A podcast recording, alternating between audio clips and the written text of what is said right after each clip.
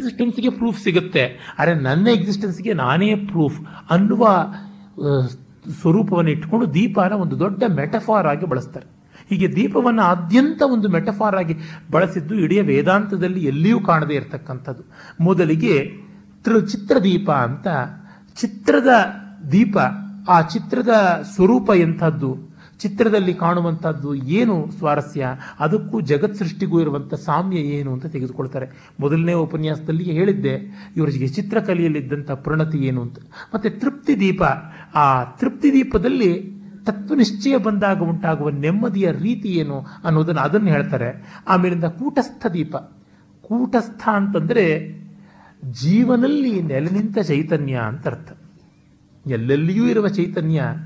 ಈ ದೇಹಾಂತರ್ಗತವಾದ ಜೀವದಲ್ಲಿ ಬಂದಾಗ ಕೂಟಸ್ಥ, ಕೂಟ ಅಂದ್ರೆ ಈ ಪಂಚಭೂತಾದಿಗಳ ಸಂಘಾತ, ಮನಸ್ಸು, ಅಂತಃಕರಣಾದಿಗಳ ಸಂಘಾತ, ಅಲ್ಲಿ ಬಂದು ಸ್ಥ, ನಿಂತಂಥವನು ಅಂತ. ಆ ಕೂಟಸ್ಥನ ಒಂದು ಬೆಳಕು ಏನು ಅನ್ನೋದನ್ನು ಹೇಳ್ತಾರೆ. ಮತ್ತೆ ಧ್ಯಾನದೀಪ ಅನ್ನುವ ಒಂಬತ್ತನೇ ಪ್ರಕರಣದಲ್ಲಿ ಉಪಾಸನೆಯ ಕ್ರಮ ಏನು ಅಂತ ಹೇಳ್ತಾರೆ. ಇವೆಲ್ಲ ಜೀವಕ್ಕೆ ಸಂಬಂಧಪಟ್ಟಂಥದ್ದೇ. ಮತ್ತೆ ನಾಟಕ ದೀಪದಲ್ಲಿ ಯಾವ ರೀತಿಯಾಗಿ ಜಗತ್ತು ಪರಮಾತ್ಮನಿಂದ ಸೃಷ್ಟಿಯಾಗುತ್ತೆ. ಮತ್ತು ಈ ಜಗತ್ ಸೃಷ್ಟಿ ಅನ್ನೋದು ಕೇವಲ ಒಂದು ಲೀಲೆ, ಒಂದು ನಾಟಕ ಅನ್ನೋದನ್ನು ತೋರಿಸ್ತಾರೆ. ಆ ಪ್ರಕರಣಕ್ಕೆ ಮುಗಿಯುತ್ತೆ. ಈ ಧ್ಯಾನ ದೀಪದಲ್ಲಿ ಒಂದು ಸ್ವಾರಸ್ಯ ಏನಂದರೆ, ಅದನ್ನು ಅವರ ಆರಂಭದಲ್ಲಿ ರಾಮಸ್ವಾಮಿಯವರು ಪ್ರಥಮ ದಿವಸ ಹೇಳಿದ್ರು ಕೂಡ ಜ್ಞಾನಿನಾಚರಿತು ಶಕ್ಯಂ ಸಮ್ಯಕ್ ರಾಜ್ಯಾದಿ ಲೌಕಿಕಂ ಅಂತ. ಯಾವನು ಉಪಾಸನಾದಿಗಳಿಂದ ಮನೋನಿಶ್ಚಯವನ್ನ ನಿರ್ಮಲತೆಯನ್ನು ಹೊಂದಿದ್ದಾನೆ. ಅವನು ಯಾವ ಕೆಲಸ ಮಾಡಿದ್ರೂ ಡಿಸ್ಟ್ರಾಕ್ಟ್ ಆಗೋದಿಲ್ಲ ಅನ್ನುವಂಥದ್ದು ಆ ಪ್ರಕರಣವನ್ನು ಮುಂದೆ ನೋಡೋಣ ನಾವು. ಕಡೆಗೆ ಆನಂದ ಪಂಚಕಕ್ಕೆ ಬಂದಾಗ ಮೊದಲು ಯೋಗ ಆನಂದ. ಯೋಗಶಾಸ್ತ್ರದಲ್ಲಿ ಬರುವಂಥ ಆನಂದದ ಸ್ವರೂಪ. ಆತ್ಮಾನಂದ, ವೇದಾಂತದಲ್ಲಿ ಬರುವಂಥ ಅದು ಸ್ವರೂಪ. ಮತ್ತು ಅದೇ ಅದ್ವೈತಾನಂದ ಅಂತ ಮೂರನೇ ಪ್ರಕರಣದಲ್ಲಿ ಗೊತ್ತಾಗುತ್ತೆ. ಮತ್ತು ವಿದ್ಯಾನಂದ ಅಂತ ಈ ಶಾಸ್ತ್ರಾದಿಗಳಿಂದ ಬರುವಂಥ ಆನಂದದ ಸ್ವರೂಪ ಏನು ಅಂತ ವಿಷಯಾನಂದ ಅಂತ ಉಪಭೋಗದಿಂದ ಬೇರೆ ಬೇರೆ ವಸ್ತುಗಳಿಂದ ಬರುವಂಥದ್ದೇನು?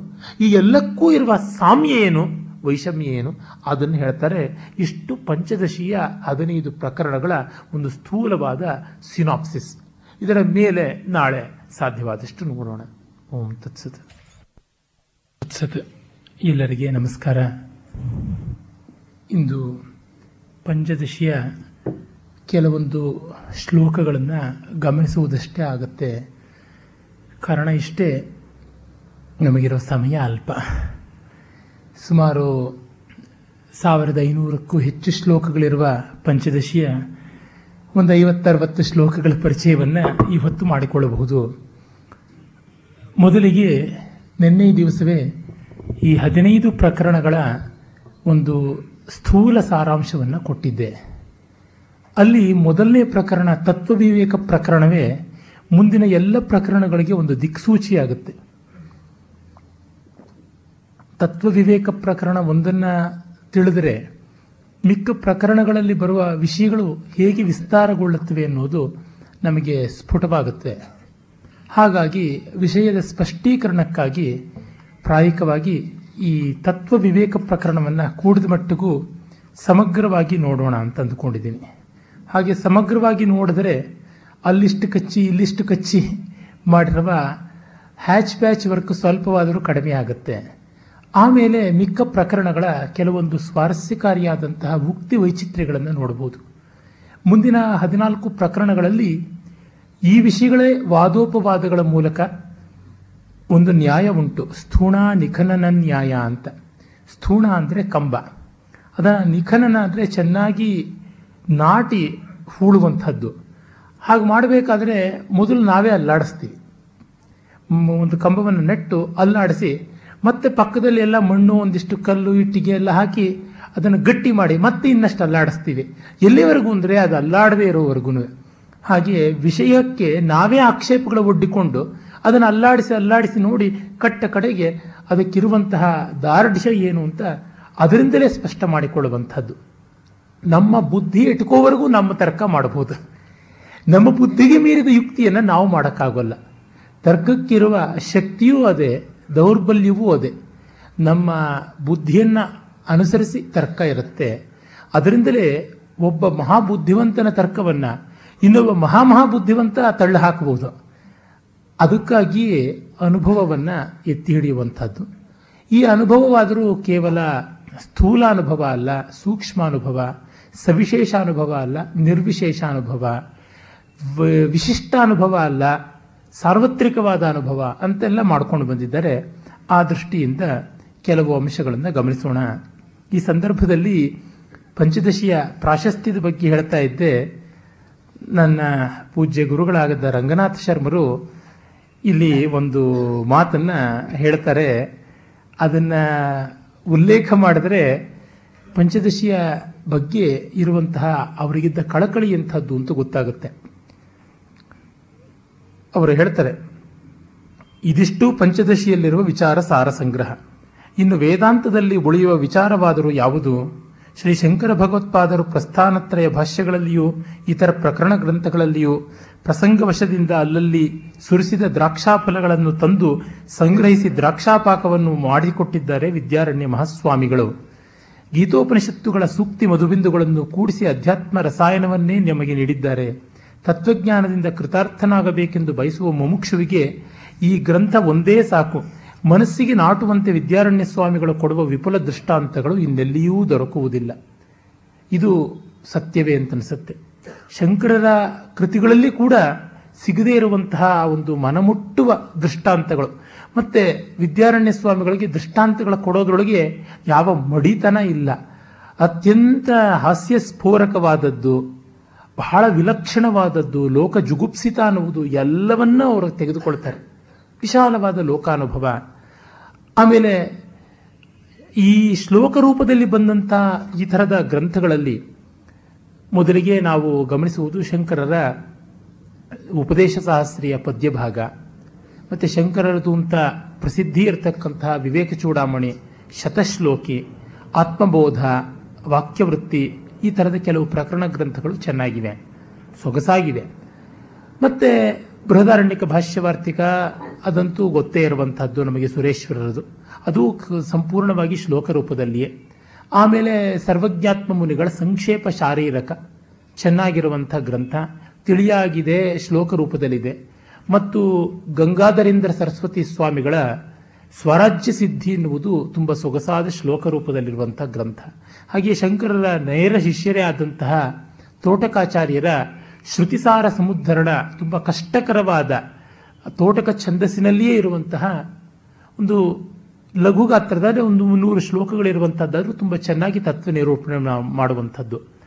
ಹೀಗೆ ಹಲವಾರು ಕೃತಿಗಳು ಇವೆ ಅದ್ವೈತ ವೇದಾಂತದಲ್ಲಿ. ಆದರೆ ಈ ಪಂಚದಶಿಯಲ್ಲಿ ಬರುವ ಬಿಗಿ ಸರಸತೆ, ಸುಭಗತೆ, ದೃಷ್ಟಾಂತ ಪ್ರಾಚುರ್ಯ, ಶೀರ್ಷಿಕೆಗಳನ್ನು ಕೊಡೋದ್ರಿಂದ ಮೊದಲುಗೊಂಡು ಎಲ್ಲೆಲ್ಲಿಯೂ ತೋರಿಸುವಂತ ಉಕ್ತಿ ವಕ್ರತೆ ಇದನ್ನ ಒಂದು ಹದಿನೈದು ಸರ್ಗಗಳ ಕಾವ್ಯ ಅನ್ನುವಂತೆ ಮಾಡಿದೆ ಅಂತಂದ್ರೆ ತಪ್ಪಾಗಲ್ಲ. ಅಲ್ಲಿಯ ಒಂದೊಂದು ಹೆಸರು ಕೂಡ ಅಷ್ಟು ಆಕರ್ಷಕವಾಗಿರುವಂಥದ್ದು ಧ್ಯಾನ ದೀಪ ನಾಟಕ ದೀಪ ತೃಪ್ತಿ ದೀಪ ಯೋಗಾನಂದ. ಎಲ್ಲ ಆಕರ್ಷಕವಾದಂತಹ ಮೂರು ಭಾಗಗಳಲ್ಲಿ ಮಾಡಿದ್ದಾರೆ. ಮತ್ತು ಒಂದಕ್ಕೆ ಇನ್ನೊಂದು ಪೂರ್ವಾಪರಿಯ ಸಾಮಂಜಸ್ಯವನ್ನು ತುಂಬ ಚೆನ್ನಾಗಿ ಒಳ್ಳೆಯ ತಾರ್ಕಿಕವಾದ ಬೆಳವಣಿಗೆಯನ್ನು ಮಾಡಿದೆ. ಹಾಗಿದ್ದರೂ ಅವರು ಹೇಳ್ತಾರೆ, ರಂಗನಾಥ ಶರ್ಮರು, ಇಷ್ಟಾದರೂ ಪಂಚದಶಿಗೆ ವಿದ್ವತ್ ಸಮಾಜದಲ್ಲಿ ಅರ್ಹವಾದ ಸ್ಥಾನವು ದೊರಕಿಲ್ಲ ಅಂತ. ಹಾಗೇನು ನಾವು ಭಾವಿಸಿಕೊಳ್ಬೇಕಾಗಿಲ್ಲ ಅನ್ಸುತ್ತೆ. ಎಷ್ಟೋ ಕಡೆಗಳಲ್ಲಿ ಪಂಚದಶಿಯನ್ನ ವಿಶೇಷವಾಗಿ ಉಲ್ಲೇಖಿಸುವಂಥದ್ದು ಉಂಟು. ಇದರಲ್ಲಿರುವ ಒಂದು ವಾಕ್ಯವನ್ನು ಉದಾಹರಿಸಿದರೆ ವಿಪಶ್ಚಿದ ಅಪಶ್ಚಿಮರು ಇನ್ವರ್ಟೆಡ್ ಕಾವಾಸ್ ಅಲ್ಲಿ ಬರೆದಿದ್ದಾರೆ. ವಿದ್ವಾಂಸರಿಗೆ ಬೆನ್ನ ಕೊಡದೇ ಇರತಕ್ಕಂಥವ್ರು ಫೇಸ್ ಟು ಫೇಸ್ ವಿದ್ವಾಂಸರ ಎದುರಾಗಿ ನಿಲ್ತಕ್ಕಂಥವ್ರನ್ನ ವಿಪಶ್ಚಿದ ಅಪಶ್ಚಿಮ ಅಂತ ಕರೀತಾರೆ. ಹಾಗಿರುವಂತವರು ಇದರ ಗಣನೆಗೆ ತೆಗೆದುಕೊಳ್ಳುವುದಿಲ್ಲ. ಏಕೆಂದರೆ ಪಂಚದಶಿಯಲ್ಲಿ ಅವಚ್ಛೇದ ಕಾವಚ್ಛಿನ್ನಗಳು ಹೊರೆ ಹೊರೆಯಾಗಿ ಉರುಳಿಲ್ಲ. ಘಟ ಪಟ ಕುಡ್ಯ, ಕುಸೂಲ, ಕವಾಟಗಳ ಡಬಡಬ ಧ್ವನಿಯೂ ಇಲ್ಲ. ಹೆಚ್ಚಿನ ವಾದ ವಿವಾದಗಳಿಗೆ ತೊಡಗದೆ ವೇದಾಂತ ಶಾಸ್ತ್ರ ಸಿದ್ಧಾಂತವನ್ನು ಸ್ಫುಟವಾಗಿ ತಿಳಿಯುವ ಇಚ್ಛೆ ಯಾರಿಗುಂಟೋ ಅವರಿಗೆ ಅತ್ಯಂತ ಉಪಯುಕ್ತವಾದದ್ದು ಈ ಪಂಚದಶಿ ಗ್ರಂಥ ಅಂತ. ಆದರೆ ಒಂದು ಸಂಗತಿಯಾಯಿತು ರಂಗನಾಥ ಶರ್ಮರು ಈ ರೀತಿ ಬರೆಯೋದಿಕ್ಕೆ ಒಂದು ಬಹಳ ರೋಚಕವಾದ ಸಂದರ್ಭ ಇದೆ. ಒಂದು ವಾಕ್ಯಾರ್ಥ ಗೋಷ್ಠಿಯಲ್ಲಿ ಅವರು ಪಂಚದಶಿಯ ವಾಕ್ಯವನ್ನು ಉದ್ಧರಣ ಮಾಡಿದಾಗ ಅದನ್ನು ನಿರ್ವಾಹ ಮಾಡ್ತಾ ಇದ್ದಂಥ ಯತಿಗಳೊಬ್ಬರು ಇಲ್ಲಿ ಶಂಕರರ ವಾಕ್ಯಗಳಿಗೆ ಮಾತ್ರವೇ ಪ್ರಾಮಾಣ್ಯ, ಅದೆಲ್ಲ ತರಬೇಡಿ ಅಂತ ಅಂದುಬಿಟ್ರು. ಅವರಿಗಾದರೂ ತುಂಬಾ ಗೌರವವೇ ಇರತಕ್ಕಂಥದ್ದು. ಪಂಚದಶಿಯ ಬಗೆಗಾಗಲಿ, ವಿದ್ಯಾರಣ್ಯ ಸ್ವಾಮಿಗಳ ಬಗೆಗಾಗಲಿ. ಆ ಒಂದು ವಾಕ್ಯಾರ್ಥದ ಚೌಕಟ್ಟು ಶಂಕರರ ಗ್ರಂಥಗಳನ್ನೇ ಆಧರಿಸಿಕೊಂಡು ಇರಲಿ ಅನ್ನುವಂಥ ದೃಷ್ಟಿ. ಆ ಒಂದು ವಿದ್ವದ್ ವ್ಯಾಕುಲತೆ ರಂಗನಾಥ್ ಶರ್ಮರಿಂದ ಮುನ್ನುಡಿಯಲ್ಲಿ ಕೂಡ ಈ ಮಾತನ್ನು ಹೇಳಿಸಿಬಿಡ್ತು. ಆದರೆ ಎಲ್ಲರಿಗೂ ಪಂಚದಶಿಯ ಬಗ್ಗೆ ಗೌರವ ಇರುವಂಥದ್ದೇ. ಎಲ್ಲಿವರೆಗೂ ಗೌರವ ಅಂತಂದ್ರೆ ಅದ್ವೈತೇತರವಾದ ವೇದಾಂತ ಸಂಪ್ರದಾಯಗಳಲ್ಲಿ ಒಂದು ಪ್ರತೀತಿ ಉಂಟು ಅಂತ ನನಗೆ ನನಗೆ ಗಣಿತ ವೇದಾಂತದ ದಿಗ್ದರ್ಶನ ಮಾಡಿಕೊಟ್ಟಂತ ಗುರುಗಳು ಮಣಿಕರ್ಣಿಕ ಅವರು ಹೇಳ್ತಾ ಇದ್ರು, ಶಂಕರಾಚಾರ್ಯರ ಪುಸ್ತಕ ಓದಿ ನೀವೇನು ಜಾತಿ ಕೆಡೋದಿಲ್ಲ, ಅದ್ವ ಇದು ಪಂಚದಶಿ ಓದಿಬಿಟ್ರೆ ನೀವು ಕನ್ವರ್ಟ್ ಆಗಿಬಿಡ್ತೀರಾ ಅಂತ ಹೇಳ್ತಾ ಇದ್ದಿದ್ದು ಅಂತ. ಆದರೆ ಅದನ್ನ ಪಂಚದಶಿನ ಯಾರೇ ಓದಿದ್ರು ಕೂಡ ಇಲ್ಲಿ ಯಾವುದೇ ರೀತಿಯಾದ ಬೈಗಳಿಲ್ಲ, ಆಕ್ಷೇಪ ಇಲ್ಲ, ಏನೂ ಇಲ್ಲ. ಹಾಗಾಗಿ ಯಾರಿಗೂ ಯಾವುದೇ ರೀತಿಯಾದ ಅನ್ಯ ಮತ, ಅನ್ಯ ಶ್ರದ್ಧೆ ಇದ್ದವರಿಗೆ ವಿಚಾರಕ್ಕೆ ಘಾಸಿಯನ್ನು ಮಾಡುವಂಥದ್ದಲ್ಲ, ಮನಸ್ಸಿಗೆ ಖೇದವನ್ನು ಕೊಡುವಂಥದ್ದಲ್ಲ. ಇಲ್ಲಿಯ ವಾದೋಪವಾದಗಳಾದರೂ ಯಾವ ಮತವನ್ನು ಹೆಸರಿಸದೆ ತುಂಬ ಲಲಿತವಾಗಿ, ಮನೋಹರವಾಗಿ ಬರುತ್ತೆ.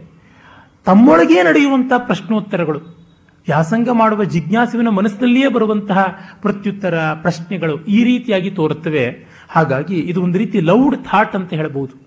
ಬಹುಶಃ ವಿದ್ಯಾರಣ್ಯರು ತುಂಬಾ ಪರಿಪಾಕದ ವಯಸ್ಸಿನಲ್ಲಿ ಅವರೆಲ್ಲರ ಬದುಕಿನ, ಅವರ ತಮ್ಮೆಲ್ಲ ಬದುಕಿನ ಸಾರ ಸರ್ವಸ್ವವನ್ನ ಈ ಗ್ರಂಥದಲ್ಲಿ ಇಟ್ಟಿದ್ದಾರೆ ಅನ್ಸುತ್ತೆ.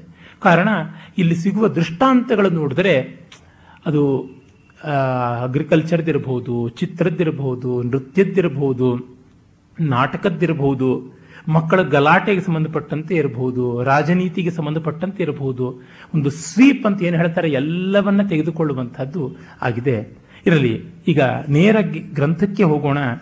ಆರಂಭದ ಶ್ಲೋಕವನ್ನು ನಿನ್ನೆ ಸಾಮಾನ್ಯವಾಗಿ ಹೇಳಿದ್ದೆ. ಮೊದಲಿಗೆ ವಿವೇಕ ಅನ್ನುವ ಶಬ್ದವೇ ತೆಗೆದು ಬಿಡಿಸಿ ಇಡುವಂಥದ್ದು ಅಂತ. ಅಂದರೆ ಎಲ್ಲವೂ ಅಖಂಡವಾದದ್ದು ಅದನ್ನ ಬಿಡಿಸಿ ನೋಡದೆ ನಮಗೆ ಅನುಭವಕ್ಕೆ ಬಾರದ ಕಾರಣ ನಾವು ಒಟ್ಟಿಗೆ ಹೇಳ್ತಾ ಇದ್ದೀವಿ ಪ್ರತ್ಯೇಕ ಮಾಡ್ತಾ ಇದ್ದೀವಿ. ಇರುವುದು ಅದು ಒಟ್ಟಿಗೆ ಅನ್ನುವುದನ್ನ ಅದನ್ನು ಸ್ಪಷ್ಟಪಡಿಸಿದ್ದೆ. ಆ ಒಂದು ದೃಷ್ಟಿಯಿಂದ ಇವರು ಮೊದಲಿಗೆ ಆರಂಭ ಮಾಡ್ತಾರೆ. ಸಂವಿತ್ ಅನ್ನುವುದು ಮೊತ್ತ ಮೊದಲು ನಾವು ಕಂಡುಕೊಳ್ಳಬೇಕಾದಂಥದ್ದು. ಅದು ಸಂವಿತ್ ಅಂದರೆ ಏನು? ಎಲ್ಲವನ್ನ ಸಿಪ್ಪೆ, ಹೊಟ್ಟು, ಕಸ, ಕಡ್ಡಿ ತೆಗೆದುಹಾಕಿದರೆ ಉಳಿದುಕೊಳ್ಳುವಂಥದ್ದು. ಎಲ್ಲ ಉಪಾಧಿಗಳನ್ನು ಕಳಿಸಿದ್ರೆ ಉಳ್ಕೊಳ್ಳುವಂಥದ್ದನ್ನೇ ಸಂವಿತ್ ಅಂತ. ಅದು ಜ್ಞಾನ ಅಂತಲು ಅದನ್ನೇ ಆನಂದ ಅಂತಲೂ ಅದನ್ನೇ ಸತ್ ಅಸ್ತಿತ್ವ ಅಂತಲೂ ಹೇಳ್ತೀವಿ. ವಿಶೇಷವಾಗಿ ಅದನ್ನು ಸಂವಿತ್ ಅಂತ ಕರೆಯುವಂಥದ್ದು ಶಾಸ್ತ್ರದಲ್ಲಿ ಪ್ರಸಿದ್ಧಿ ಇರುವಂಥದ್ದು. ಶಬ್ದ ಸ್ಪರ್ಶಾದಯೋ ವೇದ್ಯ ವೈಚಿತ್ರ್ಯ ಜಾಗರೇ ಪೃಥಕ್ ತಥೋ ವಿಭಕ್ತ ತತ್ಸಂವಿದ್ಯೈಕ ರೂಪ್ಯಾನ್ನ ವಿದ್ಯತೆ ಅಂತ ನಮ್ಮ ಎಚ್ಚರದಲ್ಲಿ ಯಾವುದು ಪ್ರಪಂಚ ಕಾಣಿಸುತ್ತೆ, ಶಬ್ದ ಸ್ಪರ್ಶ ಮೊದಲಾದ ಇನ್ಪುಟ್ಸ್ ಬರುತ್ತೆ, ಅವೆಲ್ಲ ಕೂಡ ಪರಸ್ಪರ ತೆಗೆದಾಕ್ತಾ ತೆಗೆದಾಕ್ತಾ ಬರ್ತಾ ಇದ್ದರೆ, ಬುದ್ಧಿ ಅದನ್ನೆಲ್ಲ ಅನಲೈಸ್ ಮಾಡ್ತಾ ಬರ್ತಿದ್ರೆ ಉಳಿಯುವಂತಹದ್ದು ಸಂವಿತ್. ಅಂದ್ರೆ ಏನದು? ಯಾವ ರೀತಿ ಉಳಿಯುತ್ತೆ ಅಂತಂದ್ರೆ, ಒಂದು ಸಣ್ಣ ಉದಾಹರಣೆಯನ್ನು ನೋಡಬಹುದು ಈಗ ಈ ಒಂದು ಮೇಜು. ಈ ಮೇಜು ಯಾವುದರಿಂದ ಆಗಿದೆ? ಮರದಿಂದ ಆಗಿದೆ ಅಂತ. ಈ ಮರ ಎಲ್ಲಿಂದ ಬಂತು? ಮರ ಅಂತಂದ್ರೆ ಟಿಂಬರ್ ಅನ್ನುವ ಅರ್ಥದಲ್ಲಿ ಚೌಬೀನೆ. ಚೌಬೀನೆ ಬಂದದ್ದು ವೃಕ್ಷಗಳಿಂದ. ವುಡ್ಸ್ ಅಂತ ನಾವೇನು ಕರಿತೀವಿ? ಕಾಡಿನ ಮರಗಳಿಂದ, ಟ್ರೀಸ್ ಅಂತ. ಅವು ಎಲ್ಲಿಂದ ತಮ್ಮ ಸಾರವನ್ನ ತೆಗೆದುಕೊಂಡವು? ಮಣ್ಣಿನಿಂದ ತೆಗೆದುಕೊಂಡವು ಅಂತ. ಅಂದ್ರೆ ಈ ಟೇಬಲ್ ಮೂಲಭೂತವಾಗಿ ಮಣ್ಣೆ. ಮಣ್ಣಿನ ಮತ್ತೊಂದು ವಿಕಾರ. ಮಣ್ಣಿನಲ್ಲಿಯೇ ಆದಂತ ಮಡಿಕೆಗೂ ಈ ಟೇಬಲ್ಗೂ ಏನೂ ಮೂಲಭೂತವಾದ ವ್ಯತ್ಯಾಸ ಇಲ್ಲ. ಅಂತ ಹೀಗೆ ನಾವು ಅವುಗಳ ಮೇಲೆ ಇರ್ತಕ್ಕಂಥ ಅಟ್ರಿಬ್ಯೂಟ್ಸ್ನೆಲ್ಲ ತೆಗೆದು ಕಳಚಿ ಹಾಕ್ತಾ ಹೋಗುವಂಥದ್ದನ್ನು ಅದನ್ನ ವಿವೇಚನೆ ಅಂತ ಕರಿತೀವಿ. ಅದನ್ನ ವಿವೇಕ ಅಂತ ಕರಿತೀವಿ. ಹಾಗೆ ಮಾಡುವ ಬುದ್ಧಿಯನ್ನು ವಿವೇಕ ಅಂತ ಕರಿತೀವಿ. ಹಾಗೆ ಮಾಡುವ ಕೆಲಸವನ್ನು ವಿವೇಚನೆ ಅಂತ ಕರಿತೀವಿ. ಮತ್ತೆ ಅದರ ಫಲವಾಗಿ ಉಳ್ಕೊಳ್ಳುವಂಥದ್ದು ಏನು ಇದೆಲ್ಲವೂ ಮಣ್ಣೆ ಅಂತ. ಮೃತ್ತಿಕೇತ್ಯೇವ ಸತ್ಯಂ ಅಂತ ಉಪನಿಷತ್ತಿನ ಮಾತು ಬಂತಲ್ಲ, ಹಾಗೆ ಅಲ್ಲಿಗೆ ಬಂದು ನಿಲ್ಲುತ್ತೆ. ಮತ್ತೆ ಈ ಎಚ್ಚರ, ಅಲ್ಲಿ ಅನೇಕ ವಿಧವಾದ ಅನುಭವಗಳು ನಮಗಾಗುತ್ತವೆ. ಅವುಗಳೇ ಬೇರೊಂದು ರೀತಿಯಲ್ಲಿ ಸ್ವಪ್ನದಲ್ಲಿ ಆಗುತ್ತವೆ. ಸುಷುಪ್ತಿಯಲ್ಲಿ ಅವು ಎರಡೂ ಇಲ್ಲ ಅಂತ.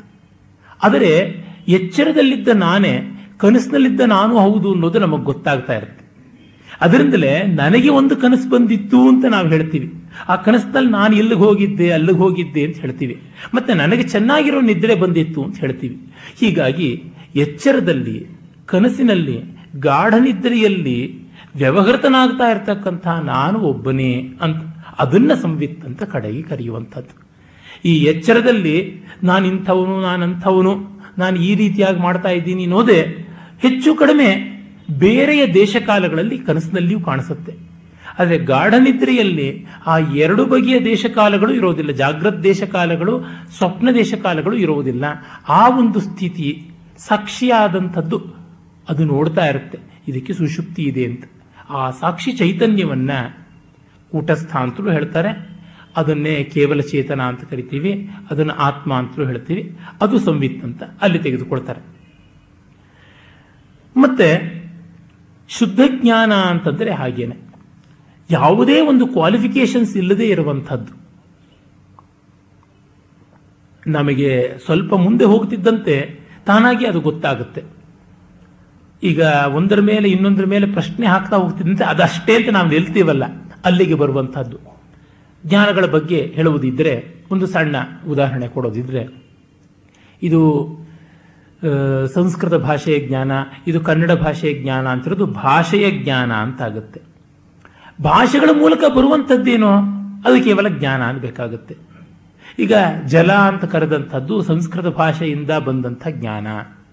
ನೀರು ಅನ್ನೋದು ಕನ್ನಡ ಭಾಷೆಯಿಂದ ಬಂದದ್ದು, ವಾಸರ್ ಅನ್ನೋದು ಜರ್ಮನ್ ಭಾಷೆಯಿಂದ ಬಂದಿದ್ದು ಅಕ್ವಮ್ ಅನ್ನುವಂಥದ್ದು ಇದರ ಲ್ಯಾಟಿನ್ ಭಾಷೆಯಿಂದ ಬಂದದ್ದು, ಹೈದ್ರಮ್ ಅನ್ನುವಂಥದ್ದು ಗ್ರೀಕ್ ಭಾಷೆಯಿಂದ ಬಂದಿದ್ದು ಅಂತ ಹೀಗೆ ಹೇಳ್ಕೊಂಡು ಹೋಗ್ತಾ, ಅದು ನೀರು ಅನ್ನೋದಕ್ಕೆ ಅಲ್ಲಿಗೆ ಬಂದು ನಿಲ್ಲುತ್ತೆ ಆ ನೀರು ಅನ್ನುವ ಒಂದು ಜ್ಞಾನಕ್ಕೆ ಬಂದದ್ದು. ಕಡೆಗೆ ನೀರನ್ನ ಕುಡಿದ್ರೆ ನಮಗೆ ಬಾಯಿ ಆರಕೆ ಹಿಂಗುತ್ತೆ. ಹಿಂಗದಾಗಿ ಏನಾಗುತ್ತೆ? ನೆಮ್ಮದಿ ಆಗುತ್ತೆ. ನೆಮ್ಮದಿ ಎಂಥದ್ದು ಅದು ಎಂತದ್ದು ಅಂತ ಹೇಳೋಣ. ನೆಮ್ಮದಿ ಅಂದರೆ ನೆಮ್ಮದಿ ಅಷ್ಟೇ ಅಂತ. ಅಂದ್ರೆ ಎಲ್ಲಾ ಜ್ಞಾನಗಳು ನೆಮ್ಮದಿ ಎನ್ನುವ ಆನಂದದಲ್ಲಿ ಪರ್ಯವಸಾನವಾದ ಮೇಲಿಂದ ಇದೆ. ಆ ನೆಮ್ಮದಿಯ ತಿಳುವಳಿಕೆ ಬಂತಲ್ಲ ಅದು. ನೆಮ್ಮದಿಯ ತಿಳುವಳಿಕೆ ಹೇಗಿರುತ್ತೆ? ಅದು ನೆಮ್ಮದಿಯಾಗಿಯೇ ಇರುತ್ತೆ ಅಂತ. ಕೇವಲ ಜ್ಞಾನ ಹೇಗಿರುತ್ತೆ? ಅದು ಕೇವಲ ಆನಂದವಾಗಿಯೇ ಇರುತ್ತೆ ಅಂತ. ಅಲ್ಲಿಗೆ ಬಂದು ನಿಲ್ಲುತ್ತೆ. ಆ ರೀತಿಯಾಗಿ ಅಧ್ಯಾರೋಪವನ್ನು ಅಪವಾದ ಮಾಡಿಕೊಂಡು ಹೋದರೆ ಸಿಗುವಂಥದ್ದು ಸಂವಿತ್ ಅನ್ನುವುದನ್ನು ಅವರು ತಿಳಿಸ್ತಾರೆ. ಯಮಾತ್ಮ ಪರಾನಂದ ಪರಮ ಪ್ರೇಮಾಸ್ಪದಂ ಪರಪ್ರೇಮಾಸ್ಪದಂ ಯತಃ ಮಾನಭೂವಂ ಹಿ ಭೂಯಾಸಾಂ ಈ ಭೂಯಾಸಂ ಇತಿ ಪ್ರೇಮಾತ್ಮನೀಕ್ಷತೆ ಇಂತಹ ನಾನು ಎಲ್ಲ ಕಾಲದಲ್ಲಿ ತೋರ್ಕೊಳ್ಳೋನು ನನಗೆ ತುಂಬ ಪ್ರಿಯವಾಗಿರ್ತೀನಿ. ಅದಕ್ಕಿಂತ ಮಿಗಿಲಾದದ್ದು ಯಾವುದೂ ಇಲ್ಲ. ಅದನ್ನೇ ಉದಾರ ಅರ್ಥದಲ್ಲಿ ಉಪನಿಷತ್ತು ಆತ್ಮನಸ್ತು ಕಾಮಾಯ ಸರ್ವಂ ಪ್ರಿಯಂ ಭವತಿ ಅಂತ ಯಾಜ್ಞವಲ್ಕ್ಯರ ಮೂಲಕ ಹೇಳಿಸ್ತು. ಆ ನಾನು ಗಟ್ಟಿಯಾಗಿರಬೇಕು. ಅದು ಬಹಳ ಸಂತೋಷವಾಗಿರುವಂಥದ್ದು ಅಂತ. ತತ್ಪ್ರೇಮಾತ್ಮ, ತತ್ಪ್ರೇಮಾತ್ಮಾರ್ಥಂ ಅನ್ಯತ್ರ ನೈವಂ ನೈವ ಮನ್ಯಾರ್ಥಾತ್ಮನಿ ನೈವ ಮನ್ಯಾರ್ಥಮಾತ್ಮನಿ ಅತಸ್ತತ್ ಪರಮಂ ತೇನ ಪರಮಾನಂದ ತಾತ್ಮನಃ ಇದು ಎಲ್ಲಿವರೆಗೂ ಅಂದ್ರೆ ಯಾವುದು ತನಗೆ ಸಂಬಂಧಪಟ್ಟಿರುವಂಥ ಎಲ್ಲ ವಿಷಯ ಇದೆ. ಅದೆಲ್ಲದರಿಂದ ಈ ಆನಂದವನ್ನೇ ಪಡ್ಕೊಳ್ಬೇಕು ಅಂತ ಹೋಗುತ್ತೆ. ಸುಲಭವಾಗಿ ಹೇಳಬೇಕು ಅಂದ್ರೆ ನನಗೆ ಸಂಬಂಧಪಟ್ಟಂತಹದ್ದು ಗಂಡ, ಹೆಂಡತಿ, ಮಕ್ಕಳು, ತಂದೆ, ತಾಯಿ, ಬಂಧು ಇವರೆಲ್ಲ ಕೂಡ ನನ್ನ ಸಂತೋಷಕ್ಕಿರೋರು. ಅದರಿಂದ ಅವರು ನನಗೆ ಬೇಕಾಗಿದ್ದಾರೆ. ನಾನು ಅವರ ಸಂತೋಷಕ್ಕಿದ್ದೀನಿ ಅನ್ನೋದು ಕೇವಲ ಬೂಟಾಟಿಕೆಯ ಮಾತು ಅಷ್ಟೇ ಅದರಿಂದಲೇ ನಾವು ಲೋಕೋಪಕಾರ ಮಾಡ್ತಾ ಇದ್ದೀವಿ. ನಮಗೆ ಬೇರೆಯವರಲ್ಲಿ ಉಪಕಾರ ಮಾಡಬೇಕು ಅನ್ನುವುದು ಸಂತೋಷ ಅಂತೆಲ್ಲ ಅನ್ನೋದು ಶುದ್ಧ ಸುಳ್ಳು. ನಾವು ಸಂತೋಷವಾಗಿರಬೇಕು ಅಂತ ಮಾಡ್ತೀವಿ. ನಮ್ಮ ಸಂತೋಷದ ಬಟ್ಟಲು ತುಂಬಿ ತುಳುಕಿದಾಗ ಆಚೆ ಈಚೆ ಹೋಗಿ ಒಂದು ನಾಲ್ಕು ಹನಿಗಳು ಬಿದ್ದರೆ ಅದು ಬೇರೆಯವರಿಗೆ ಸಂತೋಷ ಕೊಟ್ಟಿದ್ದಷ್ಟೇ. ಅದನ್ನ ಅವ್ರು ಹೇಳ್ತಾರೆ, ಇತ್ತಂ ಸಚ್ಚಿತ್ಪರಾನಂದ ಆತ್ಮ ಯುಕ್ತಿಯ ತಥಾವಿಧಂ ಪರಂ ಬ್ರಹ್ಮ ತಯೋಶ್ಚೈಕ್ಯಂ ಶ್ರುತ್ಯಂತೇಶು ಉಪದಿಶ್ಯತೆ. ಹೀಗೆ ನಾನು ಅಸ್ತಿತ್ವ ರೂಪದಲ್ಲಿ ಇದ್ದೀನಿ. ಜ್ಞಾನ ರೂಪದಲ್ಲಿದ್ದೀನಿ ಆನಂದ ರೂಪದಲ್ಲಿ ಅನುಭವಕ್ಕೆ ಬರ್ತಾ ಇದ್ದೀನಿ, ಅಸ್ತಿತ್ವ ರೂಪದಿಂದ ಗೊತ್ತಾಗ್ತಾ ಇದೆ. ಜ್ಞಾನ ರೂಪದಿಂದ ಅದು ಸಾಬೀತಾಗ್ತಾ ಇದೆ. ಆ ಸಾಬೀತಾಗುವಲ್ಲಿ ಆನಂದ ಉಂಟು. ಹೀಗಾಗಿ ಅಸ್ತಿತ್ವ ಅಂದರೆ ಇರವು. ಮತ್ತೆ ಜ್ಞಾನ ಅರಿವು, ಆನಂದ ನಲವು. ಇರವು, ಅರಿವು, ನಲವು ಅಂತ ಯಾವುದಿದೆ? ಸಚ್ಚಿತ್ ಆನಂದಗಳು. ಅದು ನಾನೇ. ಹಾಗಾಗಿ ಅಲ್ಲೆಲ್ಲ ಪ್ರಶ್ನೆಗಳು ನಿವೃತ್ತವಾಗುತ್ತವೆ. ಇದನ್ನ ಭಾರತೀ ಕೃಷ್ಣತೀರ್ಥ ಸ್ವಾಮಿಗಳು ಬಹಳ ಸೊಗಸಾಗಿ ಹೇಳ್ತಾರೆ. ಅವರು ಗೋವರ್ಧನ ಪೀಠಾಧೀಶ್ವರರು ಆಗಿದ್ದರು ಮತ್ತೆ ಕಾಳಿಕಾ ಮಠ ಅಂತ ಹೆಸರಾದ ದ್ವಾರಕಾ ಶಾರದಾ ಪೀಠಕ್ಕೂ ಕೂಡ ಜಗದ್ಗುರುಗಳಾಗಿದ್ದರು ಬಹುಶಾಸ್ತ್ರ ಪಾರೀಣರು, ತುಂಬಾ ಮಹಾ ಮಹಾನುಭಾವರು, ಭಾರತದ ಸ್ವಾತಂತ್ರ್ಯ ಸಂಗ್ರಾಮದಲ್ಲಿ ತುಂಬಾ ದುಡಿದವರು. ಅವರು ಸನಾತನ ಧರ್ಮದಲ್ಲಿ ಮತ್ತೆ ವೇದಿಕ್ ಸೈನ್ಸ್ ಈ ರೀತಿಯಾದ ಗ್ರಂಥಗಳಲ್ಲಿ ಹೇಳ್ತಾರೆ, ನಾವು ಮುಖ್ಯವಾಗಿ ಪ್ರತಿಯೊಬ್ಬ ಜೀವಿಯೂ ಬಯಸೋದೇನೋ ನಾನು ಸದಾ ಇರಬೇಕು ಮೊದಲು. ಆಮೇಲೆ ನನಗೆಲ್ಲ ತಿಳಿಬೇಕು. ನಾನು ಸದಾ ಸಂತೋಷವಾಗಿರಬೇಕು ಅಂತ. ಮತ್ತೆ ನಾನು ಇದ್ದಾಗ ನಾನು ಯಾಕಿದ್ದೀನಿ ಅಂತ ಯಾರು ಪ್ರಶ್ನೆ ಕೇಳೋದಿಲ್ಲ. ಈ ಪ್ರಶ್ನೆ ಕೇಳಿದ್ರು ನಾನು ಯಾಕಿದ್ದೀನಿ ಅಂತಂದ್ರೆ ರೇಗ ಹೋಗ್ಬಿಡುತ್ತೆ. ಹಾಗೆ ನಾನು ತಿಳ್ಕೊಂಡಿರೋದು ಯಾತಕ್ಕೆ ಅಂತ ಕೇಳಿದ್ರೆ ಇಂಥ ಪ್ರಯೋಜನಕ್ಕೆ ಅಂತಾರೆ ಒಪ್ಕೊಳ್ಳೋದು ಅದೇನು ಅದೇನು ಅಂತ ಕೇಳಿದ್ರೆ ಅದು ಹಾಗೇನೆ. ಮತ್ತೆ ನಾನು ಆನಂದವಾಗಿದ್ದರೆ ಯಾಕೆ ಆನಂದವಾಗಿದ್ದೀಯಾ ಅಂತ ಯಾರಾದರೂ ಕೇಳಿದ್ರೆ ನಾನು ಸುಮ್ಮನೆ ಇರೋದಿಲ್ಲ. ಅಂದರೆ ನನ್ನ ಅಸ್ತಿತ್ವ, ನನ್ನ ತಿಳಿವು ಮತ್ತು ನನ್ನ ಸಂತೋಷಗಳ ಬಗ್ಗೆ ಯಾರು ಪ್ರಶ್ನೆ ಕೇಳಿದ್ರು ನನಗೆ ಸಹಿಸೋಕ್ಕಾಗೋದಿಲ್ಲ. ಕಾರಣ ಅದು ನನ್ನ ಮೂಲಭೂತ ಸ್ವಭಾವ. ಅದನ್ನು ಪ್ರಶ್ನೆ ಕೇಳಿದ್ರೆ ನನ್ನ ಅರ್ಥವನ್ನೇ ಶಂಕಿಸ್ತಾ ಇರೋ ಥರ ಆಗ್ಬಿಡುತ್ತೆ. ನೀನಿದ್ದೇನು ಪ್ರಯೋಜನ ಇಲ್ಲ ಅನ್ನೋ ಥರ ಆಗುತ್ತೆ. ಅವ್ರು ಇನ್ನೂ ಚೆನ್ನಾದ ಉದಾಹರಣೆ ಕೊಡ್ತಾರೆ. ಒಬ್ಬ ವ್ಯಕ್ತಿ ಬದುಕಿದ್ದಾಗ ಏನಾಯ್ತು ಅಂತ ಕೇಳೋ ಸತ್ರ ಏನಾಯಿತು ಅಂತ ಕೇಳ್ತಾರೆ. ಯಾಕೆ ಸತ್ತು ಅಂತ? ಹಾಗೆ ಒಬ್ಬ ತಿಳ್ಕೊಳಕ್ಕಾಗದೇ ಇದ್ರೆ ಯಾಕೆ ತಿಳ್ಕೊಳ್ಳಿಲ್ಲ ಅಂತ ಕೇಳ್ತಾರೆ. ಒಬ್ಬ ಸಪ್ಪಗಿದ್ದರೆ ಯಾಕೆ ಸಪ್ಪಗಿದ್ದಾನೆ ಅಂತ ಕೇಳ್ತಾರೆ. ಕಾರಣ ಸಚ್ಚಿದಾನಂದಗಳು ಸಹಜ. ಸಚ್ಚಿದಾನಂದಗಳು ಅಲ್ಲದೆ ಇರುವಂಥವು ಅಸಹಜ ಅನ್ನುವುದು ಕಾಮನ್ ಮ್ಯಾನ್ಗೆ ಸಾಮಾನ್ಯರಿಗೂ ಗೊತ್ತಿರುವಂತಹದ್ದು ಒಬ್ಬ ನಗನಗ್ತಾ ಕೂತಿದ್ರೆ ಯಾಕೆ ನಗನಗ್ತಾ ಇದೆಯಾ ಅಂತ ಕೇಳಲ್ಲ. ಸಪ್ಪಗಿದ್ದರೆ ಅವನ ಇಷ್ಟ ಬಾಂಧವರೆಲ್ಲ ಬಂದು ಕೇಳ್ತಾರೆ. ಸಂತೋಷವಾಗಿದ್ದರೆ ಕೇಳಿದ್ರು ಕೂಡ ನಾವು ಹಾಗಿರೋಣ ಅನ್ನೋದಕ್ಕೋಸ್ಕರ ಪ್ರಶ್ನೆ ಬರುತ್ತೆ. ಮತ್ತೆ ದುಃಖವಾಗಿದ್ದರೆ ಅವನು ಹಾಗಿರೋದನ್ನು ಕೇಳಿ ಅವನು ಹಾಗಿರಬಾರದು ಅನ್ನೋ ಪರಿಹಾರಕ್ಕಾಗಿ ಕೇಳ್ತಾರೆ. ಅಥವಾ ನಾವಂತೂ ಹಾಗಿರಬಾರದಪ್ಪ ಎಚ್ಚರ ನೋಡ್ಕೊಳ್ಳೋಣ ಅನ್ನೋದಕ್ಕೆ ಅಂದರೆ ಎಲ್ಲವೂ ಕೂಡ ಸಚ್ಚಿದಾನಂದದ ಕಡೆಗೆ ಹೋಗ್ತಾ ಇದೆ ಅನ್ನುವಂಥದ್ದು ಅಲ್ಲಿ ಬರುವ ತಾತ್ಪರ್ಯ. ಮತ್ತೆ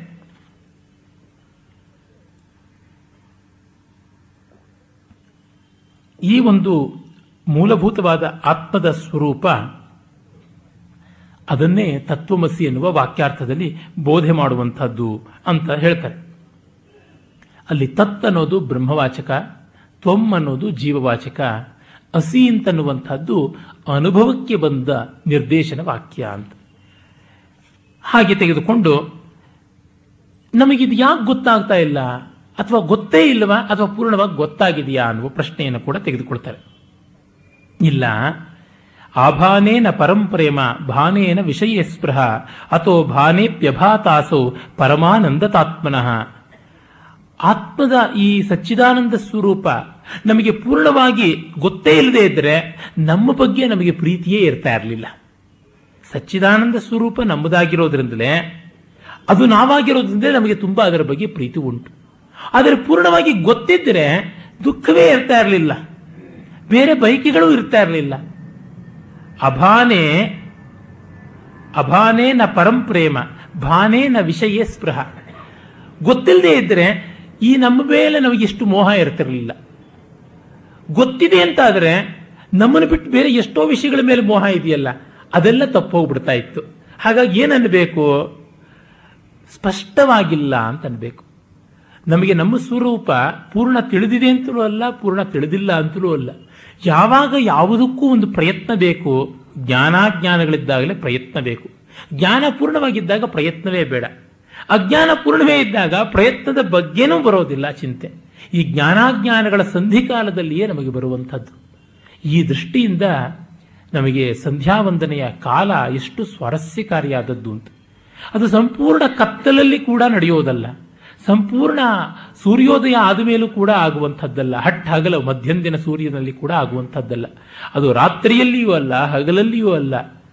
ಸೂರ್ಯನ ಬಿಂಬ ಉದಿಸ್ತಾ ಇದ್ದಾಗ ಕೆಂಪು ಬಣ್ಣ ಇರುತ್ತಲ್ಲ, ಮುಸ್ಸಂಜೆ ಹೊತ್ತು ಮತ್ತೆ ಮುಂಜಾನೆಯ ಹೊತ್ತು.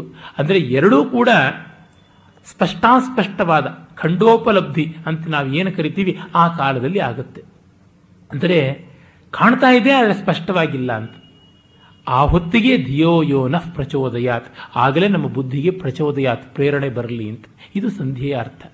ಅದರಿಂದಲೇ ಬ್ರಹ್ಮೋಪನಿಷತ್ತು, ಏನಾತ್ಮ ಪ್ರಜ್ಞಾತ್ಮಾನಂ ಸಂಧತ್ತೆ ಸಂಧತ್ತೆ ಪರಮಾತ್ಮನಿ, ತೇನ ಸಂಧ್ಯಾ ಧ್ಯಾನಮೇವ ತಸ್ಮಾತ್ ಸಂಧ್ಯಾಭಿವಂದನಂ ವಂದನಂ ಅಂತ. ಯಾವುದರಿಂದ ಈ ಆತ್ಮಕ್ಕೆ ತನ್ನ ಸಚ್ಚಿದಾನಂದ ಸ್ವರೂಪದ ಗೋಚರದ ಪ್ರಯತ್ನಶೀಲತೆ ಉಂಟಾಗುತ್ತೋ ಅದು ಸಂಧ್ಯಾ ವಂದನೆ ಅಂತ. ಈ ಆತ್ಮ ತನ್ನ ಸ್ವರೂಪವನ್ನು ಕಂಡುಕೊಳ್ಳೋದರ ಕಡೆಗೆ ಹೋಗ್ತಾ ಇದೆಯಲ್ಲ, ಅದರ ಆಭಿಮುಖ್ಯವೇ ಸಂಧಿ ಓವರ್ಲ್ಯಾಪ್ ಆಗುವಂಥದ್ದು. ಅದು ಒಟ್ಟಿಗೆ ಸೇರಿಬಿಟ್ಟಾಗ ಸಂಧಾನವಾಗಿದೆ ಅಂತ. ಇದು ಸಂಧಿಯ ತಾತ್ಪರ್ಯ. ಅದನ್ನೇ ಮುಂದೆ ಪಂಚದಶಿಯಲ್ಲಿ ಯೋಗಾನಂದ ಅನ್ನುವ ಹನ್ನೊಂದನೆಯ ಪ್ರಕರಣದಲ್ಲಿ ನಾವು ಕಾಣ್ತೀವಿ. ಯೋಗ ಅಂದರೆ ಇನ್ಯಾವುದೂ ಅಲ್ಲ, ಈ ಅಂತರ್ಯೋಗ, ನಿಧಿಧ್ಯಾಸನ ಯೋಗ ಮತ್ತೆ ಮತ್ತೆ ಆ ಭಾವವನ್ನು ತಂದುಕೊಳ್ಳುವ ಪ್ರಯತ್ನ ಅಂತ. ಅದಕ್ಕೆ ಅವರು ಒಂದು ಯಾವ ತರಹ ನಮಗೆ ಗೊತ್ತಿದ್ದು ಗೊತ್ತಾಗದೇ ಇರುವಂತಹದ್ದಿರುತ್ತೆ ಎದೇ ಜತಿ, ಎನ್ನೇ ಜತಿ, ಎದ್ದೂರೆ ಎತ್ವದಂತಿಕೆ, ಅದು ಹತ್ರ ಇದೆ, ಅದು ದೂರ ಇದೆ, ಅದು ಓಡಾಡುತ್ತೆ, ಅದು ಗಟ್ಟಿಯಾಗಿ ನಿಂತಿದೆ. ಈ ದ್ವಂದ್ವಗಳು ಏನು ಅಂದರೆ ಅದಕ್ಕೆ ಹೇಳ್ತಾರೆ ಅಧ್ಯೇತೃ ವರ್ಗ ಮಧ್ಯಸ್ಥ ಪುತ್ರಾಧ್ಯಯನ ಶಬ್ದವತ್ ಭಾನೇಪ್ಯಭಾನಂ ಭಾನಸ್ಯ ಪ್ರತಿಬಂಧೇನ ಯುಜ್ಯತೆ ಅಂತ. ಬಹಳ ಸೊಗಸಾದ ದೃಷ್ಟಾಂತ. ಒಂದು ಮೂವತ್ತು ಜನರ ವೇದ ಪಾಠಕರ ಮಧ್ಯದಲ್ಲಿ ನಮ್ಮ ಹುಡುಗನು ಹೋಗಿ ವೇದಾಭ್ಯಾಸ ಮಾಡ್ತಾ ಇದ್ದಾನೆ, ವೇದ ಪಾಠ ಮಾಡ್ತಾ ಇದ್ದಾನೆ. ಆ ಗುಂಪಲ್ಲಿ ಅವನು ಇದ್ದಾನೆ ಅಂತ ನಮಗೆ ಗೊತ್ತು. ಆದರೆ ಅವನ ಧ್ವನಿ ಐಡೆಂಟಿಫೈ ಮಾಡೋಕ್ಕಾಗ್ತಾ ಇಲ್ಲ. ಎಲ್ಲರ ಧ್ವನಿಗಳು ಸೇರಿ ಹೋಗಿದೆ. ಈ ಕೋರಸ್ನಲ್ಲಿ ನಮ್ಮ ಧ್ವನಿ ಹೇಗೆ ಗೊತ್ತಾಗುತ್ತೆ? ನನ್ನ ಬಂಧುವರ್ಗದ ಒಬ್ಬ ಹುಡುಗಿ ಸುಮಾರು ಮೂವತ್ತು ವರ್ಷದ ಕೆಳಗೆ ಯಾವುದೋ ಒಂದು ಕನ್ನಡ ಸಿನಿಮಾದಲ್ಲಿ ಆಕ್ಟ್ ಮಾಡಿದಾಳೆ ಅದಕ್ಕೆ ನೋಡಕ್ಕೆ ಹೋಗಬೇಕು ಅಂತ ನಮ್ಮ ಸೋದರತ್ತೆ ಮಗಳು ಬಂದು ನಮ್ಮ ತಾಯಿಯಿಂದ ಒಂದೇ ಸಮನೆ ಗೋಗರ್ಗಳು ಮಾಮಿ, ಅವಳು ರಾಜಿ ಮಾಡಿಬಿಟ್ಟಿದ್ದಾಳೆ ಸಿನಿಮಾದಲ್ಲಿ, ನೋಡಬೇಕು, ಬನ್ನಿ ಅಂತ. ಎಲ್ಲ ಹೋದರು ಸಿನಿಮಾಕ್ಕೆ. ಎರಡು ಸೀನ್ ಆಯಿತು, ಮೂರು ಸೀನ್ ಆಯಿತು, ಒಂದು ಗಂಟೆ ಆಯಿತು, ಒಂದೂವರೆ ಗಂಟೆ ಆಯಿತು, ಎಲ್ಲೇ ರಾಜಿ ಎಲ್ಲೇ ರಾಜಿ ಅಂತ ಕೇಳ್ತಾ ಇದ್ದಾರೆ, ಇಲ್ಲವೇ ಇಲ್ಲ. ಆಮೇಲೆ ಒಂದು ಪಾರ್ಟಿ ಸೀನ್ ಬಂತು, ಅದು ಮುಗೀತು. ಇಲ್ಲೇ ಬರಲೇ ಇಲ್ಲ, ಇನ್ನೇನು ಶುಭಂ ಬೇರೆ ಬರೋ ಇತ್ತು ಅಂತ ನಮ್ಮಮ್ಮ ಕೇಳಿದ್ರೆ, ಅಲ್ಲ ಮಾಮಿ, ಆ ಪಾರ್ಟಿ ಸೀನ್ನಲ್ಲಿ ಎರಡನೇ ಬಾಗಲ್ನಲ್ಲಿ ಎಡಗಡೆ ನಿಂತಿದ್ಲಂತಲ್ಲ ಹುಡುಗಿ ಕ್ಯಾಂಡಲ್ ಹಿಡ್ಕೊಂಡು, ಅವಳೇ ರಾಜಿ ಅಂತ. ಆ ರಾಜಿ ಹೇಳಿದ್ದಾಳೆ, ನಾನು ಫಾರ್ಟಿ ಸೀನ್ನಲ್ಲಿ ಎರಡನೇ ಭಾಗದಲ್ಲಿ ಎಡಗಡೆ ನಿಂತ್ಕೊಂಡು ಕ್ಯಾನ್ಲ್ ಹಿಡ್ಕೊಂಡಿರ್ತೇನೆ ಅಂತ. ಅದು ನಮಗೆ ಗೊತ್ತಿದೆ. ಹಾಗಾಗಿ ಅಲ್ಲಿರಬೇಕು ಅಂತ ನಮ್ಮ ಊಹೆ. ಈ ತರಹ ನಮಗೆ ಭಾನೇತ್ಯಭಾನಂ ಭಾನಸ್ಯ ಪ್ರತಿಬಂಧೇನ ಯುಜ್ಯತೆ ಸ್ಪಷ್ಟವಾಗುತ್ತಾ ಇಲ್ಲ. ನಮಗೆ ಗೊತ್ತಿದೆ, ನಮ್ಮ ಇದು ಸಚ್ಚಿದಾನಂದ ಅಂತ. ಆದರೆ ಅದು ಐಡೆಂಟಿಫೈ ಮಾಡೋಕೆ ನಮಗೆ ಆಗ್ತಾ ಇಲ್ಲ. ಆ ಐಡೆಂಟಿಫಿಕೇಶನ್ಗೆ ಹೊರಗೆಲ್ಲೋ ಆಗಬಹುದು ಅಂತ ಅಲ್ಲಿ, ಇಲ್ಲಿ, ಅಲ್ಲಿ, ಇಲ್ಲೇ ಓಡಾಡ್ತಾ ಇದ್ದೀವಿ. ನಮ್ಮ ಹುಡುಗನ ಅಂತೂ ಅಲ್ಲಿ ಸೇರ್ಕೊಂಡಿದ್ದಾನೆ. ಲಿಸ್ಟಲ್ಲಿದೆ ಅಲ್ಲಿ ಕಿವಿ ಕೇಳಿಸ್ತಾ ಇಲ್ಲ. ಹೀಗಾಗಿ ಆ ಬರತಕ್ಕಂಥ ಧ್ವನಿಗಳೆಲ್ಲ ಅವ್ರದ, ಇವ್ರದ ಅಂತೆಲ್ಲ ಸ್ಕ್ಯಾನ್ ಮಾಡ್ತಾ ಇರ್ತೀವಿ. ನಮ್ಮ ವೈದಿಕರಿಗೆ ಎಲ್ಲ ಅಷ್ಟು ಸೊಗಸಾಗಿ ಶ್ರುತಿಗೂಡಿಸಿ ಹಾಡೋದು ಅಷ್ಟು ಚೆನ್ನಾಗಿ ಬರೋಲ್ಲ. ಅದರಿಂದಲೇ ಸಂಗೀತಜ್ಞರು ವೇದ ವೇದ ಪಾಠವನ್ನು ಕೇಳುವಾಗ ಮುಖ ಕಿವಿಚ್ಕೊಳ್ಳೋದುಂಟು. ಎಲ್ಲೆಲ್ಲಿಯೋ ಹೋಗ್ತಾ ಇದೆಯಲ್ಲ ಶ್ರುತಿ ಅಂತ. ಅವರು ಶ್ರುತಿಯಲ್ಲಿ ಏಕತೆಯನ್ನು ಸೇರಿಸಿಕೊಂಡು ಹಾಡುಬಿಟ್ರಂತೂ ಅವರ ಪ್ರಾಣೆ ಮೂವತ್ತು ಜನ ಸೇರಿಸಿ ಹಾಡಿದಾಗ ಯಾರ ಧ್ವನಿ ಅಂತೂ ಗೊತ್ತಾಗೋದಿಲ್ಲ. ಅದೊಂದು ಉಂಟು. ಬೇರೆ ಬೇರೆ ಶ್ರುತಿನಲ್ಲಿ ಹಾಡಿಕೊಳ್ಳೋದ್ರಿಂದ ಆಗತ್ತೆ ಅಂತ. ಇದನ್ನು ಅವರು ದೃಷ್ಟಾಂತವಾಗಿ ಕೊಡ್ತಾರೆ. ಮತ್ತೆ ಇನ್ನ ಇದು ಗೊತ್ತಾಗದೇ ಇರೋದಕ್ಕೆ ಕಾರಣ ಏನು ಅಂದರೆ ಪ್ರತಿಬಂಧಕ್ಕೆ ಕಾರಣ ಏನು ಅಂದರೆ ಅದಕ್ಕೆ ಅವಿದ್ಯೆಯೇ ಕಾರಣ ಅಂತ ಹೇಳ್ತಾರೆ. ಈ ಅವಿದ್ಯೆ ಹೇಗೆ ಉಂಟಾಗುತ್ತೆ ಅಂತ ಅಲ್ಲಿಂದ ಆರಂಭವಾಗುತ್ತೆ. ಅವಿದ್ಯೆ ಏನು? ಅವಿದ್ಯೆಯ ಸ್ವರೂಪ ಏನು ಅಂತ ನೋಡುವುದಾದರೆ, ಈ ತ್ರಿಗುಣಗಳು ಅಂತ ಯಾವುದಿವೆ, ಅವುಗಳ ವಿವೇಚನೆಯನ್ನು ಮಾಡಬೇಕು. ಸತ್ವ ರಜಸ್ಸು ತಮಸ್ಸು ಅಂತ ಮೂರು ಗುಣಗಳು ಉಂಟು. ಈ ಶುದ್ಧ ಸತ್ವ ಅದು ಮಾಯಾ ಅಂತ ಅನ್ನಿಸಿಕೊಂಡು ಅದು ಬ್ರಹ್ಮದ ಒಂದು ಪ್ರತಿಫಲನದ ಮೂಲಕವಾಗಿ ಈಶ್ವರ ಅನ್ನುವ ಒಂದು ರೂಪವನ್ನು ಬ್ರಹ್ಮಕ್ಕೆ ಕೊಡುತ್ತೆ. ಬ್ರಹ್ಮ ಸತ್ವದ ಆಭಿಮುಖ್ಯವನ್ನು ಹೊಂದಿದಾಗ, ಸತ್ವದ ದ್ವಾರ ಬ್ರಹ್ಮ ಕಂಡಾಗ ಈಶ್ವರ ಅಂತ ಆಗುತ್ತೆ ಅಂದರೆ ಒಬ್ಬನೇ ವ್ಯಕ್ತಿ ಒಂದು ಡ್ರೆಸ್ ಹಾಕೊಂಡು ಬಂದಾಗ ಇವನು ಮಹಾರಾಜ ಅಂತ ಹೇಳದಂತೆ, ಸತ್ವದ ವೇಷವನ್ನ ತೊಟ್ಟು ಬಂದಾಗ ಬ್ರಹ್ಮ ಆಗ ಈಶ್ವರ ಅಂತ ಅನಿಸಿಕೊಳ್ಳುತ್ತೆ. ಆ ಈಶ್ವರನ ಕೈನಲ್ಲಿರುವಂಥ ಶಕ್ತಿ ಸತ್ವಗುಣವನ್ನೇ ಪ್ರಧಾನವಾಗಿ ಇಟ್ಕೊಂಡಿರುವಂಥದ್ದು ಇಲ್ಲಿ ಕೆಲವೊಂದು ತೊಡಕು ಬರಬಹುದು ಅಲ್ಲ, ಸತ್ವವನ್ನು ಮಾಯೆ ಅಂತ ಕರೆದ್ರಿ. ಆ ಮಾಯೆಗೆ ಒಳಗಾಗಿರ್ತಕ್ಕಂಥ ಬ್ರಹ್ಮ, ಈಶ್ವರ ಅಂತಾದರೆ ಬ್ರಹ್ಮಕ್ಕೆ ಮಾಯೆ ಅನ್ನೋದು ಒಂದು ಲೇಪ ಆಗಲಿಲ್ವಾ ಅಂತ ಹೇಳ್ಬಿಟ್ಟು ಹಾಗೇನೂ ಅಲ್ಲ. ಕಾರಣ, ಅದು ಬ್ರಹ್ಮಕ್ಕಿಂತ ಭಿನ್ನವಲ್ಲದ್ದು. ಬ್ರಹ್ಮದ ಒಂದು ಪ್ರಕಾಶ ಸ್ವರೂಪವೇ ಮಾಯೆ ಅದಿನ್ನೇನೂ ಅಲ್ಲ. ಹಾಗಾಗಿ ಅದು ಎಡವಟ್ಟಾಗೋದಿಲ್ಲ. ನನ್ನ ಡ್ರೆಸ್ಸು ನನಗೆ ಬಾಧಕ ಆಗೋದಿಲ್ಲ. ಇಂದ್ರಜಾಲನ ಇಂದ್ರಜಾಲ, ಇಂದ್ರಜಾಲನ ಇಂದ ಐಂದ್ರಜಾಲಿಕನಿಗೆ ಐಂದ್ರಜಾಲಿಕನ ಇಂದ್ರಜಾಲ. ಇಂದ್ರಜಾಲಿಕನಿಗೆ ಯಾವ ಭ್ರಮೆಯನ್ನು ಉಂಟು ಮಾಡಲ್ಲ. ಮ್ಯಾಜಿಕ್ ಮಾಡೋವನಿಗೆ, ನಾನು ಮ್ಯಾಜಿಕ್ ಮಾಡ್ತಾ ಇದ್ದೆ ಅಂತ ಗೊತ್ತಿರುತ್ತೆ. ಅರೆ ಅವನು ಸದಾಕಾಲ ಮ್ಯಾಜಿಕ್ ಮಾಡಬೇಕು ಅಂತಿಲ್ಲ. ಹಾಯಾಗಿ ಸ್ವಸ್ಥವಾಗಿ ಆರಾಮ ಕುರ್ಚಿನಲ್ಲಿ ಕೂತ್ಕೊಂಡು ವಿಶ್ರಾಂತಿಯನ್ನು ತಗೋಬಹುದು. ಅಂಥ ಸ್ಥಿತಿ ಬ್ರಹ್ಮ, ಕೇವಲ ಬ್ರಹ್ಮ. ಅವನು ಇಂದ್ರಜಾಲಿಕನಾಗ್ತಾ ಆಗ್ತಾನೆ ಅಂತಂದಾಗ ಡ್ಯಾಸ್ ಮೇಲೆ ಬಂದು ಎಕ್ಸಿಬಿಷನ್ ಶುರು ಮಾಡ್ತಾನೆ ಪ್ರೆಸೆಂಟೇಷನ್ ಅನ್ನುವಾಗ, ಅದನ್ನು ಈಶ್ವರ ಅಂತ ಕರೀತಾರೆ. ಹಾಗೆ ಮಾಡಬೇಕು ಅಂತಂದ್ರೆ ಅವನಿಗೆ ಸಲಕರಣೆ ಬೇಕು. ಆ ಸಲಕರಣೆನ ಅವನೇ ಮಾಡ್ಕೊಂಡಿರ್ತಾನೆ. ಅಂದ್ರೆ ಏನು? ಕೈ ಚಿಳಕ. ನಾವು ನೋಡಿದ್ದೀವಿ, ಇಲ್ಲಿ ಕಾಯಿನ ಇಟ್ಕೊಂಡು ಅದನ್ನು ಇಲ್ಲಿ ತರ್ತಾರೆ. ಅದು ತಮ್ಮದೇ ಆದಂಥ ಶಕ್ತಿ. ಆ ಶಕ್ತಿಯನ್ನು ಬೇಕು ಅಂದಾಗ ಬಳಸ್ತಾರೆ, ಬೇಡ ಅಂದಾಗ ಇಲ್ಲ. ಈ ದೃಷ್ಟಿಯಿಂದ ಬ್ರಹ್ಮಕ್ಕೆ ಅಜ್ಞಾನವೇ ಅನ್ನುವ ಪ್ರಶ್ನೆ ಬರುವಂಥದ್ದೇ ಅಲ್ಲ. ಕಾರಣ, ನಮಗೆ ಬೆಂಕಿಗೆ, ಬೆಂಕಿಯ ಜ್ವಾಲೆ ಏನಾದರೂ ಬಿಸಿ ಆಗತ್ಯಾ ಝಳವಾಗತ್ಯಾ ನೀರಿಗೇನಾದರೂ ನೀರಿನ ಅಲೆ ಕೊರೆಯೋ ತರಹ ಮಾಡುತ್ತಾ ಆಗುವಂಥದ್ದಲ್ಲ ಅಂತ. ಮುಂದೆ ಅದಕ್ಕೆಲ್ಲ ಉತ್ತರಗಳು ಥರ ಚರ್ಚೆ ಮುಂದೆ ಬೆಳ್ಕೊಂಡು ಹೋಗ್ತಾ ಬರುತ್ತೆ. ಅದು ಮೊದಲನೇ ಪ್ರಕರಣದಲ್ಲಿ ಏನು ಬರೋದಿಲ್ಲ.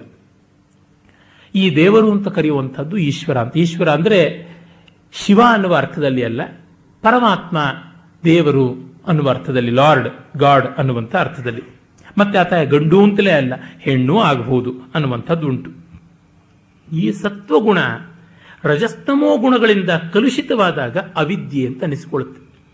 ಆ ಒಂದು ಅವಿದ್ಯೆಯ ಕನ್ನಡಿಯಲ್ಲಿ ಬ್ರಹ್ಮ ಪ್ರತಿಫಲಿಸಿದಾಗ ಜೀವ ಅಂತ ಅನಿಸ್ಕೊಳ್ತಾನೆ. ಕನ್ನಡಿ ಕೊಳೆಯಾಗಿರೋದ್ರಿಂದ ಅದರೊಳಗೆ ಪ್ರತಿಫಲಿಸಿದಂಥ ಪ್ರತಿಬಿಂಬವೂ ಕೊಳೆಯಾಗಿರುತ್ತೆ, ಅದು ಜೀವ.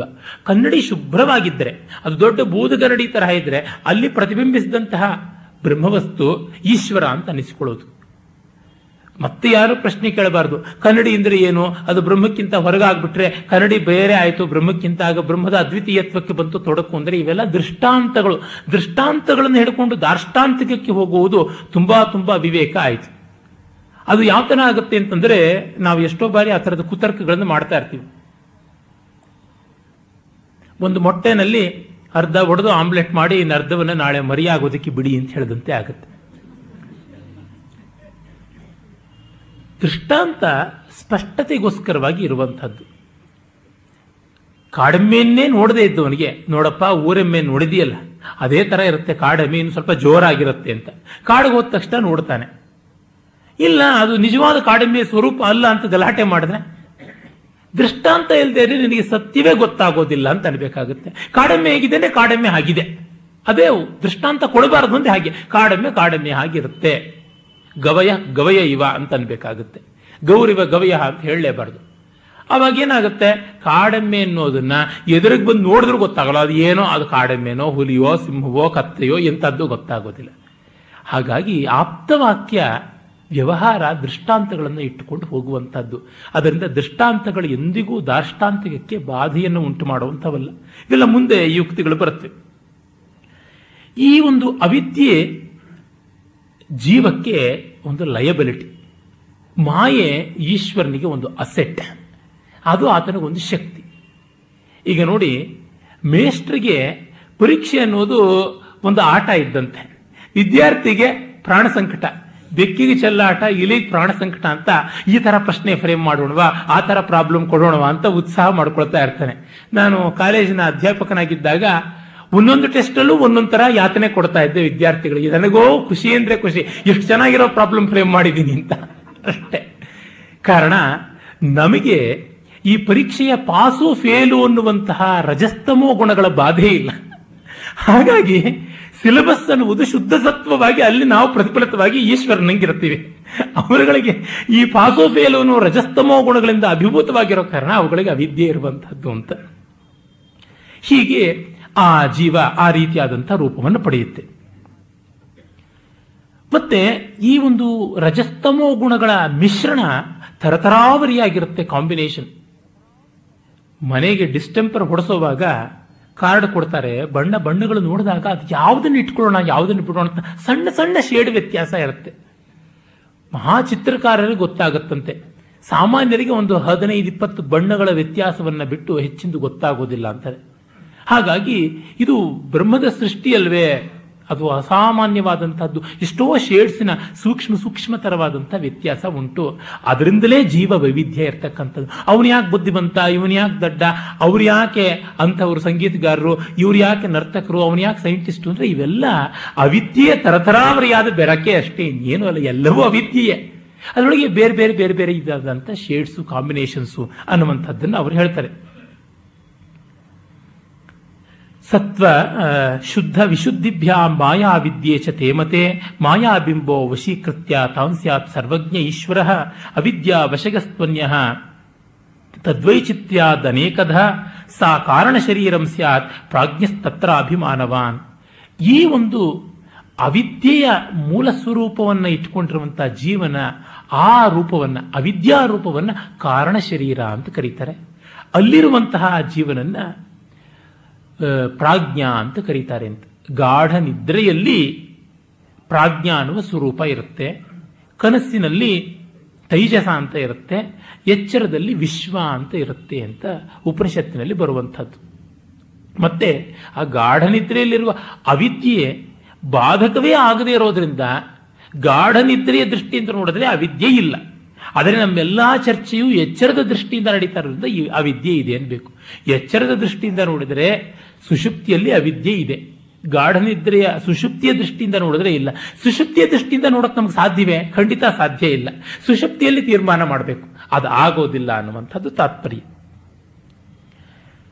ಮತ್ತೆ ಈ ಒಂದು ಪ್ರಕೃತಿ ಅಂತ ನಾವು ಏನು ಕರಿತೀವಿ? ಈ ಮಾಯೆ, ಅದನ್ನೇ ಪ್ರಕೃತಿ ಅಂತಲೂ ಕರಿತೀವಿ. ವೇದಾಂತಿಗಳು ಮಾಯೆಯನ್ನ ಪ್ರಕೃತಿ ಅಂತಲೂ ಕರೀತಾರೆ. ಈ ಮಾಯೆಯಲ್ಲಿ ತಮೋಗುಣದ ಅಂಶ ಯಾವುದಿರುತ್ತೆ, ಆ ತಮೋಗುಣದ ಅಂಶ ಶುದ್ಧ ಸತ್ವ ಬ್ರಹ್ಮದ ಶಕ್ತಿಯಾಗಿರುತ್ತೆ. ತಮೋಗುಣದ ಅಂಶ ಈ ಪಂಚಭೂತಗಳಾಗುತ್ತೆ. ಮತ್ತು ಆ ತಮೋಗುಣದ ಅಂಶದಿಂದಲೇ ಈ ಎಲ್ಲ ಪೃಥ್ವಿ, ಅಪ್ಪು, ತೇಜಸ್ಸು, ವಾಯು, ಆಕಾಶ ಅನ್ನುವಂಥದ್ದಿರುತ್ತೆ. ಇಂಥ ಒಂದು ತಮೋಗುಣ ರೂಪವಾದಂತಹ ಪಂಚಭೂತಗಳನ್ನ ನಿಮಿತ್ತ ಕಾರಣ ಅಂತ ಸತ್ವಗುಣೈಕಾಶ್ರಯವಾದಂತಹ ಈಶ್ವರನನ್ನ ಉಪಾದಾನ ಕಾರಣ ಅಂತ. ತಮೋಗುಣಾತ್ಮಕವಾದಂತಹ ಪಂಚಭೂತಗಳನ್ನ ಉಪಾದಾನ ಕಾರಣ ಅಂತ. ಸತ್ವಗುಣೈಕವಾದಂತಹ ಈಶ್ವರನನ್ನ ನಿಮಿತ್ತ ಕಾರಣ ಅಂತ ಹೇಳ್ತೀವಿ. ಇವೆರಡೂ ಬ್ರಹ್ಮದ್ದೇ. ಮತ್ತೆ ಇವೆರಡಕ್ಕಿಂತ ಅತಿರಿಕ್ತವೂ ಆಗಿರತಕ್ಕಂಥದ್ದೇ. ಅದು ಅಭಿನ್ನೋಪಾದಾನ ನಿಮಿತ್ತ ಕಾರಣ. ಟೆಕ್ನಿಕಲ್ ಆಗಿ ಹೇಳ್ತಾ ಇದ್ದೀನಿ. ಉಪಾದಾನ ಅಂದರೆ ರಾ ಮೆಟೀರಿಯಲ್ ಅಂತ. ನಿಮಿತ್ತ ಅಂತಂದ್ರೆ ಎಕ್ಸಿಕ್ಯೂಟಿಂಗ್ ಏಜೆನ್ಸಿ ಅಂತ ಕರೀಬಹುದು. ಕುಂಬಾರ ನಿಮಿತ್ತ ಕಾರಣವಾದರೆ ಮಡಕೆಗೆ ಮಣ್ಣು ಉಪಾದಾನ ಕಾರಣ ಅಂತ ಅನಿಸ್ಕೊಳ್ಳುತ್ತೆ. ಮತ್ತೆ ಈ ನಿಮಿತ್ತಕ್ಕೆ ಸಹಕಾರಿ ಕಾರಣಗಳು ಅಂತ ಗಡಿಗೆ ಮಾಡೋದಕ್ಕೆ ಬೇಕಾಗಿರತಕ್ಕಂಥ ಚಕ್ರ, ಆಮೇಲಿಂದ ಕೋಲು, ಮತ್ತೆ ಮಣ್ಣನ್ನು ಹೊತ್ಕೊಂಡು ಬರೋದಕ್ಕೆ ಬೇಕಾಗಿರೋ ಕತ್ತೆ, ಇದನ್ನೆಲ್ಲ ಹಾಗೆ ಸೇರಿಸ್ಕೊಳ್ಳೋದು ಉಂಟು. ಇರಲಿ ಮತ್ತೆ ಈ ಪಂಚಭೂತಗಳಿಂದಲೇ ಈ ಶರೀರವು ಆಗಿರತಕ್ಕಂಥದ್ದು. ಆ ಅಂತಹ ಶರೀರವನ್ನು ಸ್ಥೂಲ ಶರೀರ ಅಂತ ಕರೀತಾರೆ. ಈ ಪಂಚಭೂತಗಳಲ್ಲಿ ಸಪ್ತ ಧಾತುಗಳು ಇವೆಯಲ್ಲ. ರಕ್ತ, ಮಾಂಸ, ಮಜ್ಜ, ಅಸ್ಥಿ, ಶುಕ್ಲ, ಶೋಣಿತ, ವಸ ಅಂದ್ರೆ ಕೊಬ್ಬು. ಇವೆಲ್ಲ ಸೇರಿಕೊಂಡು ಸಪ್ತ ಧಾತುಗಳು. ಸೆವೆನ್ ಇನ್ಗ್ರೀಡಿಯೆಂಟ್ಸ್ ಅಂತ ಕರೀಬಹುದು. ಸೆವೆನ್ ಎಲಿಮೆಂಟ್ಸ್ ಶರೀರದಲ್ಲಿ. ಅದಷ್ಟನ್ನ ಸ್ಥೂಲ ಶರೀರ ಅಂತ ಕರೀತಾರೆ. ಆ ಸ್ಥೂಲ ಶರೀರ ಅದು ಜಾಗೃತ್ ಪ್ರಪಂಚಕ್ಕೆ ಎದ್ದೆದ್ದು ತೋರ್ತಾ ಇರ್ತಕ್ಕಂಥದ್ದು ಅಂತ. ಮತ್ತೆ ಈ ಸ್ಥೂಲ ಶರೀರ ನಮಗೆ ಸುಷುಪ್ತಿಯಲ್ಲಿ ಇರೋದಿಲ್ಲ. ಆದರೆ ನಿದ್ರೆ ಬಂದ ಮಾತ್ರಕ್ಕೆ ಮೋಕ್ಷ ಬಂತೆ ಇಲ್ಲ. ಕಾರಣ ಯಾಕೆ ಅಂದರೆ ಈ ಲಿಂಗ ಶರೀರ ಮತ್ತು ಕಾರಣ ಶರೀರ ಅಂತ ಎರಡು ಇವೆಯಲ್ಲ, ಅವು ಉಂಟು. ಲಿಂಗ ಶರೀರ ಅಂತಂದರೆ ಯಾವುದು? ಅಂದರೆ ಈ ಪಂಚಭೂತಗಳು ಐದು. ಮತ್ತು ಪಂಚ ತನ್ಮಾತ್ರಗಳು ಅಂತ ತನ್ಮಾತ್ರಗಳು ಅಂದರೆ ಯಾವುದು? ಪಂಚಭೂತಗಳ ಮೂಲಕವಾಗಿ ಉಂಟಾಗುವ ಸಂವೇದನೆ. ಶಬ್ದ, ಸ್ಪರ್ಶ, ರೂಪ, ರಸ, ಗಂಧ.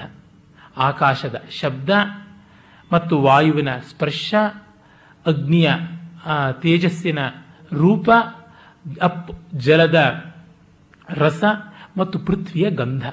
ಈ ಪಂಚ ತನ್ಮಾತ್ರಗಳು ಮತ್ತೆ ಅವುಗಳಿಗೆ ಕಾರಣವಾಗತಕ್ಕಂತಹ ಪಂಚ ಜ್ಞಾನೇಂದ್ರಿಯಗಳು ಅಂದರೆ ಆಕಾಶ ಶ, ಕಿವಿ ಶಬ್ದಕ್ಕೆ, ಮತ್ತು ಸ್ಪರ್ಶಕ್ಕೆ ಚರ್ಮ, ರೂಪಕ್ಕೆ ಕಣ್ಣು, ಮತ್ತು ರಸಕ್ಕೆ ನಾಲಿಗೆ, ಗಂಧಕ್ಕೆ ಮೂಗು. ಇದೇ ಆನುಪೂರ್ವಿಯಲ್ಲಿ. ಇವು ಸೇರಿ ಹದಿನೈದು. ಮತ್ತು ಮನಸ್ಸು ಹಾಗೂ ಅಹಂಕಾರ ಅಂತ ಇನ್ನು ಎರಡು. ಅಂತಃಕರಣ ಇನ್ನು ಎರಡನ್ನೂ ಸೇರಿಸಿಕೊಂಡು ನಾಲ್ಕು ಮುಂತಲೂ ಮಾಡ್ತಾರೆ. ಮನೋಬುದ್ಧಿ, ಚಿತ್ತ, ಅಹಂಕಾರ ಅಂತ. ಅಹಂಕಾರ ಅಂದ್ರೆ ನಾನು ಅನ್ನುವ ಭಾವ.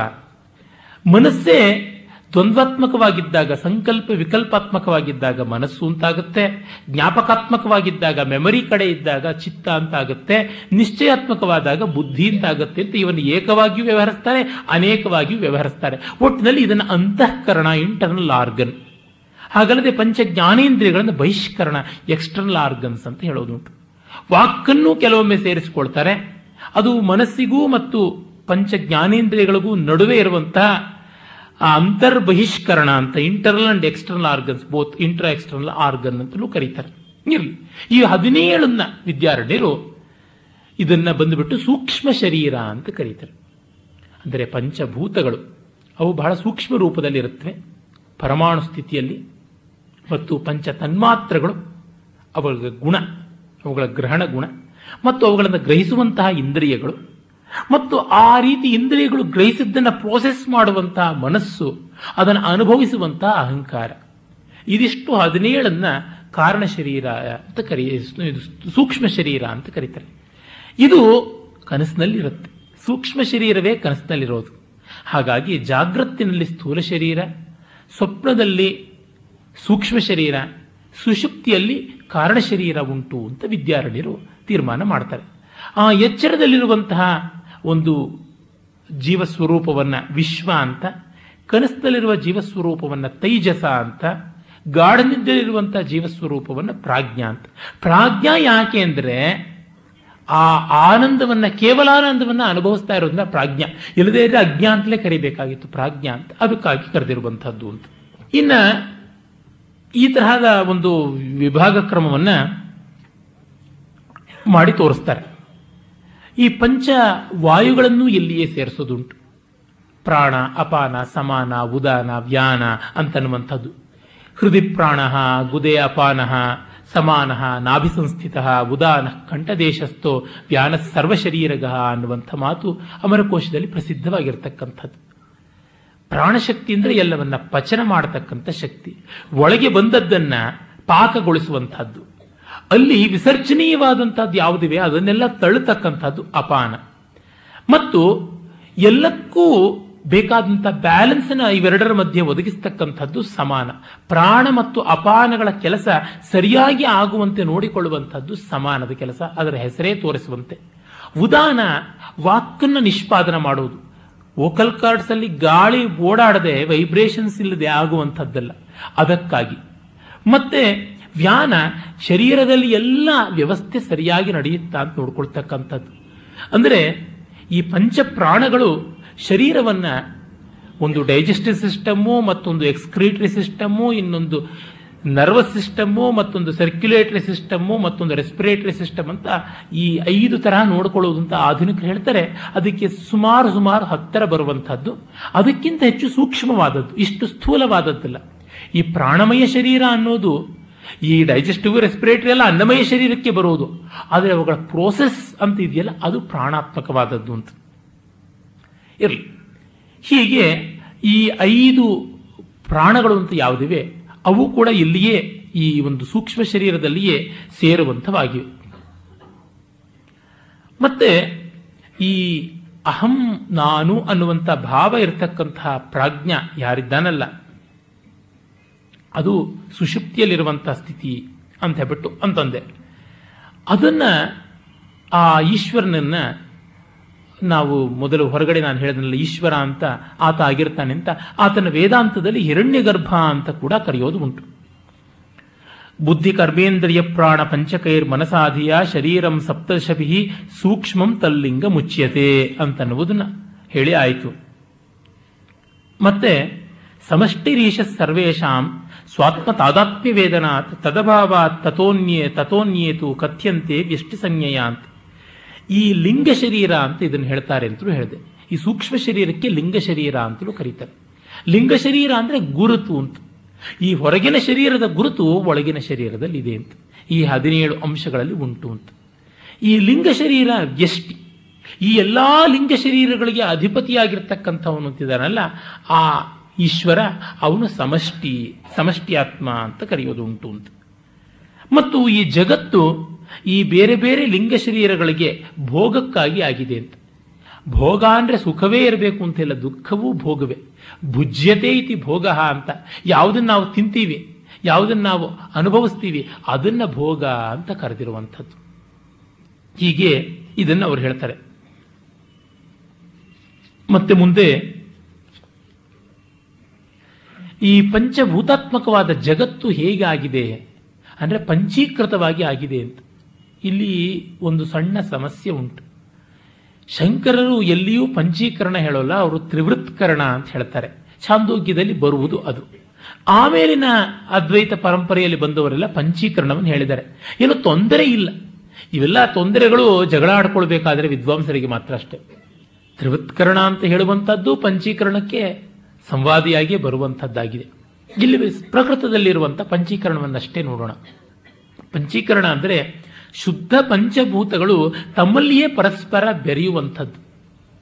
ಅಂದರೆ ಅರ್ಧ ಅದೇ ಭೂತ ಇದ್ರೆ ಇನ್ನರ್ಧದಲ್ಲಿ ಕಾಲ್ ಕಾಲ್ ಭಾಗ ಇನ್ನು ನಾಲ್ಕು ಭೂತಗಳು ಬರ್ತವೆ ಅಂದರೆ ಈಗ ಎಂಟಾಣೆಯಷ್ಟು ಅದೇ ಭೂತ ಉಂಟು. ಆಕಾಶ ಭೂತ ಅಂದರೆ ಇನ್ನು ಉಳಿದ ಎಂಟಾಣಿಯಲ್ಲಿ ಎರಡಾಣೆ ಪೃಥ್ವಿಭೂತ, ಎರಡಾಣೆ ಜಲಭೂತ, ಎರಡಾಣೆ ವಾಯುಭೂತ, ಇನ್ನು ಎರಡಾಣೆ ಅಗ್ನಿಭೂತ ಸೇರಿಕೊಳ್ಳುತ್ತೆ. ಹೀಗಾಗಿ ಪಂಚೀಕೃತವಾದ ಆಕಾಶ ಅಂದರೆ ಅರ್ಧ ಭಾಗ ಮಾತ್ರ ಆಕಾಶ. ಇನ್ನು ಮಿಕ್ಕಿದ ಅರ್ಧ ಭಾಗದಲ್ಲಿ ಕಾಲ್ಕಾಲ ಕಾಲ್ ಭಾಗ. ಅಂದರೆ ಈ ಟೋಟಲ್ ದೃಷ್ಟಿಯಿಂದ ನೋಡಿದರೆ ಒನ್ ಏಯ್ತ್ ಆ ರೀತಿಯಾಗಿರುವಂಥದ್ದು ಬೇರೆ ಭೂತಗಳದು ಅಂತ. ಹಾಗೆ ಜಲದಲ್ಲಿ, ಹಾಗೆ ವಾಯುವಿನಲ್ಲಿ, ಅದೇ ರೀತಿ ಅಗ್ನಿಯಲ್ಲಿ, ಅದೇ ರೀತಿ ಪೃಥ್ವಿಯಲ್ಲಿ ಅಂತ. ಈ ಪಂಚಭೂತಗಳು ಅಂದರೆ ಬೆಂಕಿ, ಅಗ್ನಿ ಅಂದರೆ ಅಗ್ನಿ ಅಂತಲ್ಲ. ನೀರು ಅಂದರೆ ಈ ನೀರು ಅಂತ ಈ ರೀತಿಯಾಗಿ ಅಲ್ಲ. ಅದನ್ನ ಯಾವ ರೀತಿ ತೆಗೆದುಕೊಳ್ಬೇಕು ಅಂದರೆ ಜಲ ಅನ್ನುವಂಥದ್ದನ್ನು ದ್ರವಸ್ಥಿತಿ ಅಂತ, ವಾಯು ಅನ್ನೋದನ್ನು ಅನಿಲ ಸ್ಥಿತಿ ಅಂತ vapour state and liquid state ಅಂತ, ಪೃಥ್ವಿ ಅನ್ನೋದನ್ನು ಘನಸ್ಥಿತಿ ಅಂತ, ಮತ್ತು ಈ ಆಕಾಶ ಎಲ್ಲವನ್ನ ವ್ಯಾಪನ ಮಾಡಿಕೊಂಡಿರುವಂತಹ ಸ್ಪೇಸ್ ಅಂತ, ಅಗ್ನಿಯನ್ನ ಈ ಎಲ್ಲ ಘನ, ದ್ರವ ಮತ್ತು ಅನಿಲ ಸ್ಥಿತಿಯಲ್ಲಿ ಇರುವಂತಹ ದ್ರವ್ಯ ಮ್ಯಾಟರ್ ಯಾವುದಿದೆ, ಅದರೊಳಗೆ ಪರಿಭಾಷೆ ನ್ಯಾಯ ವೈಶೇಷಿಕರ ಪರಿಭಾಷೆ ನ್ಯಾಯ ವೈಶೇಷಿಕರ ತತ್ವಗಳನ್ನೆಲ್ಲ ಕಾಲಕಾಲಕ್ಕೆ ಪರಿಷ್ಕಾರ ಮಾಡಬೇಕು. ಕಾರಣ ಅವು ಪೂರ್ಣ ಜ್ಞಾನದ್ದಲ್ಲ. ಅವೆಲ್ಲ ಅರ್ಧರ್ಧ ಜ್ಞಾನದಿಂದ ಬಂದಂಥವು. ಹಾಗಾಗಿ ಅವುಗಳನ್ನು ಮತ್ತೆ ಮತ್ತೆ ಪ್ರಯೋಗಗಳಿಂದ, ಚಿಂತನೆಗಳಿಂದ ಪರಿಷ್ಕಾರ ಮಾಡಿಕೊಳ್ತಾನೆ ಬರಬೇಕು. ಅದು ವೇದಾಂತ ಸೂಚಿಸಿರುವಂಥ ದಾರಿ. ವೇದಾಂತ ಇವೆಲ್ಲದಕ್ಕೂ ಹೋಗೋದಿಲ್ಲ. ವೇದಾಂತ ಅಬ್ಸಲ್ಯೂಟ್ ಚೈತನ್ಯದ ಲೆವೆಲಲ್ಲಿ ಮಾತ್ರ ಕೆಲಸ ಮಾಡುತ್ತೆ. ಇನ್ನು ಮಿಕ್ಕ ವ್ಯವಹಾರಗಳಿಗೆ ಇವುಗಳನ್ನೆಲ್ಲ ತೆಗೆದುಕೊಳ್ಳುತ್ತೆ. ಅದು ಹೇಗೆ ಅಂದರೆ, ನಾವು ಈ ಕೆಲವು ಫ್ಯಾಕ್ಟ್ರಿಗಳಲ್ಲಿ ಅಸೆಂಬ್ಲಿ ಮಾತ್ರ ನಾವು ಮಾಡುವಂಥದ್ದು ಸ್ಪೇರ್ ಪಾರ್ಟ್ಸ್ ಎಲ್ಲ ಬೇರೆಯವ್ರ ಕಡೆಯಿಂದ ಅಂತ. ಒಟ್ಟಂದರಲ್ಲಿ ಸೀಲು ಮ್ಯಾನುಫ್ಯಾಕ್ಚರ್ಡ್ ಬೈ ಅಂತ ಮೈಕೋ ಅಂತ ಸೀಲು ಬರುತ್ತೆ. ಇನ್ನು ಮಿಕ್ಕಿದ್ದೆಲ್ಲ ಶಾಫ್ಟ್ಗಳನ್ನು ಸ್ಪಾರ್ಕ್ ಪ್ಲಗ್ಗಳನ್ನು ಎಲ್ಲರೂ ಎಲ್ಲೆಲ್ಲಿಂದಲೂ ಮಾಡಿ ತಗೊಂಡು ಬಂದು ಅಲ್ಲಿ ಸೇರಿಸುವಂಥದ್ದು ಅಂತ ಇರುತ್ತಲ್ಲ, ಆ ರೀತಿಯಾಗಿ. ಹಾಗೆ ಮಾಡುವಂತ ಈ ರಾ ಮೆಟೀರಿಯಲ್ಸ್ ಅಲ್ಲಿ ಕೆಲವೊಮ್ಮೆ ದೋಷ ಇರಬಹುದು ಕ್ವಾಲಿಟಿ ಕಂಟ್ರೋಲ್ ಡಿಪಾರ್ಟ್ಮೆಂಟ್ ಇದ್ದೇ ಇರುತ್ತೆ. ಅದು ನೋಡಿ ಸರಿಯಾಗಿ ಬರ್ತಾ ಇಲ್ಲಪ್ಪ, ನೀವು ನಾವು ಇನ್ನೊಬ್ಬರಿಗೆ ಆರ್ಡರ್ ಕೊಟ್ಬಿಡ್ತೀವಿ ಸಬ್ ಕಾಂಟ್ರಾಕ್ಟ್ರು ಅಂತ ಹೇಳಿ ಅನ್ನೋ ತರಹ ವೇದಾಂತ ಮಾಡ್ತಾ ಇರುತ್ತೆ. ಹಾಗಾಗಿ ಆ ವೇದಾಂತದ ಪೂರ್ಣ ದೃಷ್ಟಿಯಿಂದ ನೋಡಿದಾಗ ನ್ಯಾಯ, ವಿಶೇಷಿಕ, ಸಾಂಖ್ಯ, ಯೋಗಗಳನ್ನೆಲ್ಲ ಅದಕ್ಕನುಸಾರವಾಗಿ ತಿದ್ದುತ್ತಾ ಇರಬೇಕು. ಹಾಗೆ ನಾವು ತಿದ್ದುಕೊಳ್ಳೋದಕ್ಕೆ ನ್ಯಾಯ, ವೈಶೇಷಿಕಗಳು ಪ್ರತ್ಯಕ್ಷಾನುಮಾನಾದಿಗಳನ್ನು ಹೆಚ್ಚು ಅವಲಂಬಿಸುವ ಕಾರಣ ಅದರಲ್ಲಿ ಅತಿಶಯವಾಗಿ ಮುಂದೆ ಹೋಗಿರ್ತಕ್ಕಂಥ ಈ ಹೊತ್ತಿನ ಆಧುನಿಕ ವಿಜ್ಞಾನಗಳನ್ನು ನಾವು ಸಹಕಾರಕ್ಕೆ ತಗೊಳ್ಳೋದ್ರೊಳಗೆ ಯಾವ ತಪ್ಪು ನನಗೆ ಕಾಣಿಸೋದಿಲ್ಲ. ಇರಲಿ. ಇದು ಪಂಚಭೂತ ಅಂದರೆ ಆ ಅರ್ಥದಲ್ಲಿ ನಾವು ತೆಗೆದುಕೊಳ್ತಕ್ಕಂಥದ್ದು. ಸಮಗ್ರವಾದಂಥ ಮ್ಯಾಟರ್ ಅಂಡ್ ಎನರ್ಜಿ, ಸ್ಪೇಸ್ ಅನ್ನುವಂಥದ್ರೊಳಗೆ ಸಮಸ್ತವಾದ ಮ್ಯಾಟರ್ ಅಂಡ್ ಎನರ್ಜಿ ಅದು ಓತಪ್ರೋತವಾಗಿರುವಂಥದ್ದು ಕಾಣಿಸುತ್ತೆ. ಅದನ್ನು ಅವರು ಹೇಳ್ತಾರೆ. ಮತ್ತೆ ಈ ಪಂಚೀಕೃತವಾದಂತಹ ಪಂಚಭೂತಗಳಿಂದ ನಮ್ಮ ಈ ಸೃಷ್ಟಿಯಾಗಿದೆ. ಅಂದರೆ ಪ್ರತಿಯೊಂದು ಸೃಷ್ಟಿಯಾಗಿರುವ ವಸ್ತುವಿನಲ್ಲಿಯೂ ಈಗ ಇದು ಜಲ ಅಂತ ಹೇಳಿದ್ರು, ಈ ಜಲ ನಮ್ಮ ಕಣ್ಣಿಗೆ ಕಾಣಬೇಕು ಅಂದರೆ ಅಲ್ಲಿ ಅಗ್ನಿಭೂತ ಇರಬೇಕು. ಇಲ್ಲದರೆ ಕಣ್ಣಿಗೆ ವಿಷಯವಾಗ್ತಾ ಇರಲಿಲ್ಲ. ಕಣ್ಣು ರೂಪ ಅನ್ನುವಂಥ ಒಂದು ತನ್ಮಾತ್ರಕ್ಕೆ ಇರುವಂಥ ಇಂದ್ರಿಯ. ಇಲ್ಲಿ ನೀರು ನಮಗೆ ಕಣ್ಣಿಗೆ ಕಾಣಿಸುತ್ತೆ ಅಂತಂದ್ರೆ ವಸ್ತುತಃ ಅದು ಕೇವಲ ಜಲ, ಶುದ್ಧ ಜಲ ಆಗಿದ್ರೆ ನಾಲಿಗೆಗೆ ಮಾತ್ರ ಗೊತ್ತಾಗಬೇಕಾಗಿತ್ತು ರಸ. ಅದು ಕಣ್ಣಿಗೆ ಕಾಣುವುದರಿಂದ ಅಲ್ಲಿ ಅಗ್ನಿಯೂ ಇದೆ ಅಂತ. ಹಾಗೆ ಮುಟ್ಟಿದ ತಣ್ಣಿಗೆ ಒದ್ದೆ ಆಗೋದ್ರಿಂದ ಅಲ್ಲಿ ಸ್ಪರ್ಶ ಆಗೋದ್ರಿಂದ ವಾಯುವೂ ಇದೆ ಅಂತ. ಆಮೇಲೆ ದಳದಳ ಅಂತ ನೀರು ಸುರಿದ್ರೆ ಶಬ್ದವೂ ಆಗೋದ್ರಿಂದ ಅಲ್ಲಿ ಆಕಾಶವೂ ಇದೆ ಅಂತ. ಮತ್ತೆ ನೀರಿಗೆ ಒಂದು ವಾಸನೆ, ರುಚಿ ಯಾವುದು ಇಲ್ಲ ಅಂತಂದ್ರೆ ಆವಾಗ ಅದರೊಳಗೆ ಪೃಥ್ವಿಭೂತ ಇಲ್ಲ ಅಂತ. ಎಷ್ಟೋ ಬಾರಿ ಇದು ಉಪ್ಪು ನೀರು ಸಿಹಿ ನೀರು ಅಂತೀವಿ ಅಂದರೆ ಆಗ ಪೃಥ್ವಿಯೂ ಸೇರಿದೆ ಅಂತ. ಹೀಗಾಗಿ ನಮಗೆ ಸಾಮಾನ್ಯವಾಗಿ ಲೋಕಕ್ಕೆ ಗ್ರಹಣೆಗೆ ಬರುವ ಪಂಚಭೂತಗಳು ಪಂಚೀಕೃತವೇ ಆಗಿರುತ್ತೆ. ಅಪಂಚೀಕೃತವಾದಾಗ ಶುದ್ಧ ಭೂತಗಳು ಅಂತಾದಾಗ ಪ್ರಳಯ ಆಗುತ್ತೆ ಅಂತ. ಸೃಷ್ಟಿ ಅಂದರೆ ಏನು? ಪಂಚಭೂತಗಳು ಆ ಅಕ್ಷರದಿಂದ ಹೊಮ್ಮಿ ಪಂಚೀಕೃತವಾಗಿ ತತ್ಕ್ಷಣವೇ ಗೋಚರಕ್ಕೆ ಆಗುವಂಥದ್ದು, ಈ ಜಗತ್ತು ನಿರ್ಮಾಣವಾಗುವಂಥದ್ದು ಅಂತ. ಈಚೆಗೆ ಕಾಸ್ಮಾಲಜಿ ಸೃಷ್ಟಿ ಪ್ರಕ್ರಿಯೆ ಬಗ್ಗೆ ಜಗತ್ತಿನಲ್ಲೆಲ್ಲ ಸಿಕ್ಕಾಪಟ್ಟೆ ಕೋಟಿ ಕೋಟಿ ಖರ್ಚು ಮಾಡಿ ವ್ಯವಸ್ಥೆ ಮಾಡ್ತಾ ಇದ್ದಾರೆ. ಈ ಒಂದು ದುಬಾರಿಯಾದಂಥ ಕೆಲಸ ಯಾಕೆ ಮಾಡ್ತಾ ಇದ್ದಾರೆ ಅಂತಂದರೆ ಸೃಷ್ಟಿ ರಹಸ್ಯವನ್ನು ತಿಳಿಯಬೇಕು ಅನ್ನೋ ಕುತೂಹಲ ತನ್ಮೂಲಕವಾಗಿ ಏನಾದರೂ ಪ್ರಯೋಜನವಾದೀತು ಅಂತ. ಅಂಥದ್ರಲ್ಲಿ ಈ ವೇದಾಂತದ ದೃಷ್ಟಿಯಿಂದ ಸೃಷ್ಟಿ ಅನ್ನೋದು ಹೇಗೆ ಅನ್ನುವುದನ್ನು ತಿಳ್ಕೊಳ್ಳೋದು ಒಂದು ದೊಡ್ಡ ಸ್ವಾರಸ್ಯಕಾರಿಯಾದದ್ದು. ಈಚೆಗೆ ಇಸ್ರೋನವರು ಆ ಬಗ್ಗೆ ಗಮನ ಹರಿಸಿದ್ರು. ಅದಕ್ಕೆ ಕಾರಣ ಮುರಳಿ ಮನೋಹರ್ ಜೋಶಿ ಅಲ್ಲಿ ಎಚ್ ಆರ್ ಡಿ ಮಿನಿಸ್ಟರ್ ಆಗಿದ್ದು.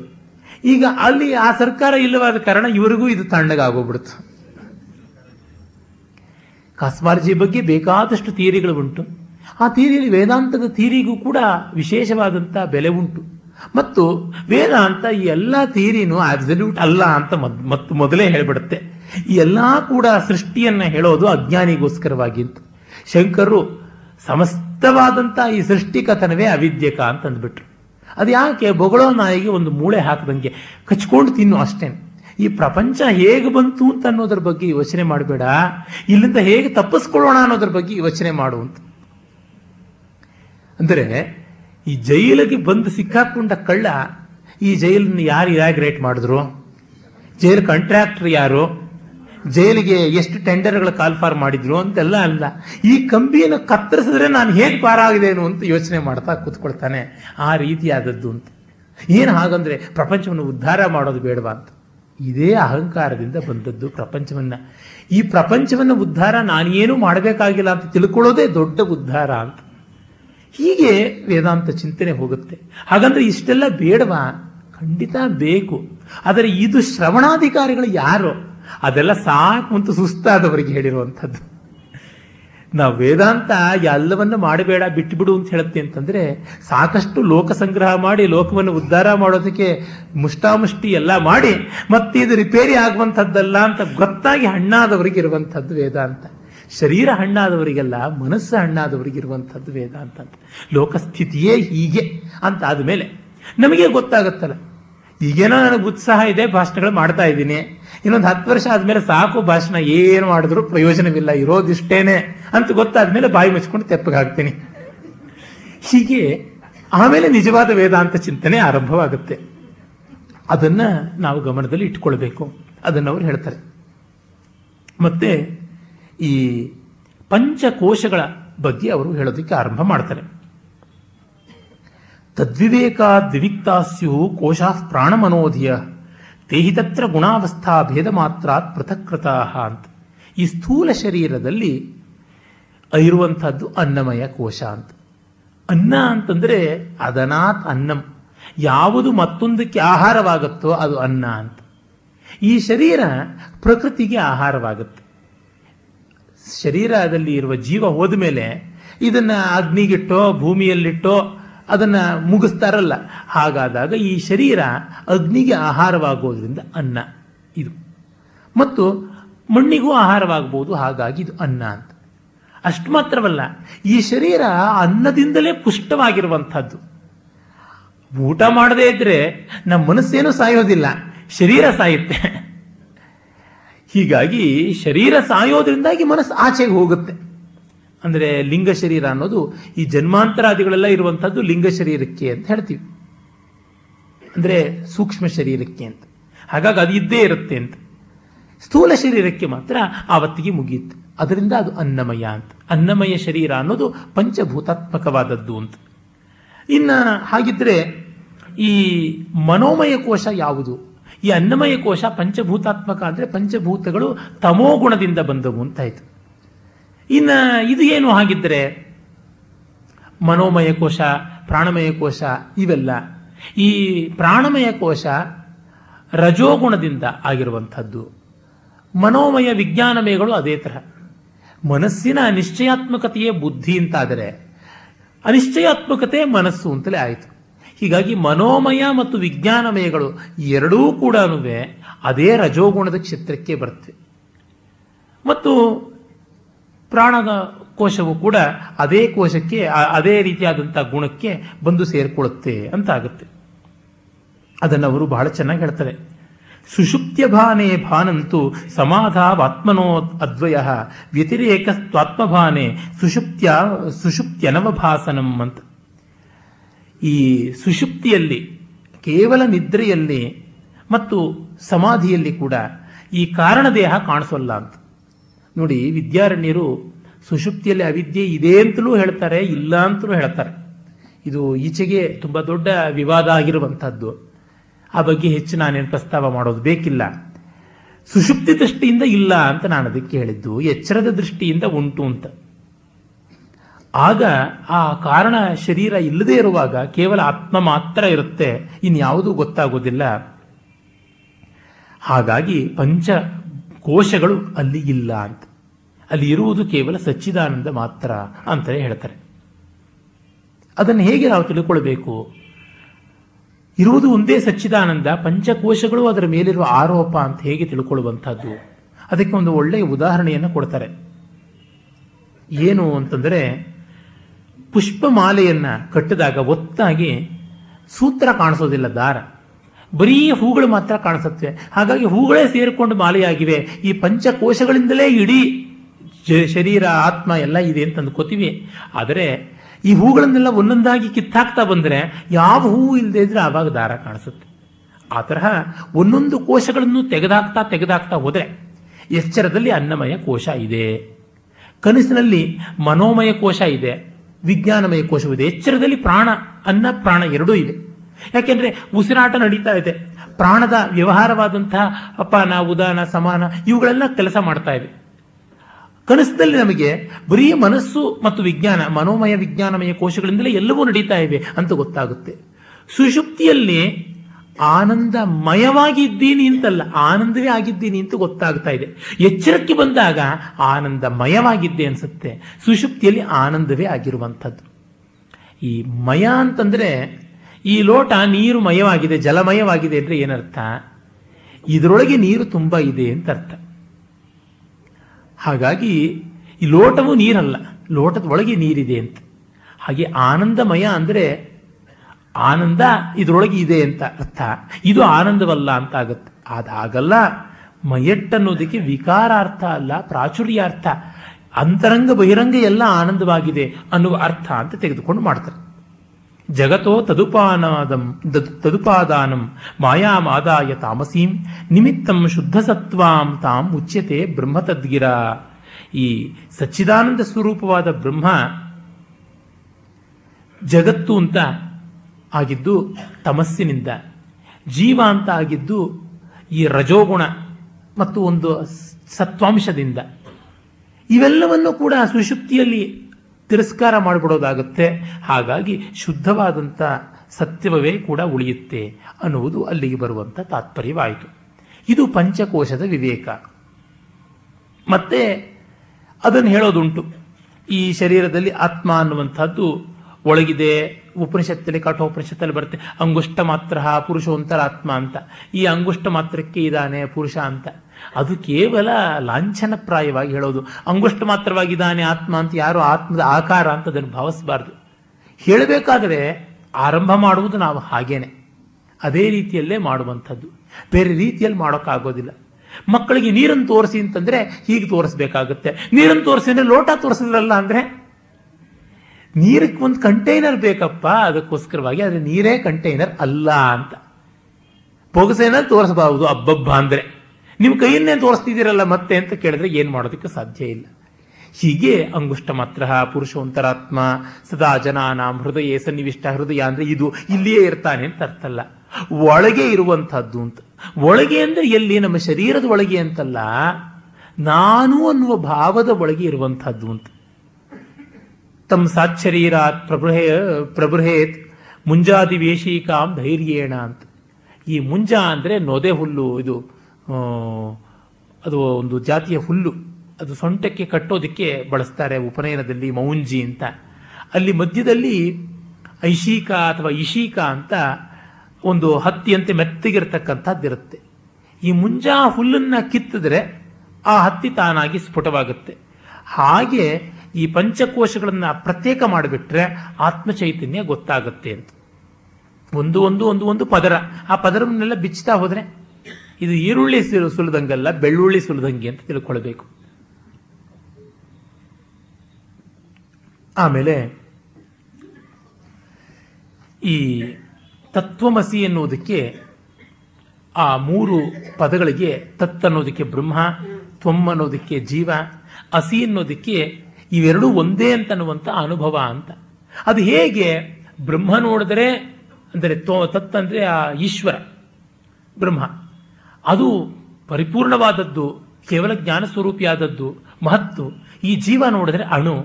ಇದೆರಡಕ್ಕೂ ಏಕತೆಯನ್ನು ಹೇಗೆ ಕಲ್ಪಿಸೋದಕ್ಕೆ ಸಾಧ್ಯವಾಗುತ್ತೆ ಅನ್ನುವಂಥ ಒಂದು ಆಕ್ಷೇಪ ಬರುತ್ತೆ. ಅದಕ್ಕೆ ಅವರು ಬಹಳ ಚೆನ್ನಾಗಿ ಹೇಳ್ತಾರೆ. ತ್ರಿತಯೀಮಪಿ ತಾಂ ಮುಕ್ತ ಪರಸ್ಪರ ವಿರೋಧಿನೀಂ ಅಖಂಡಂ ಸಚ್ಚಿದಾನಂದಂ ಮಹಾವಾಕ್ಯೇನ ಲಕ್ಷ್ಯತೆ. ಸೋಯಮಿತ್ಯಾದಿ ವಾಕ್ಯೇಶು ವಿರೋಧ ತದಿದಂತ ತದಿದಂತಯೋ ತ್ಯಾಗೇನ ಭಾಗಯೋರೇಕ ಆಶ್ರಯೋ ಲಕ್ಷ್ಯತೆ ಯಥಾ. ಭಾಗಲಕ್ಷಣ ವೃತ್ತಿ ಅಂತ ಒಂದು ಯುಕ್ತಿ ಇದೆ. ಆ ಯುಕ್ತಿಯಿಂದ ಮಾಡೋದಾಗುತ್ತೆ. ಬ್ರಹ್ಮ ಅಷ್ಟು ಪರಿಪೂರ್ಣವಾದದ್ದು ಈಶ್ವರ. ಅದಕ್ಕೂ ಜೀವಕ್ಕೂ ಯಾವ ರೀತಿಯಾಗಿ ಸಾಮ್ಯ ಕಲ್ಪಿಸುವಂತಹದ್ದು ತತ್ವಮಸಿ ಅಂತಂದ್ಬಿಟ್ರೆ ಅದು ಹೇಗೆ ಸಾಧ್ಯ ಆಗುತ್ತೆ? ಒಪ್ಪೋದಿಕ್ಕೆ ಆಗತ್ಯ ಅನ್ನೋದು ಯಾರಿಗೂ ಬರುವಂಥ ಪ್ರಶ್ನೆ. ಅದಕ್ಕೆ ಇವರು ಹೇಳ್ತಾರೆ ಅಭಿಧಾವೃತ್ತಿಯಿಂದ ಮಾಡಿದ್ರೆ ಅಲ್ಲ, ಲಕ್ಷಣಾವೃತ್ತಿಯಿಂದ ಮಾಡಬೇಕು ಅಂತ. ಅಭಿದಾವೃತ್ತಿ ಅಂದರೆ ಏನು? Dictionary meaning. ಈ ಮೇಜು ತೇಗದ ಮರದಿಂದ ನಿರ್ಮಾಣವಾಗಿದೆ. ಅಂತಂದರೆ ಆಯ್ತು, ಅದು ಹಾಗೆ. ತೇಗದ ಮರದಿಂದ ನಿರ್ಮಾಣವಾಗಿದೆ, ಜೊತೆಗೆ ಮೊಳೆಗಳು ಕೂಡ ಇಲ್ಲಿ ಸೇರಿಕೊಂಡಿವೆ ಅಂತ ಹೇಳಿ ಮಧ್ಯೆ ಮಧ್ಯೆ ಅವನ್ನು ಅಂಟಿಸೋದಕ್ಕೋಸ್ಕರವಾಗಿ ಮರವಜ್ರವನ್ನು ಅಥವಾ ಅರಾಲ್ಡೇಟನ್ನು ಬಳಸಿದ್ದಾರೆ ಅಂತೆಲ್ಲ ಹೇಳಿಬಿಟ್ರೆ ಆಯ್ತು. ಇದು ಅಭಿಧಾವೃತ್ತಿ. ಅದನ್ನು ಯಾರು ಪ್ರಶ್ನೆ ಮಾಡೋದಕ್ಕಾಗೋದಿಲ್ಲ. ನನ್ನ ಹೆಸರು ಗಣೇಶ ಅಂತಂದರೆ ಅದು ಅಭಿಧಾವೃತ್ತಿ. ಮಹಾತ್ಮ ಗಾಂಧಿಯವರ ಸಾವಿನಿಂದ ಇಡೀ ದೇಶದ ಜನರಿಗೆಲ್ಲ ದುಃಖವಾಯಿತು. ಇದು ಅಭಿಧಾವೃತ್ತಿ. ಲಕ್ಷಣಾವೃತ್ತಿ ಅಂದರೆ ಏನು? ಮಹಾತ್ಮ ಗಾಂಧಿಯವರು ತೀರ್ಕೊಂಡಾಗ ದೇಶವೆಲ್ಲ ಸಂಕಟ ಪಡ್ತು ಅಂತ. ದೇಶವೆಲ್ಲ ಸಂಕಟ ಪಡೋಕೆ ಅದಕ್ಕೆ ಮನಸ್ಸಿದೆಯೇನ್ರಿ ಬುದ್ಧಿ ಇದೆಯೇನ್ರಿ ಅಂತ ಕೇಳಿದ್ರೆ, ಹಾಗಲ್ಲ, ಇಡೀ ದೇಶದ ಜನ ಅಂತ ಅರ್ಥ ಅಂತ. ಅಂದ್ರೆ ದೇಶವೆಲ್ಲ ಅಂತಂದ್ರೆ ದೇಶವನ್ನ ಒಂದು ಚರಾಚರ ವಸ್ತುಗಳನ್ನೆಲ್ಲ ಸೇರಿಸಿಕೊಂಡು ಅಂತಲ್ಲ ದೇಶದ ಪ್ರಜೆಗಳು ಅಂತ ಆ ಭಾಗವನ್ನು ಮಾತ್ರ ತಗೊಂಡಿದ್ದು ಎಫೆಕ್ಟ್ ಜಾಸ್ತಿ ಆಗಲಿ ಅಂತ ಹಾಗೆ ಹೇಳಿರುವಂಥದ್ದು ಅಂತ. ಹಾಗೆ ತತ್ವಮಸಿ ಎಂದರು ಅದು. ಅದು ಹೇಗೆ? ಅದಕ್ಕೊಂದು ಯುಕ್ತಿ ಉಂಟು. ಸ್ವಯಂ ದೇವದತ್ತ ಕಾಶ್ಯಾಂ ದುಷ್ಟಚರ ಅಂತ. ಇವನೇ ಆ ದೇವದತ್ತ ಕಾಶಿಲ್ ಕಂಡವನು ಅಂತ ನಾವು ಹೇಳಿದ್ರೆ, ಆ ದೇವದತ್ತ ಇವನೇ ಅವನು ಅಂತಂದ್ರೆ ಇಬ್ಬರು ದೇವದತ್ತರಿದ್ರ? ಇಲ್ಲ. ನಾವು ಕಾಶಿಯಲ್ಲಿ ನೋಡಿದ ದೇವದತ್ತ ಗಡ್ಡ, ಮೀಸೆ ಎಲ್ಲ ಬೆಳೆಸ್ಕೊಂಡು, ವಿಭೂತಿ, ರುದ್ರಾಕ್ಷ ಹಾಕ್ಕೊಂಡು, ಕಾಷಾಯಾಂಬರ ಉಟ್ಕೊಂಡು, ಕೈನಲ್ಲಿ ಒಂದು ಶಂಖ ಬೇರೆ ಇಟ್ಕೊಂಡು ಊದ್ಕೊಂಡು ಹೋಗ್ತಾ ಇದ್ದ. ಇವತ್ತು ಬೆಂಗಳೂರಿನಲ್ಲಿ ನೋಡಿದ್ರೆ ಎಂ ಜಿ ರೋಡ್ನಲ್ಲಿ ಜೀನ್ಸ್ ಪ್ಯಾಂಟ್ ಹಾಕ್ಕೊಂಡು ಕೈನಲ್ಲಿ ಸಿಗರೇಟ್ ಬೇರೆ ಇದೆ, ಕಣ್ಣಲ್ಲಿ ಕೂಲಿಂಗ್ ಗ್ಲಾಸ್ ಇದೆ, ರೇಬಾನ್ ಕೂಲಿಂಗ್ ಗ್ಲಾಸೇನೆ ಇದೆ. ಅವನು ಹೀಗೆ ಇದಾನಲ್ಲ, ಅದರಿಂದ ಗೊತ್ತಾಗ್ಲಿಲ್ಲ. ಅದೇ ಅವನೇ ಇವನು ಅಂತ ಹೇಳುವಾಗ ಕಾಶಿಲಿದ್ದ ದೇವದತ್ತನ ಗಡ್ಡವನ್ನೂ ನಾವು ಬಳಸಿದ್ವಿ ಮನಸ್ಸಿನಲ್ಲಿ. ಮೀಸೇನೂ ಬಳಸಿದ್ವಿ, ವಿಭೂತಿನೂ ಅಳಿಸಿದ್ವಿ, ಕಾಷಾಯನೂ ತೆಗೆದ್ವಿ, ರುದ್ರಾಕ್ಷವನ್ನೂ ತೆಗೆದ್ವಿ, ಶಂಖಾನೂ ಕಿತ್ತಾಕಿದ್ವಿ. ಹಾಗೆ ಈ ದೇವದತ್ತ ಅನ್ನುವಾಗ ಇವನ್ ರೇಬಾನ್ ಗ್ಲಾಸ್ ಅನ್ನು ತೆಗೆದ್ವಿ, ಇವನ ಕಿಲ್ಲರ್ ಜೀನ್ಸ್ ಪ್ಯಾಂಟ್ ಅನ್ನು ಕಿತ್ತಾಕಿದ್ವಿ. ಎಲ್ಲಾ ತೆಗೆದು ಕಡೆಗೆ ಅವನೇ ದೇವದತ್ತ ಅಂತ ಮ್ಯಾಚ್ ಮಾಡ್ಕೊಂಡು ಆಗ ಮಾಡ್ಕೊಂಡು. ಅಂದ್ರೆ ಅವನೇ ಇವನು ಮಾಡುವಾಗ ಅಲ್ಲಿರುವ ಅಟ್ರಿಬ್ಯೂಟ್ಸ್ ಅನ್ನೆಲ್ಲ ಕಿತ್ತಾಕಿದ್ವಿ. ಕಿತ್ತಾಕೋಕ್ ಬರುವಂತದ್ದು. ಇಲ್ಲಿರೋದನ್ನೆಲ್ಲ ಕಿತ್ತಾಕಿದ್ವಿ. ಕಡೆಗೆ ಉಳಿಯುವಂಥದ್ದು ಮ್ಯಾಚ್ ಮಾಡಿದ್ವಿ. ಹಾಗೆ ತತ್ತನ್ನುವಾಗ ಈಶ್ವರ ಅಂತಂದ್ರೆ ಈಶ್ವರನಿಗಿರ್ತಕ್ಕಂಥ ಸೃಷ್ಟಿ, ಸ್ಥಿತಿ, ಲಯಾದಿಗಳ ಶಕ್ತಿಯನ್ನ. ಮತ್ತು ಎಲ್ಲ ರೀತಿಯಾದಂಥ ವಿಭುತ್ವ ಅಂತ ಏನಿದೆ, ಅದನ್ನೆಲ್ಲ ತೆಗೆದುಹಾಕಿದ್ವಿ. ಅವನು ವೈಕುಂಠವಾಸಿಯೋ, ಕೈಲಾಸವಾಸಿಯೋ ಅದನ್ನೆಲ್ಲ ತೆಗೆದುಹಾಕಿ, ಅದೆಲ್ಲ ಸತ್ವಗುಣದಿಂದ ಬಂದಂಥದ್ದು. ಎಲ್ಲ ವೈಭವವೂ ಸತ್ವಗುಣದಿಂದ, ಆ ಸತ್ವಗುಣವನ್ನು ಪಕ್ಕಕ್ಕೆ ಹಾಕಿದ್ವಿ. ಹಾಗೆ ಜೀವನಿಗೆ ಅವಿದ್ಯೆಯನ್ನು ಕಿತ್ತಾಕ್ಬಿಟ್ವಿ. ಕಿತ್ತಾಕ್ಬಿಟ್ರೆ ಅದು ರಜಸ್ತಮೋ ಗುಣಗಳಿಂದ ಆದಂತಹ ಮಾಲಿನ್ಯ. ಅದು ಹೊರಟೋಗ್ಬಿಡ್ತು. ಅಂದರೆ ಜೀವನ ಕಾರಣ ಶರೀರಕ್ಕೆ ಮೂಲಭೂತವಾದ ಅವಿದ್ಯೆಯನ್ನು ಕಿತ್ತಾಕಿದ್ವಿ. ಬ್ರಹ್ಮಕ್ಕೆ ಮೂಲ, ಈಶ್ವರನಿಗೆ ಮೂಲಭೂತವಾದ ಮಾಯೆಯನ್ನು ಕಿತ್ತಾಕಿದ್ವಿ. ಅಲ್ಲಿ ಮಾಯೆಯನ್ನು ಕಿತ್ತಾಕಿದ್ವಿ ಕಾಶಿ ವೇಷಗಳನ್ನ. ಕಾಶಿಯ ಆ ಜಂಗಮ ವೇಷವನ್ನ. ಈ ಎಂ ಜಿ ರೋಡಿನ ಈ ಪಡ್ಡೆ ಹುಡುಗನ ವೇಷವನ್ನು ಕಿತ್ತಾಕಿದ್ವಿ. ಕಿತ್ತಾಕ್ಬಿಟ್ರೆ ಕ್ಲೀನ್ ಶೇವ್ಡ್ ಆಗಿರ್ತಕ್ಕಂಥ ಒಬ್ಬ ದೇವದತ್ತ ಕಾಣಿಸ್ಕೊಂಡ. ಆ ದೇವದತ್ತನೇ ಇವನು ಅಂತ ಮ್ಯಾಚ್ ಮಾಡಿದ್ವಿ. ಹಾಗೆ ಬ್ರಹ್ಮವೇ ಜೀವ ಅಂತಂದರೆ ದೇವರೇ ಜೀವ ಅಂತಲ್ಲ. ಅದ್ವೈತಕ್ಕೆ ತುಂಬ ಜನ ತಿಳಿದೋ ತಿಳಿಯದೆಯೋ ಮಾಡುವ ಒಂದು ಆಕ್ಷೇಪ ಏನಂದ್ರೆ, ನಾನೇ ದೇವರು ಅಂದ್ರೆ ಹೇಗಾಗುತ್ತೆ? ನಮ್ಮಪ್ಪ ಅವ್ರು ಬದುಕಿರೋವರೆಗೂ ಹೇಳ್ತಾ ಇದ್ರು, ನಾನೇ ದೇವರು ಅಂದ್ರೆ ಹೇಗೋ ಸಾಧ್ಯ? ನಿನ್ನ ಅದ್ವೈತಕ್ಕೆ ಇಷ್ಟು ಬೆಂಕಿ ಹಾಕ ಅಂತ. ನಾನೇ ದೇವರು ಅಂತಲ್ಲ, ಮೂಲಭೂತವಾದ ಸಚ್ಚಿದಾನಂದ ಎಲ್ಲೆಲ್ಲಿಯೂ ಒಂದೇ ಅನ್ನುವಂಥ ಅರ್ಥ ಅಷ್ಟೇ. ಈ ಇಲ್ಲಿರುವ ನೀರು ಕಾವೇರಿ ನದಿಯಲ್ಲೆಲ್ಲ ಇರತಕ್ಕಂಥ ನೀರು ಒಂದೇನೆ ಅಂತಂದ್ರೆ ಆ ಜಲ ಅನ್ನುವ ಕೇವಲ ಅರ್ಥದಲ್ಲಿ ಎಚ್ ಟು ಓ ಅನ್ನೋ ಅರ್ಥದಲ್ಲಿ ಅದು ಒಂದೇನೆ ಅನ್ನುವಂಥದ್ದಲ್ಲಿರುವ ತಾತ್ಪರ್ಯ. ಕೇವಲ ಸಚ್ಚಿದಾನಂದ ಘನ ಅನ್ನುವ ದೃಷ್ಟಿಯಿಂದ ಒಂದು ಅಂತನ್ನುವಂಥದ್ದನ್ನ ಅವರು ತುಂಬಾ ಸೊಗಸಾಗಿ ತೋರಿಸಿಕೊಡ್ತಾರೆ. ಆಗ ಅದಕ್ಕೆ ಒಂದು ಆಕ್ಷೇಪ ಆಗುತ್ತೆ. ಈ ಥರದ್ದು ಸವಿಕಲ್ಪವೋ ನಿರ್ವಿಕಲ್ಪವೋ ಅಂತ. ವಿಕಲ್ಪ ತದಭಾ ತದಭಾ ವಿಕಲ್ಪ ತದಭಾವಾಭ್ಯಾಂ ಅಸಂಸ್ಪೃಷ್ಟಾತ್ಮವಸ್ತುನಿ ವಿಕಲ್ಪಿತತ್ವ ಲಕ್ಷ್ಯತ್ವ ಸಂಬಂಧಾಧ್ಯಾಸ್ತು ಕಲ್ಪಿತಾ ಇದಂ ಗುಣಕ್ರಿಯಾ ಜಾತಿ ದ್ರವ್ಯ ಸಂಬಂಧ ವಸ್ತುಷು ಸಮಂ ತೇನ ಸ್ವರೂಪಸ್ಯ ಸರ್ವಮೇತದ್ದಿತಿಷ್ಯತಾಂ ವಿಕಲ್ಪೋ ನಿರ್ವಿಕಲ್ಪಸ್ಯ ಸವಿಕಲ್ಪಸ್ಯ ವಾ ಭವೇತ್ ಆದ್ಯೇ ವ್ಯಾಹೃತಿರನ್ಯತ್ರ ಅನವಸ್ಥಾತ್ಮಾತ್ ಆ, ಆದ್ಯೇ ವ್ಯಾಹೃತಿರನ್ಯತ್ರ ಅನವಸ್ಥಾತ್ಮಾಶ್ರಯಾದಯ ಅಂದರೆ ಈ ತರ ನೀವು ವಿಕಲ್ಪವ, ಅದು ಸವಿಕಲ್ಪವಾ, ನಿರ್ವಿಕಲ್ಪವ ಅಂತ ಕೇಳಬಹುದು ಬ್ರಹ್ಮವಸ್ತು. ಈಗ ನೀವು ಈಕ್ವೇಟ್ ಮಾಡೋ ಸಚ್ಚಿದಾನಂದ ಈ ಪ್ರಶ್ನೆಯೇ ಅಸಂಗತ ಅಂತ ಕರಿತೀವಿ. ಕಾರಣ, ಗುಣ ಮತ್ತು ಗುಣಿ ಇವು ಎರಡರ ಮಧ್ಯೆ ಇರುವಂಥದ್ದು ಸಮವಾಯ ಸಂಬಂಧ. ಅದನ್ನು ಪ್ರತ್ಯೇಕ ಮಾಡೋದಕ್ಕೆ ಆಗೋದಿಲ್ಲ. ಬ್ರಹ್ಮಕ್ಕೆ ಸಚ್ಚಿದಾನಂದಕ್ಕೆ ಪ್ರತ್ಯೇಕ ಮಾಡೋಕ್ಕೆ ಸಾಧ್ಯ ಇಲ್ಲ. ಸಚ್ಚಿದಾನಂದ ಅಂದರೆ ಬ್ರಹ್ಮವೇ. ಈಗ ನಾವು ಹೇಳ ಹೇಳಬೇಕು ಅಂತಂದ್ರೆ, ಈ ನೀರಿನಲ್ಲಿರ್ತಕ್ಕಂತಹ ದ್ರವತ್ವ, ಶೈತ್ಯತ್ವ ಇವುಗಳನ್ನೆಲ್ಲ ತೆಗೆದಾಕ್ಬಿಡು ಅಂದ್ರೆ, ಬಿಸಿ ಮಾಡಿದ್ರೆ ಶೈತ್ಯತ್ವ ಹೋಗ್ಬೋದಾದರೂ ದ್ರವತ್ವ ಇರುತ್ತೆ. ಗಟ್ಟಿ ಮಾಡಿಬಿಟ್ರೆ ದ್ರವತ್ವ ಹೋಗ್ಬೋದಾದರೂ ಶೈತ್ಯತ್ವ ಇದ್ದೇ ಇರುತ್ತೆ. ಹಾಗಾಗಿ ಯಾವುದಾದ್ರೂ ಒಂದು ವ್ಯಾವರ್ತಕವಾದ ಗುಣ ಇದ್ದೇ ಇರಬೇಕು. ಅದರಿಂದ ಖಂಡಿತವಾಗಿ ಬ್ರಹ್ಮದ ಸಹಜ ಗುಣ ಆದಂಥ ಸಚ್ಚಿದಾನಂದಗಳನ್ನು ತೆಗೆದುಹಾಕೋಕ್ಕಾಗೋಲ್ಲ. ಕಾರಣ, ಅದು ಬ್ರಹ್ಮದ ಸ್ವರೂಪ ಲಕ್ಷಣ, ತಟಸ್ಥ ಲಕ್ಷಣ ಅಲ್ಲ. ಈಗ ನಾನು ಈ ಜುಬ್ಬ ಹಾಕೊಂಡಿರ್ತಕ್ಕಂಥವನು ಗಣೇಶ ಅಂತಂದ್ರೆ, ಯಾರು ಜುಬ್ಬ ಹಾಕೊಂಡ್ರೆ ಗಣೇಶ ಆಗ್ತಾರೆ. ನಾನು ಜುಬ್ಬ ತೆಗೆದಾಕ್ಬಿಟ್ರೆ ಗಣೇಶ ಅಲ್ಲ ಅಂತ. ಹಾಗಲ್ಲದೆ, ನನ್ನದಾದ ಒಂದು ವ್ಯಕ್ತಿತ್ವ ಅಂತ ನನ್ನದಿರುತ್ತಲ್ಲ ಅದರಿಂದಲೇ ನಾನು ಗುರುತಿಸಲ್ಪಡೋದು, ಅದನ್ನು ತೆಗೆದಾಕ್ಬಿಟ್ರೆ ನಾನು ಇರೋದಿಲ್ಲ. ಈಗ ಸಿಹಿಯಾಗಿರುವಂತಹದ್ದು ಸಕ್ಕರೆಯ ಗುಣ.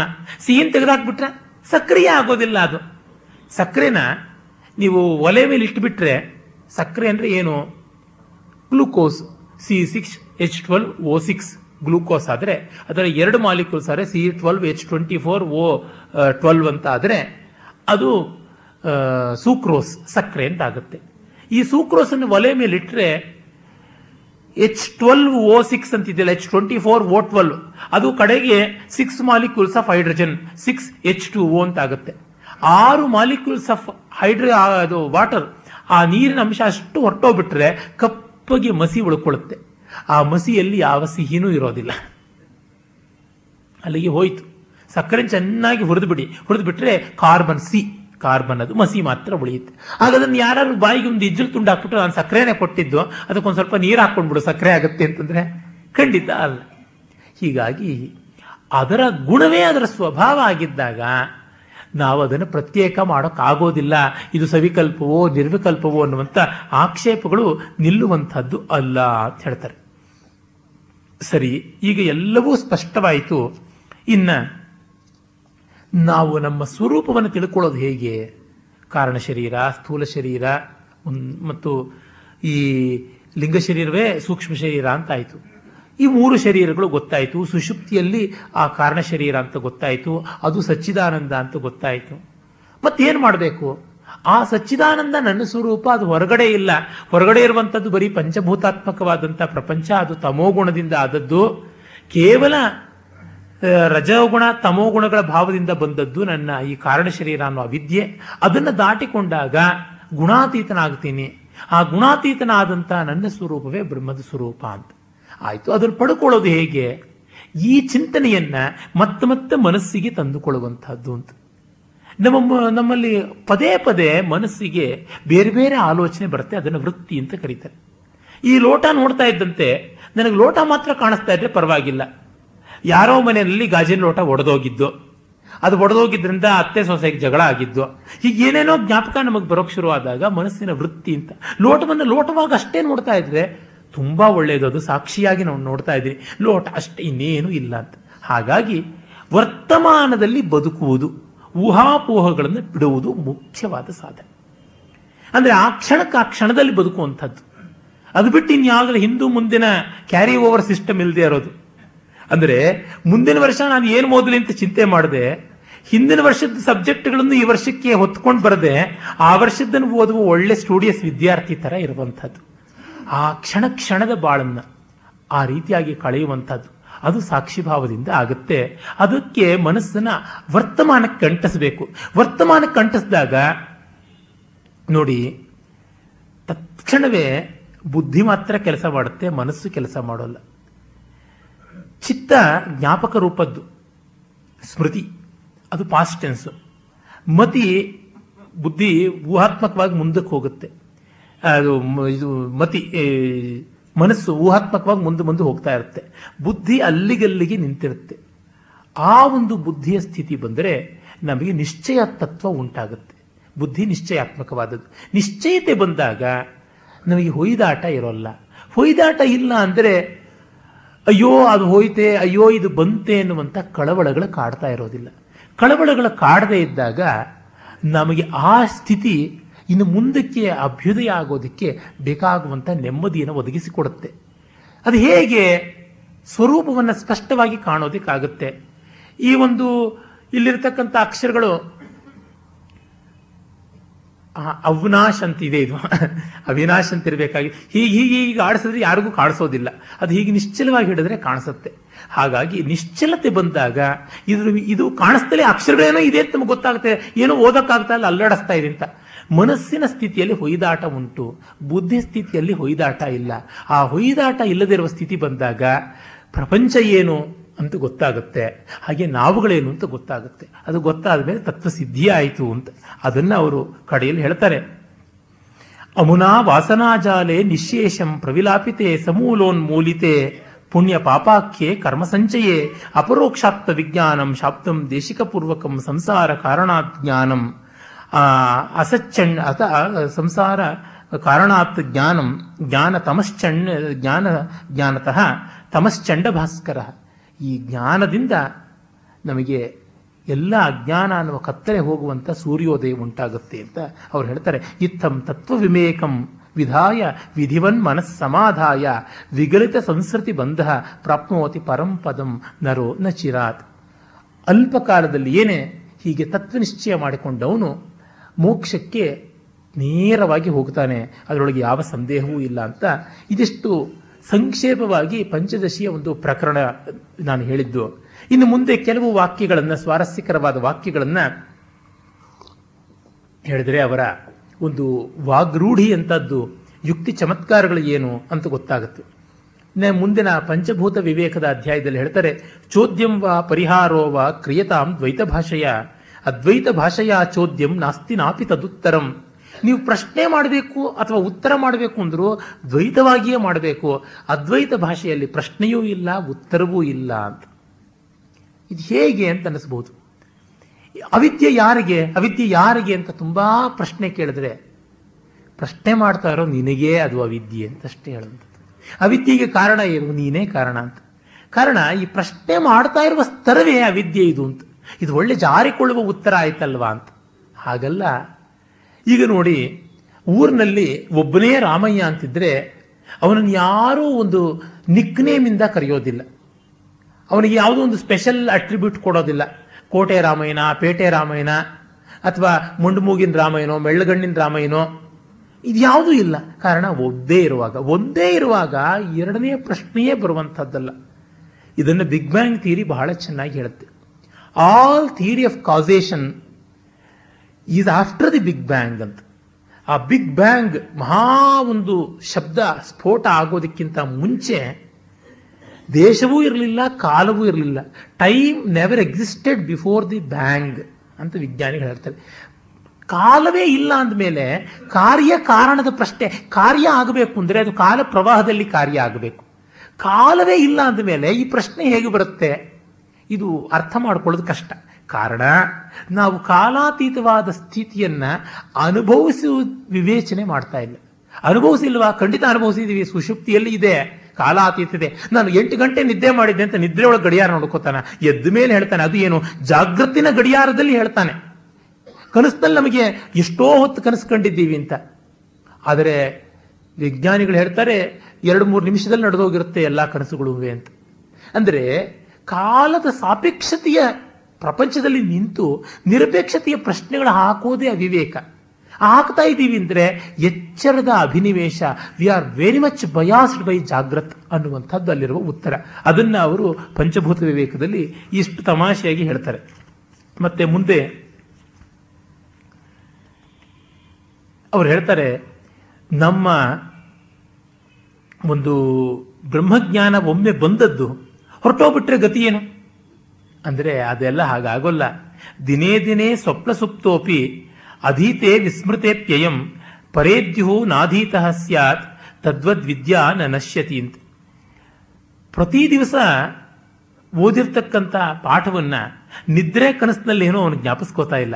ಅರೆ ಮಾರನೇ ದಿವಸ ಎಚ್ಚರವಾದಾಗ ಗೊತ್ತಾಗುತ್ತೆ. ಮುಂದೆ ಅವ್ರು ಇನ್ನೂ ಚೆನ್ನಾಗಿ ಹೇಳ್ತಾರೆ.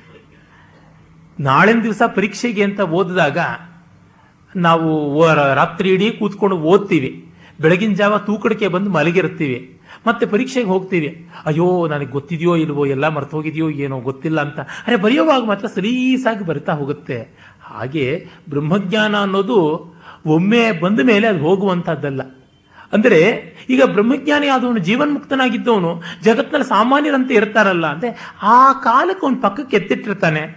ನಾನು ಅಂದುಕೊಂಡಿದ್ದೆ. ಮೈಸೂರು ಮಹಾರಾಜರು ಅಂತ ನನ್ನ ಚಿತ್ರ ಇದ್ದಿದ್ದು ಬಾಲ್ಯದಲ್ಲಿ ಏನು ಕಿರೀಟ ಇಟ್ಕೊಂಡಿರ್ತಾರೆ ಹಾರ ಕೇಯೂರಗಳನ್ನೆಲ್ಲ ಹಾಕೊಂಡು ಛತ್ರ ಚಾಮ್ರಗಳ ಜೊತೆ ಇರ್ತಾರೆ ಅಂತ. ಯಾವಾಗಲೂ ಒಮ್ಮೆ ನಾಲ್ನುಡಿ ಕೃಷ್ಣ ಒಡೆಯರು ತಲೆಗೆ ಯಾವುದು ಪೇಟಾನು ಕಟ್ಕೊಂಡಿದೆ ಇರತಕ್ಕಂಥ ಒಂದು ರೇರ್ ಫೋಟೋಗ್ರಾಫ್ ಅನ್ನು ನೋಡಿದೆ. ಅದು ಯಾವುದು ಮಾನಸ ಸರೋವರದಲ್ಲಿ ಮಾನಸ ಸರೋವರದಲ್ಲಿ ಅರ್ಘ್ಯ ಕೊಡ್ತಾ ಇರ್ತಕ್ಕಂಥ ಒಂದು ಫೋಟೋಗ್ರಾಫ್ ಅಯ್ಯೋ, ಇವರು ಮಹಾರಾಜರ ಅಂದ್ರೆ ಅವ್ರಿಗೇನು ಮಹಾರಾಜ ನಾನಲ್ಲ ಅನ್ನೋದು ಮರ್ತಿಲ್ಲ. ಮಹಾರಾಜ ಅಂತನ್ನೋದೇನು ಮರ್ತಿಲ್ಲ, ನಾನಲ್ಲ ಅಂತಲೇನು ಅವ್ರಿಗೆ ಭ್ರಮೆ ಬಂದಿಲ್ಲ. ಆದರೆ ಆ ಇವುಗಳ ಇಲ್ಲ ಅಷ್ಟೇ. ಹೀಗೆ ಈ ರೀತಿಯಲ್ಲಿ ಆಗುತ್ತೆ ಅನ್ನುವಂಥ ಒಂದು ಉದಾಹರಣೆಯನ್ನ ಕೊಡ್ತಾರೆ. ಮತ್ತೆ ಇನ್ನೊಂದು ಕಡೆ ಬಹಳ ಚೆನ್ನಾಗಿ ಹೇಳ್ತಾರೆ, ಇದನ್ನು ಅಭಿನವ್ ಗುಪ್ತ ಕೂಡ ಬಳಸ್ತಾನೆ. ಜಿವಾಮ್ಯಸ್ತಿ ನವೇತ್ಯುಕ್ತಿರ್ ಲಜ್ಜಾಯೈ ಕೇವಲಂ ಯಥ, ನ ಬುದ್ಧತೆ ಮಯಾ ಬೋಧೋ ಬೋದ್ಧವ್ಯ ಇತಿ ತಾದೃಶಿ ಅಂತ ಹೇಳ್ತಾರೆ ಪಂಚಕೋಶ ವಿವೇಕದಲ್ಲಿ. ನನಗೆ ನಾಲಿಗೆ ಇದೆಯೋ ಇಲ್ವೋ ಅನ್ನುವ ಮಾತೇ ನಾಚಿಕೆಯನ್ನು ಉಂಟು ಮಾಡುವಂಥದ್ದು ಹಾಗೆ ನಾನು ಜ್ಞಾನವನ್ನು ತಿಳ್ಕೊಂಡಿಲ್ಲ ಅಂತ ಹೇಳುವಂಥ ಮಾತು ಅದೇ ರೀತಿ ನಾಚಿಕೆಯನ್ನು ಉಂಟು ಮಾಡುತ್ತೆ ಅಂತ. ನಾನೇ ಜ್ಞಾನ ಸ್ವರೂಪ ಆದಮೇಲೆ ಜ್ಞಾನವನ್ನು ತಿಳ್ಕೊಳ್ಳೋದು ಅಂದ್ರೆ ಹೊರಗಿಂದಲ್ವೇ. ಅದು ಊಟ ಬೇರೆ ಮಾಡಬೇಕು, ಮನೆಗೆ ಹೋಗಿ ಅಂತ ನಾವು ಹೇಳಿದ್ರೆ ಏನರ್ಥ ಆಗುತ್ತೆ? ಅದೊಂದು ಪ್ರತ್ಯೇಕ ಕೆಲಸವ. ನಾವೆಂದಿಗೂ ಭಾವಿಸ್, ಭಾವಿಸೋದಿಲ್ಲ. ಅಯ್ಯೋ, ಎಷ್ಟೆಲ್ಲ ಕೆಲಸ ಇದೆ ನೋಡಿ, ಊಟ ಬೇರೆ ಮಾಡಬೇಕು ಅಂತ. ನಾವು ಎಂದೂ ಹೇಳೋದಿಲ್ಲ. ಕಾರಣ. ಅದನ್ನ ಕೆಲಸ ಅಂತ ಭಾವಿಸಿಲ್ಲ. ಹಾಗೆ ನನ್ನನ್ನು ನಾನು ಬೇರೆ ತಿಳ್ಕೊಳ್ಬೇಕು ಅಂತ ಅನ್ನುವುದು ನನ್ನನ್ನು ನಾನು ತಿಳ್ಕೊಳ್ಳೋದೇನು ತಿಳಿವೇ ನಾನಾಗಿದ್ದಾಗ ಅನ್ನುವಂಥದ್ದು, ಇದು ಬಹಳ ಸ್ವಾರಸ್ಯಕರವಾದಂಥದ್ದು. ಮತ್ತೆ ಹೇಳ್ತಾರೆ, ಸರ್ವಬಾಧೆ ನಕಿಂಚಿ, ನಕಿಂಚಿಚ್ಚೇತ್, ಎನ್ನ ಕಿಂಚಿತ್ ತದೇವ ತತ್, ಭಾಷಾ ಏವತ್ರ ಬಿದ್ಯಂತೆ ಬಿದ್ಯಂತೆ ನಿರ್ಬಾಧಂ ತಾವದಸ್ತಿ ಎಲ್ಲ ಜಗತ್ತಿಗೂ ಬಾಧೆ ಬಂದ ಮೇಲೆ ಗಾಢ ನಿದ್ರೆಯಲ್ಲಿ, ಏನೂ ಉಳಿದಿಲ್ಲ ಅಂತಂದಾಗ, ಏನೂ ಉಳಿದಿಲ್ಲ ಅಂತ ಹೇಳೋದು ನೀನು ಉಳಿದಿದ್ಯಲ್ಲ ಅದ್ವೈತವನ್ನ ಶೂನ್ಯವಾದ ಅಂತ ಆಕ್ಷೇಪ ಮಾಡೋದಕ್ಕೆ ಇದು ಉತ್ತರವಾಗಿ ಕೊಡ್ತಾರೆ. ಖಾಲಿ ರೂಮ್ಗೆ ಹೋಗ್ಬಿಟ್ಟು ಈ ರೂಮ್ನಲ್ಲಿ ಏನೂ ಇಲ್ಲ ಅಂತಂದ್ರೆ, ಏನೂ ಇಲ್ಲ ಅಂತ ಹೇಳೋದು ನಾನಿಲ್ವೇ ಅಲ್ಲಿ? ಹಾಗಾಗಿ ಬೌದ್ಧರಲ್ಲಿ ಆಮೇಲೆ ಸೌತ್ರಾಂತಿಕ, ವೈಭಾಷಿಕ, ಮಾಧ್ಯಮಿಕ, ಯೋಗಾಚಾರಾದಿಗಳಲ್ಲಿ ಬಂದಂತಹ ಶೂನ್ಯವಾದ ಯಾವುದು ಉಂಟು? ವಿಶೇಷವಾಗಿ ಸೌತ್ರಾಂತಿಕರ ಒಂದು ಶೂನ್ಯವಾದದ ರೀತಿ ಸರ್ವಶೂನ್ಯ ಅನ್ನುವಂಥದ್ದು, ಆ ಶೂನ್ಯವನ್ನು ಡಿಕ್ಲೇರ್ ಮಾಡುವವನು ಶೂನ್ಯ ಅಲ್ಲವಲ್ಲ, ಅವನು ಇದ್ದೇ ಇದ್ದಾನೆ.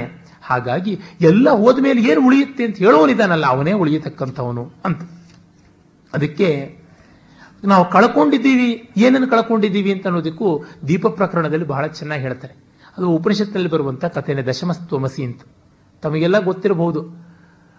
ಹತ್ತು ಜನ ನದಿ ಸ್ನಾನಕ್ಕೆ ಹೋಗ್ತಾರೆ, ಮೂರ್ಖರು. ಬಂದ್ಬಿಟ್ಟು ಒಬ್ಬ ಕೊಚ್ಕೊಂಡು ಹೋಗ್ಬಿಟ್ಟ ಅಂತ ಒದ್ದಾಡ್ತಾರೆ. ಆಮೇಲಿಂದ ಇನ್ನೊಬ್ಬ ಬಂದು, ಅಯ್ಯೋ, ಎಲ್ಲಯ್ಯ? ಅಂತ ಹೇಳಿ, ನೋಡಿ, ಒಂದು, ಎರಡು, ಮೂರು, ನಾಲ್ಕು, ಐದು, ಆರು, ಏಳು, ಎಂಟು, ಒಂಬತ್ತು ಅಂತ ಗೊಳೋ ಅಂತ ಅಳಕ್ ಶುರು ಮಾಡ್ತಾನೆ.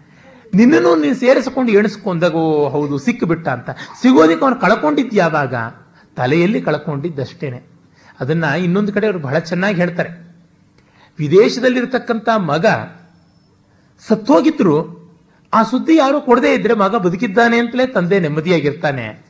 ಒಂದ್ ಪಕ್ಷ ಅವನು ಬದುಕಿದ್ರು ಯಾರು ಅವನು ಸತ್ತೋಗಿದ್ದಾನೆ ಅಂತ ಹೇಳಿದ್ರೆ ಇಲ್ಲಿ ಶಂಕ ಶುರು ಮಾಡ್ತಾನೆ.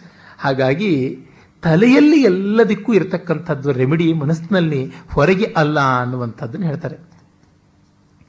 ಭಾರ್ಯಾ ಸ್ನುಷಾ ನನಂದಾಚ ಯಾತಾ ಮಾತೇತ್ಯನೇಕಧ ಪ್ರತಿಯೋಗಿ ಧಿಯ ಯೋಷಿ ಬಿದ್ಯತೆಯನ್ನ ಸ್ವರೂಪ ಸ್ವರೂಪತಃ. ಒಂದು ಮನೆ ಹೆಂಗಸೇನೆ, ಅವಳನ್ನೇ ಅತ್ತಿಗೆ ಅಂತ ಒಬ್ಬರು ಕರೀತಾರೆ, ಅಮ್ಮ ಅಂತ ಒಬ್ಬರು ಕರೀತಾರೆ, ಸೊಸೆ ಅಂತ ಕರೀತಾರೆ ಒಬ್ಬರು ಏನೇ ಬಾರೆ ಹೋಗಿ ಅಂತ ಗಂಡ ಲೇ ಅಂತ ಕರೀತಾನೆ. ಕೈಲಾಸಮ್ಮ ಅವರು ಏ ಅಂತಂದ್ರೆ, ಇಲ್ಲ ಇಲ್ಲ, ಡೀನ್ ಸೇರಿಸಬೇಕಾಗಿತ್ತು ನಾನು, ಅಷ್ಟೊಳಗೆ ನೀನು ಏನು ಕೂಗ್ಬಿಟ್ಟೆ ಅಂತ ಲೇಡಿ ಅಂತ ಕರಿಬೇಕಾಗಿತ್ತು.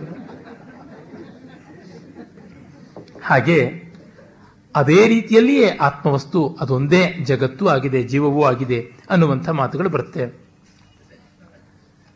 ಮತ್ತೆ, ತಾತ್ಕಾಲಿಕ ದ್ವೈತ ಶಾಂತಾವಪಿ ಆಗಾಮಿ ಜನಿಕ್ಷಯ ಬ್ರಹ್ಮಜ್ಞಾನಂ ವಿನಾ ನ ಸ್ಯಾತ್ ಇತಿ ವೇದಾಂತ ಡಿಂಡಿಮಃ ಅಂತ ವೇದಾಂತ ಡಿಂಡಿಮದಿಂದ ಕೋಟ್ ಮಾಡ್ತಾರೆ. ತಾತ್ಕಾಲಿಕವಾಗಿ ದ್ವೈತ ಸ್ವರೂಪವನ್ನು ನಾವು ನಾಶ ಮಾಡ್ಕೊಂಡು ಬಿಡ್ತೀವಿ ಅಂತಂದ್ರು ಪರ್ಮನೆಂಟ್ ರೆಮಿಡಿ ಇಟ್ಕೊಳ್ಳಲೇಬೇಕು. ಹಾಗಾಗದೆ ಆಗುವುದಿಲ್ಲ. ಪ್ರಪಂಚೋಪಶಮ ಮಾಡಿಕೊಳ್ಳದೆ ಜ್ಞಾನ ಸಾಧ್ಯವೇ ಇಲ್ಲ, ಮುಕ್ತಿ ಸಾಧ್ಯವೇ ಇಲ್ಲ ಅಂತ. ಅದು ಹೇಗೆ ಅಂದರೆ ನಾವು ನೋಡಿ ನಮಗೆ ಸದ್ಯಕ್ಕಂತೂ ಸಂದೇಹಗಳೆಲ್ಲ ಹೊರಟೋಗ್ಬಿಟ್ಟಿವೆ ಅಂದರೆ ಬುದ್ಧಿಯಲ್ಲಿ ಹೋಗಿವೆ ಅಷ್ಟೇ. ಅಂತರಾತ್ಮದಲ್ಲಿ ಇನ್ನೂ ಅವಿದ್ಯೆ ಉಳಿದಿದೆ ಅಂತ.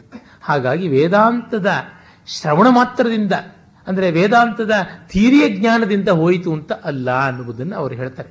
ತುಂಬ ಪರಿಪಾಕಗೊಂಡವರಿಗೆ ಏಕಕಾಲಕ್ಕೆ ಗೊತ್ತಾಗ್ಬಿಡೋದು. ಒಬ್ಬರಿಗೆ ಒಂದ್ಸತಿ ಓದ್ಬಿಟ್ರೆ ಬಾಯ್ಪಾಠ ಆಗ್ಬಿಡ್ಬೋದು. ಏಕಸಂಧಾಗ್ರಾಹಿಗಳು ಯಾರೋ ಶ್ರೀಹರ್ಷನೋ ಅಥವಾ ಶಂಕರರೋ ಇಲ್ಲ ಇವನು ಜಗನ್ನಾಥ ಪಂಡಿತರಾಜನೋ ಇಂಥವರಿಗೆ ಏಕಸಂಧಾಗ್ರಾಹಿಗಳು ಅಂತವ್ರು ಮಾಡಭೂಷಿ ವೆಂಕಟಾಚಾರ್ಯರು ಅಂತ ಆಂಧ್ರ ಪ್ರದೇಶದಲ್ಲಿ ಒಬ್ಬರಿದ್ರು ಒಂದ್ಸರ್ತಿ ಹೇಳಿದ್ರೆ ಹಾಗೆ ಹೇಳ್ಬಿಡ್ತಾ ಇದ್ರು. ಎರಡು ಸರ್ತಿ ಹೇಳಿದ್ರೆ ರಿವರ್ಸ್ ಆರ್ಡರ್ ಅಲ್ಲಿ ಹೇಳ್ತಾ ಇದ್ರಂತೆ ದ್ವಿವಾರ ಕಥಿತ ಶ್ಲೋಕ ಪ್ರತಿಲೋಮ ಪಠನ ಸಮರ್ಥ ಅಂತ ಅವ್ರದ್ದೊಂದು ಬಿರುದು. ಕೇವಲ ಒಂದು ನೂರ, ನೂರೈವತ್ತು ವರ್ಷಗಳ ಹಿಂದೆ ಇದ್ರು ಅವರು ಅಂಥವ್ರನ್ನ ಬಿಟ್ಟರೆ ಇನ್ನು ಬೇಕಾದವರಿಗೆ ಹತ್ತಾರು ಬಾರಿ ಮಾಡಬೇಕು. ನಮ್ಮ ಸ್ನೇಹಿತರು ಗಣಪಾಟಿ ರಾಜಗೋಪಾಲಾಚಾರ್ಯ ಹೇಳ್ತಾ ಇದ್ರು ರಾಜಗೋಪಾಲ ಶರ್ಮಾ, ಒಂದು ವೇದ ಮಂತ್ರ ಜನ್ಮ ಇಡೀ ಮರಿಬಾರದು ಅಂದ್ರೆ ನೂರು ಬಾರಿ ಅದನ್ನು ಹೇಳ್ಕೊಳ್ಬೇಕು ಅಂತ. ಅಂದ್ರೆ ಅಷ್ಟು ಶ್ರವಣ ಮನನ ನಿಧಿಧ್ಯಾಸನಗಳಾಗಬೇಕು ಅನ್ನುವಂಥದ್ದು ಉಂಟು ಅಂತ. ಗ್ರಂಥಮಭ್ಯಸ್ಯ ಮೇಧಾವಿ ಜ್ಞಾನ ವಿಜ್ಞಾನ ತತ್ಪರ ಫಲಾಲಮಿವ ಧಾನ್ಯಾರ್ಥಿ ತ್ಯಜೇದ್ ಗ್ರಂಥಂ ಅಶೇಷತಃ. ಗ್ರಂಥವನ್ನೆಲ್ಲ ಓದಿ, ಶಾಸ್ತ್ರವನ್ನೆಲ್ಲ ಓದಿ, ಆಮೇಲೆ ಸಿಪ್ಪೆಯನ್ನು ಹೇಗೆ ಬಿಸಾಕ್ತೀವೋ ಕಾಳನ್ನು ಪಡ್ಕೊಂಡ ಮೇಲೆ ಹಾಗೆ ಆ ಹೊಟ್ಟನ್ನು ಎತ್ತೆಸಿಯೋ ಹಂಗೆ ಗ್ರಂಥವನ್ನು ಎತ್ತೆಸೆಯಬೇಕು ಅಂತ ಹೇಳ್ತಾರೆ. ಇದು ಕೇವಲ ವೇದಾಂತ ಮಾತ್ರ ಹೇಳುವಂಥದ್ದು. ಅದರಲ್ಲಿಯೂ ಅದ್ವೈತದ ವಿಶೇಷವೇ ಅದು. ಅದು ನಿರ್ದಾಕ್ಷಿಣ್ಯವಾಗಿ ಎಲ್ಲ ಆಕಾರಗಳನ್ನು, ಎಲ್ಲ ಫಾರ್ಮ್ಸ್ ಅನ್ನು ಎತ್ತಿ ಎಸ್ದು ಬಿಡುತ್ತೆ. ಅಷ್ಟು ನಿರ್ದಯ. ಕಾರಣ ಇಷ್ಟೇ, ಅದು ಪ್ರಯೋಜನಕ್ಕೆ ಬರುವಂಥದ್ದಲ್ಲ ಬುದ್ಧನೂ ಅದೇ ಹೇಳ್ತಾನೆ. ನಾವು ನದಿ ದಾಟದ ಮೇಲಿಂದ ತೆಪ್ಪನ ತಲೆ ಮೇಲೆ ಇಟ್ಕೊಂಡು ಹೋಗಲ್ಲ, ಅಲ್ಲೇ ಬಿಸಾಕ್ತೀವಿ ನಾವು. ಭತ್ತದ ಹೊಟ್ಟು ಎಷ್ಟು ಚೆನ್ನಾಗಿದೆ ಎಷ್ಟು ಚೆನ್ನಾಗಿದೆ ಅಂತ ಉಳಿಸ್ಕೊಳ್ತೀವ? ಖಂಡಿತ ಇಲ್ಲ. ಆಮೇಲಿಂದ ಮೇಲಿನಲ್ಲೇ ಅದು ಅಲ್ಲೇ ಹೋಗುತ್ತೆ ಅಷ್ಟೇ. ಅದು ನಮ್ಮ ಪಾಲಿಗೆ ಅಲ್ಲ ಅಂತ ಅನ್ನುವಂಥದ್ದು. ಹಣ್ಣು ಎಷ್ಟೇ ಸೊಗಸಾಗಿರುವ ಸಿಪ್ಪೆನ ಇದು ದಾಳಂಬ್ರೆ ಸಿಪ್ಪೆ ಅಂತೂ ಬಹಳ ಸೊಗಸಾಗಿರುತ್ತೆ. ಆದರೆ ಆ ಸಿಪ್ಪೆಯನ್ನು ನಾವು ಏನು ಮಾಡ್ತೀವಿ? ಸುಲಿದು ಸುಲಿದು ಕೆಳಕ್ಕೆ ಹಾಕ್ಕೊಂಡೇನೆ ಹೋಗ್ತೀವಿ. ಆ ತರಹ ತೆಂಗಿನಕಾಯಿ ಚಿಪ್ಪು ಅಷ್ಟೇ ಎಲ್ಲವನ್ನು ಹಾಗೆ ಬಿಡ್ತೀವಿ. ಹಾಗಾಗಿ ವಾಚೋ ವಿಜ್ಞಾಪನಂ ಹಿತತ್. ಅದು ಕೇವಲ ಮಾತಿನ ಡೊಂಬರಾಟ, ಕೋಲಾಹಲ ಅಷ್ಟೇ ಅಂತ. ಹೀಗೆ ಒಂದು ಎರಡು ಪ್ರಕರಣಗಳ ಶ್ಲೋಕಗಳನ್ನು ಎತ್ತು ತೋರ್ಸೋಕ್ಕಾಗ್ತಾ ಇಲ್ಲ. ಎಲ್ಲ ಕಡೆಯಲ್ಲೂ ಟಿಕ್ ಮಾರ್ಕ್ ಮಾಡ್ಕೊಂಡಿದೆ. ಆ ಶ್ಲೋಕ ಚೆನ್ನಾಗಿದೆ, ಈ ಶ್ಲೋಕ ಚೆನ್ನಾಗಿದೆ ಅಂತ. ಅದನ್ನ ತೆಗೆದು ತೋರಿಸೋದಿಕ್ಕೆ ಆಗ್ತಾ ಇಲ್ಲ. ಸಮಯದ ಅಭಾವವಾಗಿಬಿಟ್ಟಿದೆ ಅಷ್ಟೇನೆ. ಒಟ್ಟಿನಲ್ಲಿ, ಆ ಜೀವನ್ಮುಕ್ತನ ರೀತಿಯನ್ನು ಬ್ರಹ್ಮಾನಂದದಲ್ಲಿ ಯೋಗಾನಂದದ ಪ್ರಕರಣ ಹೇಳ್ತಾರೆ. ಅವಿರೋಧಿ ಸುಖಿ, ಸುಖೇ ಬುದ್ಧಿ ಸ್ವಾನಂದೇಶ ಗಮಾಗಮೋ ಕುರ್ವಂತ್ಯಾಸ್ತೆ ಕ್ರಮಾದೇಶ ಕಾಕಾಕ್ಷಿ ವದಿತಸ್ತತಃ. ಜ್ಞಾನಿಯಾದವನು ಒಮ್ಮೆ ಅಂತರ್ಮುಖಿಯಾಗಿ, ಒಮ್ಮೆ ಬಹಿರ್ಮುಖಿಯಾಗಿರ್ತಾನೆ. ಕಾಗೆಗೆ ಒಂದೇ ಕಣ್ಣಿರೋದು ಅಂತ ಸಮಯ, ಕವಿ ಸಮಯ ಏಕಾಕ್ಷಿ ಗೋಳಕ ನ್ಯಾಯ ಅಂತ ಹೇಳ್ತಾರೆ. ಹಾಗೆ ಅವನು ಒಮ್ಮೆ ಲೋಕದಲ್ಲಿ, ಒಮ್ಮೆ ಬ್ರಹ್ಮಾನಂದದಲ್ಲಿ ಇರ್ತಾನೆ ಒಮ್ಮೆ ಹೂದೋಟದಲ್ಲಿ, ಒಮ್ಮೆ ಕೆಳಕೂಟದಲ್ಲಿ, ಒಮ್ಮೆ ಸಂಸಾರದಲ್ಲಿ, ಒಮ್ಮೆ ಮೌನದಲ್ಲಿ ಅಂತ ಗುಂಡಪ್ಪನವ್ರು ಹೇಳಿದ್ರಲ್ಲ, ಹಾಗೆ ಇರುವಂತವನಾಗ್ತಾನೆ ಅಂತ. ಆ ಆನಂದ, ಅದೇ, ಅದಕ್ಕೆ ಯಾವ ರೀತಿಯಾದ ಅಡ್ಡಿ ಪ್ರತಿಬಂಧಕವಾದದ್ದು ಏನೂ ಇರೋದಿಲ್ಲ ಅಂತ. ಸಾಮರ್ಥ್ಯಹೀನೋ ನಿಂದ್ಯಶ್ಚೇತ್. ಯತಿಭಿರ್ ವಿಧಿವರ್ಜಿತ, ನಿಂದ್ಯಂತೆ ಯತೆಯೋಪ್ಯನ್ನೈಹಿ ಅನಿಶಂ ಭೋಗಲಂಪಟೈ ಅಂತ ಹೇಳಿ ಸನ್ಯಾಸಿಗಳು ಅಂತ ಹಾಗೆ ಮೈ ಕೈ, ಮೈಗಳ್ರು ತಪ್ಪಿಸ್ಕೊಳಕ್ ಸಾಧ್ಯವ? ಖಂಡಿತ ಇಲ್ಲ. ಅವರು ನಿಜವಾಗಲೂ ಅಯೋಗ್ಯರು. ಭಿಕ್ಷಾ ವಸ್ತ್ರಾದಿ ರಕ್ಷೇಯು ಯದ್ಯೇತೆ ಭೋಗತುಷ್ಟಯೇ. ಅಹೋ ಯತಿತ್ವಮೇತೇಷಾಂ ವೈರಾಗ್ಯ ಭರಮಂತರಂ. ಅವರು ಭಿಕ್ಷೆ, ಕಾಷಾಯ ಮತ್ತೊಂದು ಪೀಠ ಇತ್ಯಾದಿಗಳಿಗೆ ಮಾಡ್ಕೊಳ್ಳೋದಾದ್ರೆ ಆ ಸನ್ಯಾಸಿಗಳಿಗೂ ಏನು ಯೋಗ್ಯತೆ ಇಲ್ಲ ಅಂತ ಅರ್ಥ. ಮತ್ತೆ ಅವರು ಹೇಳ್ತಾರೆ ವರ್ಣಾಶ್ರಮ, ವಯೋವಸ್ಥ, ವಿಭಾಗ ಇವೆಲ್ಲ ಇದೆಯಲ್ಲ? ಇವೆಲ್ಲ ಯಸ್ಯಾಭಿಮಾನಂ ತಸ್ಯೈವ. ಈ ವರ್ಣ, ಜಾತಿ, ಮತ, ವಿದ್ಯೆ, ಸ್ಥಾನ ಇವೆಲ್ಲ ಯಾರಿಗುಂಟು? ಯಾರಿಗಿವೆಲ್ಲ ಬೇಕು? ಈ ವ್ಯವಸ್ಥೆ ಯಾರಿಗಾಗಿ? ಯಾರಿಗೆ ಅಭಿಮಾನ ಇದೆಯೋ ಅವನಿಗೆ. ಜಾತಿ ನಿನಗೆ ಬೇಕಾ? ನಿನ್ನ ಅಭಿಮಾನ ಅನ್ನೋದು ನಿನ್ನ ಪಾಲಿಗಿದ್ದರೆ ಆಗ ನಿಂಗೆ ಜಾತಿ ಇದೆ. ನಾನು ಅಭಿಮಾನವನ್ನು ಬಿಟ್ಟಿದ್ದೀನಿ ಅಂದರೆ ಜಾತಿಯೂ ಇಲ್ಲ, ಏನೂ ಇಲ್ಲ. ಮತ್ತೆ ವಿಧಯ, ನಿಷೇಧ, ಸಕಲ ಅಪಿ ವಿಧಿ ನಿಷೇಧಗಳು ಎಲ್ಲ ಬಯಾಸ್ಡ್ ಆಗಿದ್ದವರಿಗೆ ಬಯಾಸ್ಡ್ ಅಲ್ಲದೆ ಇದ್ದವರಿಗೆ ನಿಸ್ತ್ರೈಗುಣ್ಯೇ ಪತಿವಿಚರತೆ ಪತಿವಿಚರತಾಂ ಕೋವಿಧಿ ಕೋ ನಿಷೇಧ ಅಂತ ಶುಕಾಷ್ಟಕ ಹೇಳ್ತಲಾಗೆ. ತದಿತ್ತಂ ತತ್ವವಿಜ್ಞಾನೆ ಸಾಧನಾನುಪಮರ್ದನಾತ್ ಜ್ಞಾನಿನಾ ಚರಿತುಂ ಶಕ್ಯಂ ಸಮ್ಯಗ್ ರಾಜ್ಯಾದಿ ಲೌಕಿಕಂ ಅಂತ ಹೇಳಿ ಕಡೆಗೆ ಹೇಳುವುದಿಷ್ಟೇ ತಾತ್ಪರ್ಯ. ತತ್ವವಿಜ್ಞಾನ ತತ್ವವಿಜ್ಞಾನ ಚೆನ್ನಾಗಿ ಆದಾಗ ಸಾಧನಗಳಾದಂತಹ ಮನೋ ಬುದ್ಧಿ ಇತ್ಯಾದಿಗಳೆಲ್ಲ ಇದೆಯಲ್ಲ. ಅವುಗಳನ್ನು ನಾವು ಬಲವಂತವಾಗಿ ಹತ್ತಿಕ್ಕಬೇಕಾಗಿಲ್ಲ. ತಮಗೆ ತಾವೇ ನಿಯಂತ್ರಿತವಾಗಿರುತ್ತೆ. ಹಾಗಾಗಿ ಜ್ಞಾನಿಯಾದವನು ರಾಜ್ಯ, ಕೋಶ ಎಲ್ಲವನ್ನ ಸರಿಯಾಗಿ ಮಾಡಬಲ್ಲ. ಯೋಗ ರಥೋವ, ಭೋಗ ರಥೋವ, ಸಂಘ ರಥೋವ, ಸಂಘವಿಹೀನ, ಯಸ್ಯ ಬ್ರಹ್ಮಣಿ ರಮತೆ ಚಿತ್ತಂ, ನಂದತಿ ನಂದತಿ ನಂದತ್ಯೇವ ಅನ್ನುವ ಮಾತು ಬರ್ತಲ್ಲ ಅಲ್ಲಿಗೆ ನಾವು ಬಂದು ನಿಲ್ತೀವಿ. ಇಂಥ ಸರ್ವವಿಧದಲ್ಲಿ ಪರಿಪೂರ್ಣರಾದಂಥ ಜ್ಞಾನಿಗಳು, ವಿದ್ಯಾರಣ್ಯರು ಅವರ ಸ್ಮರಣೆಯೇ ನಮಗೆ ಪಾವನಕಾರಿಯಾದದ್ದು, ಲೋಕತಾರಕವಾದದ್ದು. ಹಾಗಾಗಿ ಅವರನ್ನ ಎಲ್ಲ ಕಾಲಕ್ಕೆ ಸ್ಮರಿಸಿ ಅವರ ಆದರ್ಶವನ್ನ ನಾವು ನಮ್ಮದಾಗಿಟ್ಟುಕೊಂಡು ಹೋಗಬೇಕು ಅಂತ ಹೇಳಿ ವಿರಮಿಸ್ತೀನಿ. ಓಂ ತತ್ಸತ್ ಅಂದರೆ ಮೊದಲಿಗೆ ಈ ಪ್ರವಚನ ಮಾಲೆಯ ಪ್ರಾಯೋಜಕರಾದ ನಮ್ಮ ಆತ್ಮೀಯರು ದಿವಂಗತ ಬಿ ಎಸ್ ಸುಬ್ಬರಾಯರ ಕುಟುಂಬ ಸದಸ್ಯರಿಗೆ ಕೃತಜ್ಞತೆಯನ್ನು ತಮ್ಮೆಲ್ಲರ ಪರವಾಗಿ ಅರ್ಪಿಸ್ತಾ ಇದ್ದೀನಿ. ಐದು ಐದು ದಿವಸಗಳ ಪ್ರವಚನ ಮಾಲೆಯನ್ನು ಕೇಳಿ ಎಲ್ಲ ಆನಂದಪಟ್ಟಿದ್ದೀರಿ. ಇವತ್ತು ವೇದಾಂತ ಪಂಚದಶಿಯ ಭಾಗದ ಅವಲೋಕನ ನಡೆಯಿತು ವಿದ್ಯಾರಣ್ಯರ ವಾಣಿಯಲ್ಲಿ ವೇದಾಂತ ಶಾಸ್ತ್ರದ ಮುಖ್ಯ ಪ್ರಕ್ರಿಯೆಗಳ ಪರಿಚಯವನ್ನು ನಾವು ಮಾಡಿಕೊಂಡಿದ್ದೀವಿ. ಮತ್ತು ಇನ್ನೊಂದು ಮಾತು ಹೇಳ್ಬೋದಾ ಅಂದರೆ ವೇದಾಂತದಲ್ಲಿ ಖಂಡನೆ ಮಂಡನೆಗಳು ಇವುಗಳು ಸಾಕಷ್ಟು ನಡೆದಿದೆ. ಅವ್ರ ಕಾಲದಲ್ಲೂ ನಡೆದಿತ್ತು, ಈಗಲೂ ನಡೆದಿದೆ. ಅದು ಬಿಟ್ಟ ಒಂದು ರಾಜಮಾರ್ಗದ ಸ್ವರೂಪ ಏನು? ಆ ರಾಜಮಾರ್ಗದ ಪರಿಚಯ ಕೂಡ ನಮಗೆ ಇವತ್ತು ಆಗಿದೆ. ನಮ್ಮ ಸಂಸ್ಕೃತಿಗೆ, ನಾಗರಿಕತೆಗೆ ಆಧಾರವಾದ ವೇದಗಳು ಶಾಶ್ವತವಾಗಿ ನಷ್ಟವಾಗಿ ಹೋಗುವ ಸ್ಥಿತಿ ಇದ್ದಾಗ ವೇದಗಳನ್ನು ಮತ್ತು ತದಂಗ ಶಾಸ್ತ್ರಗಳನ್ನು ವಿದ್ಯಾರಣ್ಯರು ಹೇಗೆ ಉಜ್ಜೀವನ ಮಾಡಿದ್ರು, ನಮಗೆ ಮಹೋಪಕಾರ ಮಾಡಿದ್ರು ಅನ್ನೋದನ್ನು ಶತಾವಧಾನಿ ಡಾಕ್ಟರ್ ರಾ. ಗಣೇಶ್ ಅವರು ಈ ಐದು ದಿನಗಳಲ್ಲಿ ನಮಗೆ ಸಂಗ್ರಹ ರೂಪದಲ್ಲಿ ತಿಳಿಸ್ಕೊಟ್ಟಿದ್ದಾರೆ. ಎಷ್ಟು ಅಗಾಧವಾದ ಮತ್ತು ಮೌಲಿಕವಾದ ಮತ್ತು ಚಿರಕಾಲ ಉಳಿಯುವ ಐತಿಹಾಸಿಕ ಸಾಧನೆ ವಿದ್ಯಾರಣ್ಯ ಸಾಯಣರದು ಅನ್ನೋದರ ಪರಿಚಯ ಮಾಡಿಕೊಟ್ಟಿದ್ದಾರೆ. ಇನ್ನೂ ಹೆಚ್ಚಿನ ಸವಿವರ ವ್ಯಾಖ್ಯಾನಕ್ಕೆ ಬಹುಶಃ ಮುಂದೆ ಯಾವಾಗಲಾದರೂ ಅವಕಾಶ ಆದೀತು. ವಿದ್ಯಾರಣ್ಯರ ಸಾಧನೆಯ ಗಾತ್ರ ಮತ್ತು ಬಹುಮುಖತೆ ಎಲ್ಲ ಕೂಡ ನಮ್ಮನ್ನು ಬೆರಗುಗೊಳಿಸುವಂಥದ್ದೇ ಆಗಿದೆ. ಒಂದು ಕಡೆ ವೇದೋದ್ಧಾರ, ಇನ್ನೊಂದು ಕಡೆ ರಾಜಕೀಯ, ಧಾರ್ಮಿಕ, ಸಾಮಾಜಿಕ ಪುನರುತ್ಥಾನ. ಹೀಗೆ ದಿಗಂತ ವ್ಯಾಪಿಯಾದ ಕೊಡುಗೆ ಅಂತ ಹೇಳಬಹುದು ವಿದ್ಯಾರಣ್ಯರದು. ಇವತ್ತಿಗೂ ನಮ್ಮ ಸನಾತನ ಸಂಸ್ಕೃತಿಯ ಹಲವಾರು ಅಂಶಗಳು ಜೀವಂತವಾಗಿ ನಮ್ಮ ಕಣ್ಣಿಗೆ ಕಾಣ್ತಾ ಇದ್ದರೆ ಅದಕ್ಕೆ ಈಚಿನ ಯುಗದ ಪ್ರಮುಖ ಕಾರಣ ಪುರುಷರು ವಿದ್ಯಾರಣ್ಯರೇ ಅಂತ ನಾವು ಹೇಳಬೇಕಾಗತ್ತೆ. ಈ ಬ್ರಾಹ್ಮ ಕ್ಷಾತ್ರ ಅಂತ ಅವರು ಹೇಳಿದ್ರಲ್ಲ, ಆ ಉಭಯಮುಖ ಸಾಧನೆ ಮಾಡಿದವರು ಕೌಟಿಲ್ಯನ ನಂತರ ಬೊಟ್ಟು ಮಾಡಿ ತೋರಿಸಬಹುದಾದವರು ವಿದ್ಯಾರಣ್ಯರು, ಇದನ್ನು ಗಣೇಶವರು ವಿವರಿಸಿದ್ದಾರೆ. ಬೇರೆ ಯಾರಿಂದಲೂ ಈ ಕೆಲಸ ಯಾಕೆ ಆಗಲಿಲ್ಲ ಅನ್ನೋ ಪ್ರಶ್ನೆ ಕೂಡ ಆಗಾಗ ನಮ್ಮನ್ನು ಬಾಧಿಸುತ್ತೆ. ದೇಶದಲ್ಲಿ ಎಲ್ಲ ಕಡೆ ಹತಾಶ ಸ್ಥಿತಿ ಇದ್ದಾಗ ವಿದ್ಯಾರಣ್ಯರು ಅದಕ್ಕೆ ಒಂದು ಕಡೆ ಸಮರತಾಂತ್ರಿಕವಾಗಿ, ಇನ್ನೊಂದು ಕಡೆ ವೈಚಾರಿಕವಾಗಿ, ಸಮರ್ಥವಾಗಿ ಉತ್ತರ ಕೊಟ್ಟರು ಇದು ವಿಶಿಷ್ಟವಾದ್ದು. ಈ ಸವಾಲುಗಳು ಏನು ಹೊಸದಲ್ಲ. ಇತಿಹಾಸದುದ್ದಕ್ಕೂ ಮಾನವತೆಗೆ ಇಂತಹ ಸವಾಲುಗಳು ಎದುರಾಗ್ತಾ ಬರ್ತಾ ಇವೆ. ಅವಕ್ಕೆ ತಾತ್ಕಾಲಿಕವಾಗಿ, ತಾತ್ಪೂರ್ತಿಕವಾಗಿ ಮಾತ್ರವಲ್ಲದೆ ಒಂದು ಕಾಲಾದೇಶ ಕಾಲ ದೇಶಾತೀತವಾದ ವಿಶಾಲವಾದ ಭೂಮಿಕೆಯಲ್ಲಿ ಸ್ಪಂದಿಸೋದಕ್ಕೆ ಒಂದು ಅಸಾಧಾರಣವಾದ ವಿಷನ್ ಬೇಕಾಗತ್ತೆ. ಒಂದು ಜನಸಮುದಾಯವನ್ನ ಮೇಲೆತ್ತಬಲ್ಲದ್ದು ಅಂಥ ಒಂದು ವಿಶಾಲವಾದ ವಿಷನ್. ಬೈಬಲ್ನಲ್ಲಿ ಒಂದು ಪ್ರಸಿದ್ಧವಾದ ಮಾತಿದೆ where there is no vision the people perish ಅಂತ.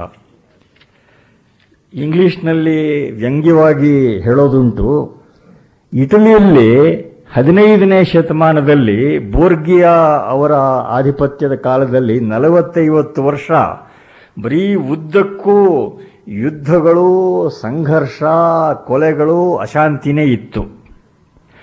ಆ ಅಶಾಂತಿ ನಡುವಿಂದ ಒಬ್ಬ ಮೈಕೆಲ್ ಏಂಜಲೋ ಬಂದ, ಲಿಯಾನಾ, ಲಿಯನಾರ್ಡೋ ವಿಂಚಿ ಬಂದ, ರೆನೈಸಾನ್ಸ್ ಬಂತು. ಅದೇ in contrast Switzerland had five hundred years of uninterrupted peace and brotherly love but what has Switzerland produced Favre Leuba watch cuckoo clock bank ಹೀಗೆ Spain ದೇಶ ಕೂಡ ಮುಸ್ಲಿಂ ಆಕ್ರಮಣಕ್ಕೆ ತುತ್ತಾಗಿತ್ತು. ಅಲ್ಲಿಂದ ಹುಟ್ಟು ಬಂದವನು ಕೊಲಂಬಸ್ನಂತ ಹಂತಕ ಮಾತ್ರ. ಅಂಥ ಆಕ್ರಮಣಗಳಿಗೆ ಒಳಗಾದ ಈಜಿಪ್ಟ್ ಮೊದಲಾದ ಕಡೆ ಅಂತೂ ಸನಾತನ ಸಂಸ್ಕೃತಿ ಪೂರ್ಣ ನಾಮಾವಶೇಷವೇ ಆಗಿಬಿಡ್ತು. ಅದರ ಹೆಸರು ಹೇಳಕ್ಕೂ ಏನೂ ಉಳಿಲಿಲ್ಲ. ಇದು ನಾವು ಚಿಂತನೆ ಮಾಡಬೇಕಾದ ವಿಷಯ. ಈಗ ಐವತ್ತು ವರ್ಷ ಹಿಂದೆ, ಸಾವಿರದ ಒಂಬೈನೂರ ಐವತ್ತ ನಾಲ್ಕು ಅಂತ ಕಾಣುತ್ತೆ. ಕಂಚಿ ಪರಮಾಚಾರ್ಯರ ಅರವತ್ತನೇ ವರ್ಷವರ್ಧಂತಿ ಸಂದರ್ಭ ಇತ್ತು ಆವಾಗ. ಅದನ್ನು ಹೇಗೆ ಆಚರಿಸಬೇಕು ಅಂತ ಭಕ್ತರುಗಳಲ್ಲಿ, ಅವರ ಅಭಿಮಾನಿಗಳಲ್ಲಿ ಚರ್ಚೆ ನಡೆದಿತ್ತು. ಆಗ ಪರಮಾಚಾರ್ಯರು ಅವರ ಅಭಿಮಾನಿಗಳಿಗೆಲ್ಲ ಹೇಳಿದ್ರು, ನನಗೆ ಇಷ್ಟವಾದ ಏನಾದರೂ ಮಾಡಬೇಕು ಅಂತ ನಿಮಗೆ ಮನಸ್ಸಿದ್ರೆ ವೇದ ಭಾಷೆಗಳ ಅಧ್ಯಯನದ ಪುನರುಜ್ಜೀವನಕ್ಕೆ ಏನಾದರೂ ವ್ಯವಸ್ಥೆ ಮಾಡಿ. ಇದು ಪರಮಾಚಾರ್ಯರು ಕೊಟ್ಟ ನಿರ್ದೇಶನ. ಅದೇ ಪ್ರಕಾರ ಒಂದು ಷಷ್ಠ್ಯಬ್ದ ಪೂರ್ತಿ ಟ್ರಸ್ಟ್ ಅನ್ನುವ ಒಂದು ಸಂಸ್ಥೆ ಏರ್ಪಾಡಾಯಿತು. ಅದರ ಅಡಿಯಲ್ಲಿ ವೇದಗಳ ಸಂರಕ್ಷಣೆಗೋಸ್ಕರ ವಿವಿಧ ಕಾರ್ಯಕ್ರಮಗಳು ಆರಂಭ ಆದವು ಖಿಲುವಾಗುತ್ತಿರುವ ವೇದ ಶಾಖೆಗಳ ದಾಖಲಾತಿ, ಸಂರಕ್ಷಣೆ, ಎಲ್ಲ ವೇದ ಶಾಖೆಗಳ ಅಧ್ಯಯನ ಕ್ರಮದ ಧ್ವನಿಮುದ್ರಣಾದಿ ದಾಖಲಾತಿ ಮತ್ತು ಭಾಷ್ಯಗಳ ಸಾಂಪ್ರದಾಯಿಕವಾದ ಅಧ್ಯಯನ, ಇದೆಲ್ಲನೂ ಆ ಹೊತ್ತಿಗೆ ಪ್ರಾರಂಭವಾಗಿ ಇವತ್ತಿಗೂ ಕೂಡ ನಡೀತಾ ಇದೆ ಅಲ್ಲಿ. ಪರಮಾಚಾರ್ಯರು ಹೀಗೆ ಚಿಂತಿತರಾಗೋದಕ್ಕೆ ಒಂದು ಕಾರಣ ಇತ್ತು. ಮೊಟ್ಟ ಮೊದಲಾಗಿ ಸಾಂಪ್ರದಾಯಿಕ ಅಧ್ಯಯನ ಕ್ಷೇತ್ರಕ್ಕೆ ಬರೋವರ ಸಂಖ್ಯೆನೇ ಕಡಿಮೆ. ಎಕ್ಸಿಸ್ಟೆನ್ಸ್ಗೆ ಪ್ರೂಫ್ ಸಿಗುತ್ತೆ. ಅರೆ ನನ್ನ ಎಕ್ಸಿಸ್ಟೆನ್ಸ್ಗೆ ನಾನೇ ಪ್ರೂಫ್ ಅನ್ನುವ ಸ್ವರೂಪವನ್ನು ಇಟ್ಕೊಂಡು ದೀಪನ ಒಂದು ದೊಡ್ಡ ಮೆಟಫಾರ್ ಆಗಿ ಬಳಸ್ತಾರೆ. ಹೀಗೆ ದೀಪವನ್ನು ಆದ್ಯಂತ ಒಂದು ಮೆಟಫಾರ್ ಆಗಿ ಬಳಸಿದ್ದು ಇಡೀ ವೇದಾಂತದಲ್ಲಿ ಎಲ್ಲಿಯೂ ಕಾಣದೇ ಇರತಕ್ಕಂಥದ್ದು. ಮೊದಲಿಗೆ ತೃ- ಚಿತ್ರದೀಪ ಅಂತ, ಚಿತ್ರದ ದೀಪ, ಆ ಚಿತ್ರದ ಸ್ವರೂಪ ಎಂಥದ್ದು, ಚಿತ್ರದಲ್ಲಿ ಕಾಣುವಂಥದ್ದು ಏನು ಸ್ವಾರಸ್ಯ, ಅದಕ್ಕೂ ಜಗತ್ ಸೃಷ್ಟಿಗೂ ಇರುವಂಥ ಸಾಮ್ಯ ಏನು ಅಂತ ತೆಗೆದುಕೊಳ್ತಾರೆ. ಮೊದಲನೇ ಉಪನ್ಯಾಸದಲ್ಲಿ ಹೇಳಿದ್ದೆ, ಇವರಿಗೆ ಚಿತ್ರಕಲೆಯಲ್ಲಿದ್ದಂಥ ಪ್ರಣತಿ ಏನು ಅಂತ. ಮತ್ತೆ ತೃಪ್ತಿ ದೀಪ, ಆ ತೃಪ್ತಿ ದೀಪದಲ್ಲಿ ತತ್ವನಿಶ್ಚಯ ಬಂದಾಗ ಉಂಟಾಗುವ ನೆಮ್ಮದಿಯ ರೀತಿ ಏನು ಅನ್ನೋದನ್ನು ಅದನ್ನು ಹೇಳ್ತಾರೆ. ಆಮೇಲಿಂದ ಕೂಟಸ್ಥ ದೀಪ. ಕೂಟಸ್ಥ ಅಂತಂದರೆ ಜೀವನಲ್ಲಿ ನೆಲೆ ನಿಂತ ಚೈತನ್ಯ ಅಂತ ಅರ್ಥ. ಎಲ್ಲೆಲ್ಲಿಯೂ ಇರುವ ಚೈತನ್ಯ. ಈ ದೇಹಾಂತರ್ಗತವಾದ ಜೀವದಲ್ಲಿ ಬಂದಾಗ ಕೂಟಸ್ಥ. ಕೂಟ ಅಂದರೆ ಈ ಪಂಚಭೂತಾದಿಗಳ ಸಂಘಾತ, ಮನಸ್ಸು, ಅಂತಃಕರಣಾದಿಗಳ ಸಂಘಾತ. ಅಲ್ಲಿ ಬಂದು ಸ್ಥ, ನಿಂತಂಥವನು ಅಂತ. ಆ ಕೂಟಸ್ಥನ ಒಂದು ಬೆಳಕು ಏನು ಅನ್ನೋದನ್ನು ಹೇಳ್ತಾರೆ. ಮತ್ತೆ ಧ್ಯಾನದೀಪ ಅನ್ನುವ ಒಂಬತ್ತನೇ ಪ್ರಕರಣದಲ್ಲಿ ಉಪಾಸನೆಯ ಕ್ರಮ ಏನು ಅಂತ ಹೇಳ್ತಾರೆ. ಇವೆಲ್ಲ ಜೀವಕ್ಕೆ ಸಂಬಂಧಪಟ್ಟಂಥದ್ದೇ. ಮತ್ತೆ ನಾಟಕ ದೀಪದಲ್ಲಿ ಯಾವ ರೀತಿಯಾಗಿ ಜಗತ್ತು ಪರಮಾತ್ಮನಿಂದ ಸೃಷ್ಟಿಯಾಗುತ್ತೆ ಮತ್ತು ಈ ಜಗತ್ ಸೃಷ್ಟಿ ಅನ್ನೋದು ಕೇವಲ ಒಂದು ಲೀಲೆ, ಒಂದು ನಾಟಕ ಅನ್ನೋದನ್ನು ತೋರಿಸ್ತಾರೆ. ಆ ಪ್ರಕರಣಕ್ಕೆ ಮುಗಿಯುತ್ತೆ. ಈ ಧ್ಯಾನದೀಪದಲ್ಲಿ ಒಂದು ಸ್ವರಸ್ಯ ಏನಂದ್ರೆ ಅದನ್ನ ಅವರ ಆರಂಭದಲ್ಲಿ ರಾಮಸ್ವಾಮಿಯವರು ಪ್ರಥಮ ದಿವಸ ಹೇಳಿದ್ರು ಕೂಡ ಜ್ಞಾನಿನಾ ಚರಿತುಂ ಶಕ್ಯಂ ಸಮ್ಯಕ್ ರಾಜ್ಯಾದಿ ಲೌಕಿಕಂ ಅಂತ. ಯಾವನು ಉಪಾಸನಾದಿಗಳಿಂದ ಮನೋನಿಶ್ಚಯವನ್ನು ನಿರ್ಮಲತೆಯನ್ನು ಹೊಂದಿದ್ದಾನೆ, ಅವನು ಯಾವ ಕೆಲಸ ಮಾಡಿದ್ರೂ ಡಿಸ್ಟ್ರಾಕ್ಟ್ ಆಗೋದಿಲ್ಲ ಅನ್ನುವಂಥದ್ದು ಆ ಪ್ರಕರಣವನ್ನು ಮುಂದೆ ನೋಡೋಣ ನಾವು. ಕಡೆಗೆ ಆನಂದ ಪಂಚಕಕ್ಕೆ ಬಂದಾಗ ಮೊದಲು ಯೋಗ ಆನಂದ ಯೋಗಶಾಸ್ತ್ರದಲ್ಲಿ ಬರುವಂಥ ಆನಂದದ ಸ್ವರೂಪ. ಆತ್ಮಾನಂದ, ವೇದಾಂತದಲ್ಲಿ ಬರುವಂಥ ಅದು ಸ್ವರೂಪ. ಮತ್ತು ಅದೇ ಅದ್ವೈತಾನಂದ ಅಂತ ಮೂರನೇ ಪ್ರಕರಣದಲ್ಲಿ ಗೊತ್ತಾಗುತ್ತೆ. ಮತ್ತು ವಿದ್ಯಾನಂದ ಅಂತ ಈ ಶಾಸ್ತ್ರಾದಿಗಳಿಂದ ಬರುವಂತಹ ಆನಂದದ ಸ್ವರೂಪ ಏನು ಅಂತ? ವಿಷಯಾನಂದ ಅಂತ ಉಪಭೋಗದಿಂದ ಬೇರೆ ಬೇರೆ ವಸ್ತುಗಳಿಂದ ಬರುವಂತಹದ್ದೇನು ಈ ಎಲ್ಲಕ್ಕೂ ಇರುವ ಸಾಮ್ಯ ಏನು? ವೈಷಮ್ಯ ಏನು? ಅದನ್ನು ಹೇಳ್ತಾರೆ ಇಷ್ಟು ಪಂಚದಶಿಯ ಹದಿನೈದು ಪ್ರಕರಣಗಳ ಒಂದು ಸ್ಥೂಲವಾದ ಸಿನಾಪ್ಸಿಸ್. ಇದರ ಮೇಲೆ ನಾಳೆ ಸಾಧ್ಯವಾದಷ್ಟು ನೋಡೋಣ. ಓಂ ತತ್ಸತ್. ಎಲ್ಲರಿಗೆ ನಮಸ್ಕಾರ. ಇಂದು ಪಂಚದಶಿಯ ಕೆಲವೊಂದು ಶ್ಲೋಕಗಳನ್ನು ಗಮನಿಸುವುದಷ್ಟೇ ಆಗುತ್ತೆ. ಕಾರಣ ಇಷ್ಟೇ, ನಮಗಿರೋ ಸಮಯ ಅಲ್ಪ. ಸುಮಾರು ಸಾವಿರದ ಐನೂರಕ್ಕೂ ಹೆಚ್ಚು ಶ್ಲೋಕಗಳಿರುವ ಪಂಚದಶಿಯ ಒಂದು ಐವತ್ತರವತ್ತು ಶ್ಲೋಕಗಳ ಪರಿಚಯವನ್ನು ಇವತ್ತು ಮಾಡಿಕೊಳ್ಳಬಹುದು. ಮೊದಲಿಗೆ ನಿನ್ನೆ ದಿವಸವೇ ಈ ಹದಿನೈದು ಪ್ರಕರಣಗಳ ಒಂದು ಸ್ಥೂಲ ಸಾರಾಂಶವನ್ನು ಕೊಟ್ಟಿದ್ದೆ. ಅಲ್ಲಿ ಮೊದಲನೇ ಪ್ರಕರಣ ತತ್ವವಿವೇಕ ಪ್ರಕರಣವೇ ಮುಂದಿನ ಎಲ್ಲ ಪ್ರಕರಣಗಳಿಗೆ ಒಂದು ದಿಕ್ಸೂಚಿಯಾಗುತ್ತೆ. ತತ್ವವಿವೇಕ ಪ್ರಕರಣ ಒಂದನ್ನು ತಿಳಿದರೆ ಮಿಕ್ಕ ಪ್ರಕರಣಗಳಲ್ಲಿ ಬರುವ ವಿಷಯಗಳು ಹೇಗೆ ವಿಸ್ತಾರಗೊಳ್ಳುತ್ತವೆ ಅನ್ನೋದು ನಮಗೆ ಸ್ಫುಟವಾಗುತ್ತೆ. ಹಾಗಾಗಿ ವಿಷಯದ ಸ್ಪಷ್ಟೀಕರಣಕ್ಕಾಗಿ ಪ್ರಾಯಿಕವಾಗಿ ಈ ತತ್ವ ವಿವೇಕ ಪ್ರಕರಣವನ್ನು ಕೂಡಿದ ಮಟ್ಟಿಗೂ ಸಮಗ್ರವಾಗಿ ನೋಡೋಣ ಅಂತ ಅಂದುಕೊಂಡಿದ್ದೀನಿ. ಹಾಗೆ ಸಮಗ್ರವಾಗಿ ನೋಡಿದರೆ ಅಲ್ಲಿಷ್ಟು ಕಚ್ಚಿ, ಇಲ್ಲಿಷ್ಟು ಕಚ್ಚಿ ಮಾಡಿರುವ ಹ್ಯಾಚ್ ಬ್ಯಾಚ್ ವರ್ಕ್ ಸ್ವಲ್ಪವಾದರೂ ಕಡಿಮೆ ಆಗುತ್ತೆ. ಆಮೇಲೆ ಮಿಕ್ಕ ಪ್ರಕರಣಗಳ ಕೆಲವೊಂದು ಸ್ವಾರಸ್ಯಕಾರಿಯಾದಂತಹ ಉಕ್ತಿ ವೈಚಿತ್ರ್ಯಗಳನ್ನು ನೋಡಬಹುದು ಮುಂದಿನ ಹದಿನಾಲ್ಕು ಪ್ರಕರಣಗಳಲ್ಲಿ ಈ ವಿಷಯಗಳೇ ವಾದೋಪವಾದಗಳ ಮೂಲಕ ಒಂದು ನ್ಯಾಯ ಉಂಟು. ಸ್ಥೂಣ ನಿಖನನ ನ್ಯಾಯ ಅಂತ. ಸ್ಥೂಣ ಅಂದರೆ ಕಂಬ. ಅದ ನಿಖನನ ಅಂದರೆ ಚೆನ್ನಾಗಿ ನಾಟಿ ಹೂಳುವಂಥದ್ದು.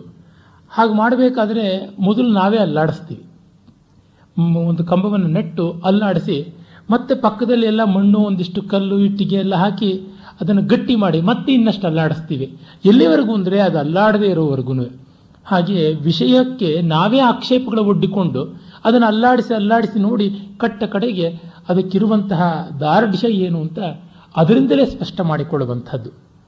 ನಮ್ಮ ಬುದ್ಧಿ ಇಟ್ಕೋವರೆಗೂ ನಮ್ಮ ತರ್ಕ ಮಾಡಬಹುದು.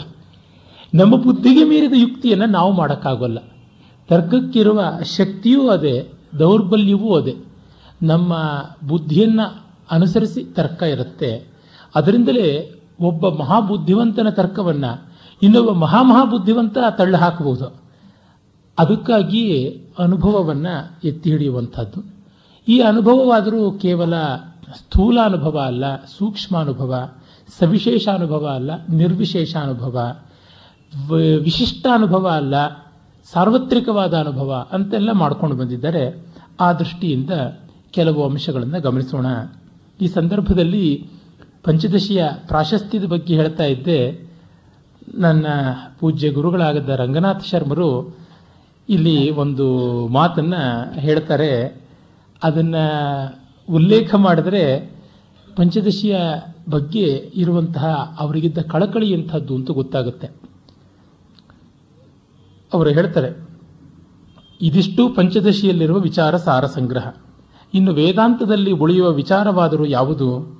ಶ್ರೀ ಶಂಕರ ಭಗವತ್ಪಾದರು ಪ್ರಸ್ಥಾನತ್ರಯ ಭಾಷ್ಯಗಳಲ್ಲಿಯೂ, ಇತರ ಪ್ರಕರಣ ಗ್ರಂಥಗಳಲ್ಲಿಯೂ ಪ್ರಸಂಗವಶದಿಂದ ಅಲ್ಲಲ್ಲಿ ಸುರಿಸಿದ ದ್ರಾಕ್ಷಾಫಲಗಳನ್ನು ತಂದು ಸಂಗ್ರಹಿಸಿ ದ್ರಾಕ್ಷಾಪಾಕವನ್ನು ಮಾಡಿಕೊಟ್ಟಿದ್ದಾರೆ ವಿದ್ಯಾರಣ್ಯ ಮಹಾಸ್ವಾಮಿಗಳು. ಗೀತೋಪನಿಷತ್ತುಗಳ ಸೂಕ್ತಿ ಮಧುಬಿಂದುಗಳನ್ನು ಕೂಡಿಸಿ ಅಧ್ಯಾತ್ಮ ರಸಾಯನವನ್ನೇ ನಮಗೆ ನೀಡಿದ್ದಾರೆ. ತತ್ವಜ್ಞಾನದಿಂದ ಕೃತಾರ್ಥನಾಗಬೇಕೆಂದು ಬಯಸುವ ಮುಮುಕ್ಷುವಿಗೆ ಈ ಗ್ರಂಥ ಒಂದೇ ಸಾಕು. ಮನಸ್ಸಿಗೆ ನಾಟುವಂತೆ ವಿದ್ಯಾರಣ್ಯ ಸ್ವಾಮಿಗಳು ಕೊಡುವ ವಿಪುಲ ದೃಷ್ಟಾಂತಗಳು ಇನ್ನೆಲ್ಲಿಯೂ ದೊರಕುವುದಿಲ್ಲ. ಇದು ಸತ್ಯವೇ ಅಂತನಿಸುತ್ತೆ ಶಂಕರರ ಕೃತಿಗಳಲ್ಲಿ ಕೂಡ ಸಿಗದೇ ಇರುವಂತಹ ಒಂದು ಮನಮುಟ್ಟುವ ದೃಷ್ಟಾಂತಗಳು. ಮತ್ತೆ ವಿದ್ಯಾರಣ್ಯ ಸ್ವಾಮಿಗಳಿಗೆ ದೃಷ್ಟಾಂತಗಳ ಕೊಡೋದ್ರೊಳಗೆ ಯಾವ ಮಡಿತನ ಇಲ್ಲ. ಅತ್ಯಂತ ಹಾಸ್ಯಸ್ಫೋರಕವಾದದ್ದು, ಬಹಳ ವಿಲಕ್ಷಣವಾದದ್ದು, ಲೋಕ ಜುಗುಪ್ಸಿತ ಅನ್ನುವುದು ಎಲ್ಲವನ್ನ ಅವರು ತೆಗೆದುಕೊಳ್ತಾರೆ. ವಿಶಾಲವಾದ ಲೋಕಾನುಭವ.